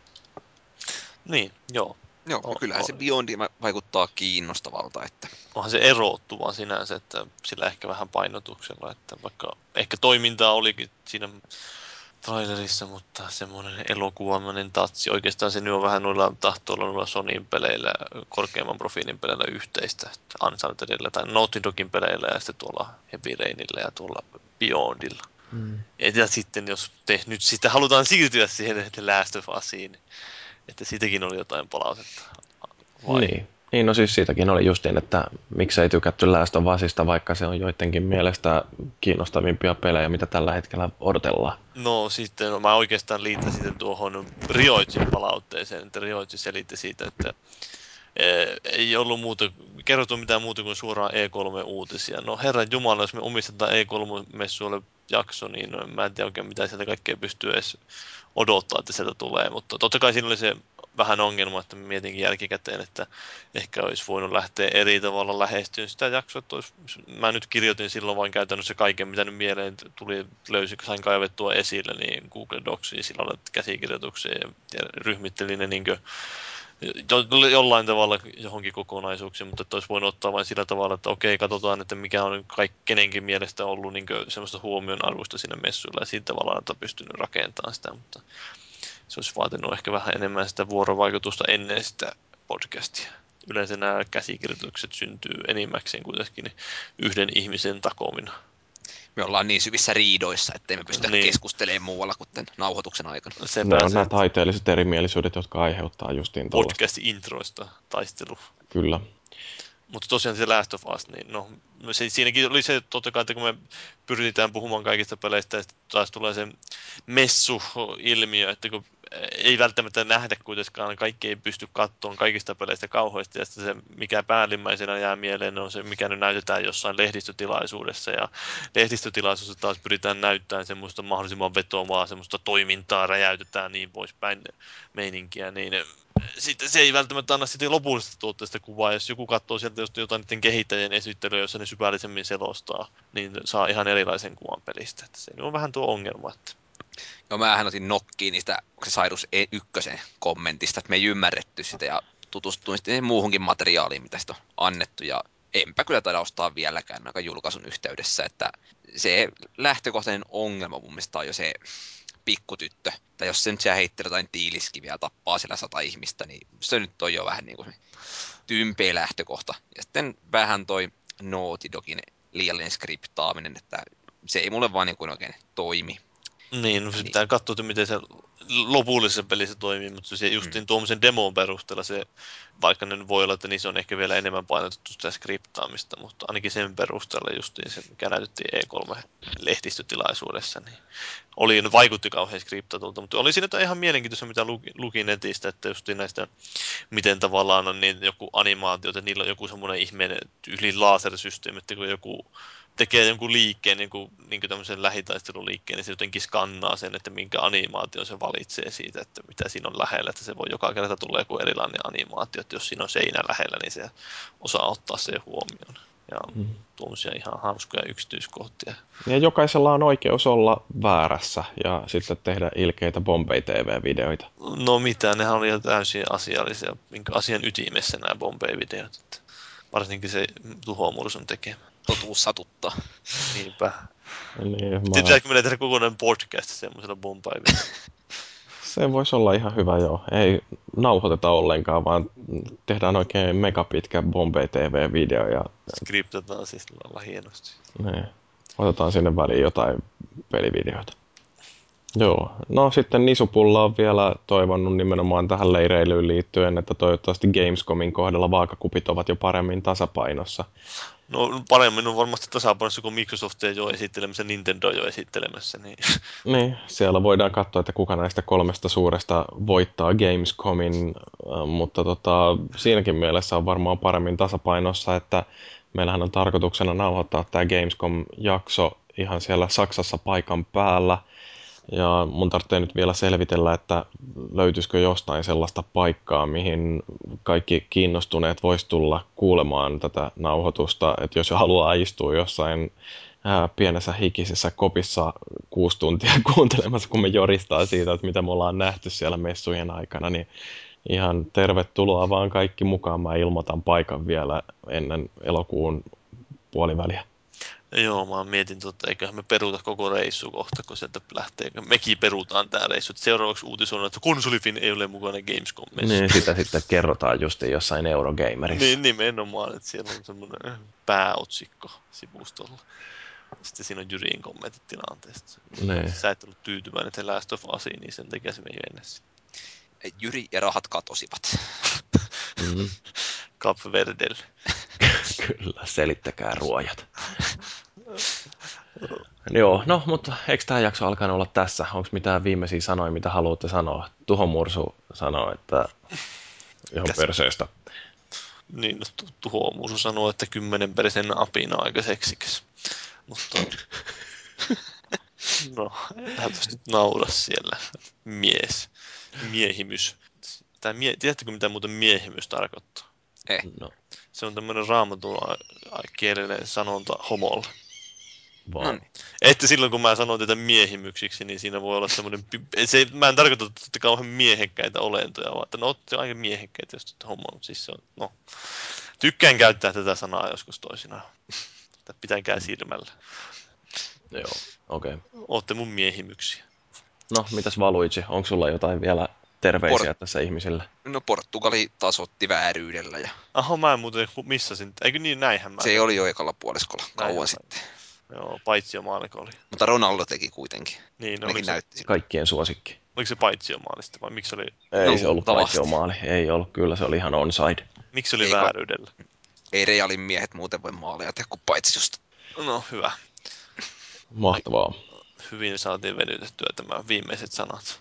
Niin. Mä oon, joo, ei, en mä tiedä. Ihan, ei minulla ole mitään enää sanottu. Paitsi että tässä Lokiit, hiljaa saatana! No, se oli hyvä viimeinen sana. Tämä oli jakso numero 65. Kiitos kuuntelijoille. Kiitos Paavi ja kiitos Tuho Mursu ja kiitos Valuigi. Mä olin Jyri ja ensi kertaan asti videoidaan kovasti.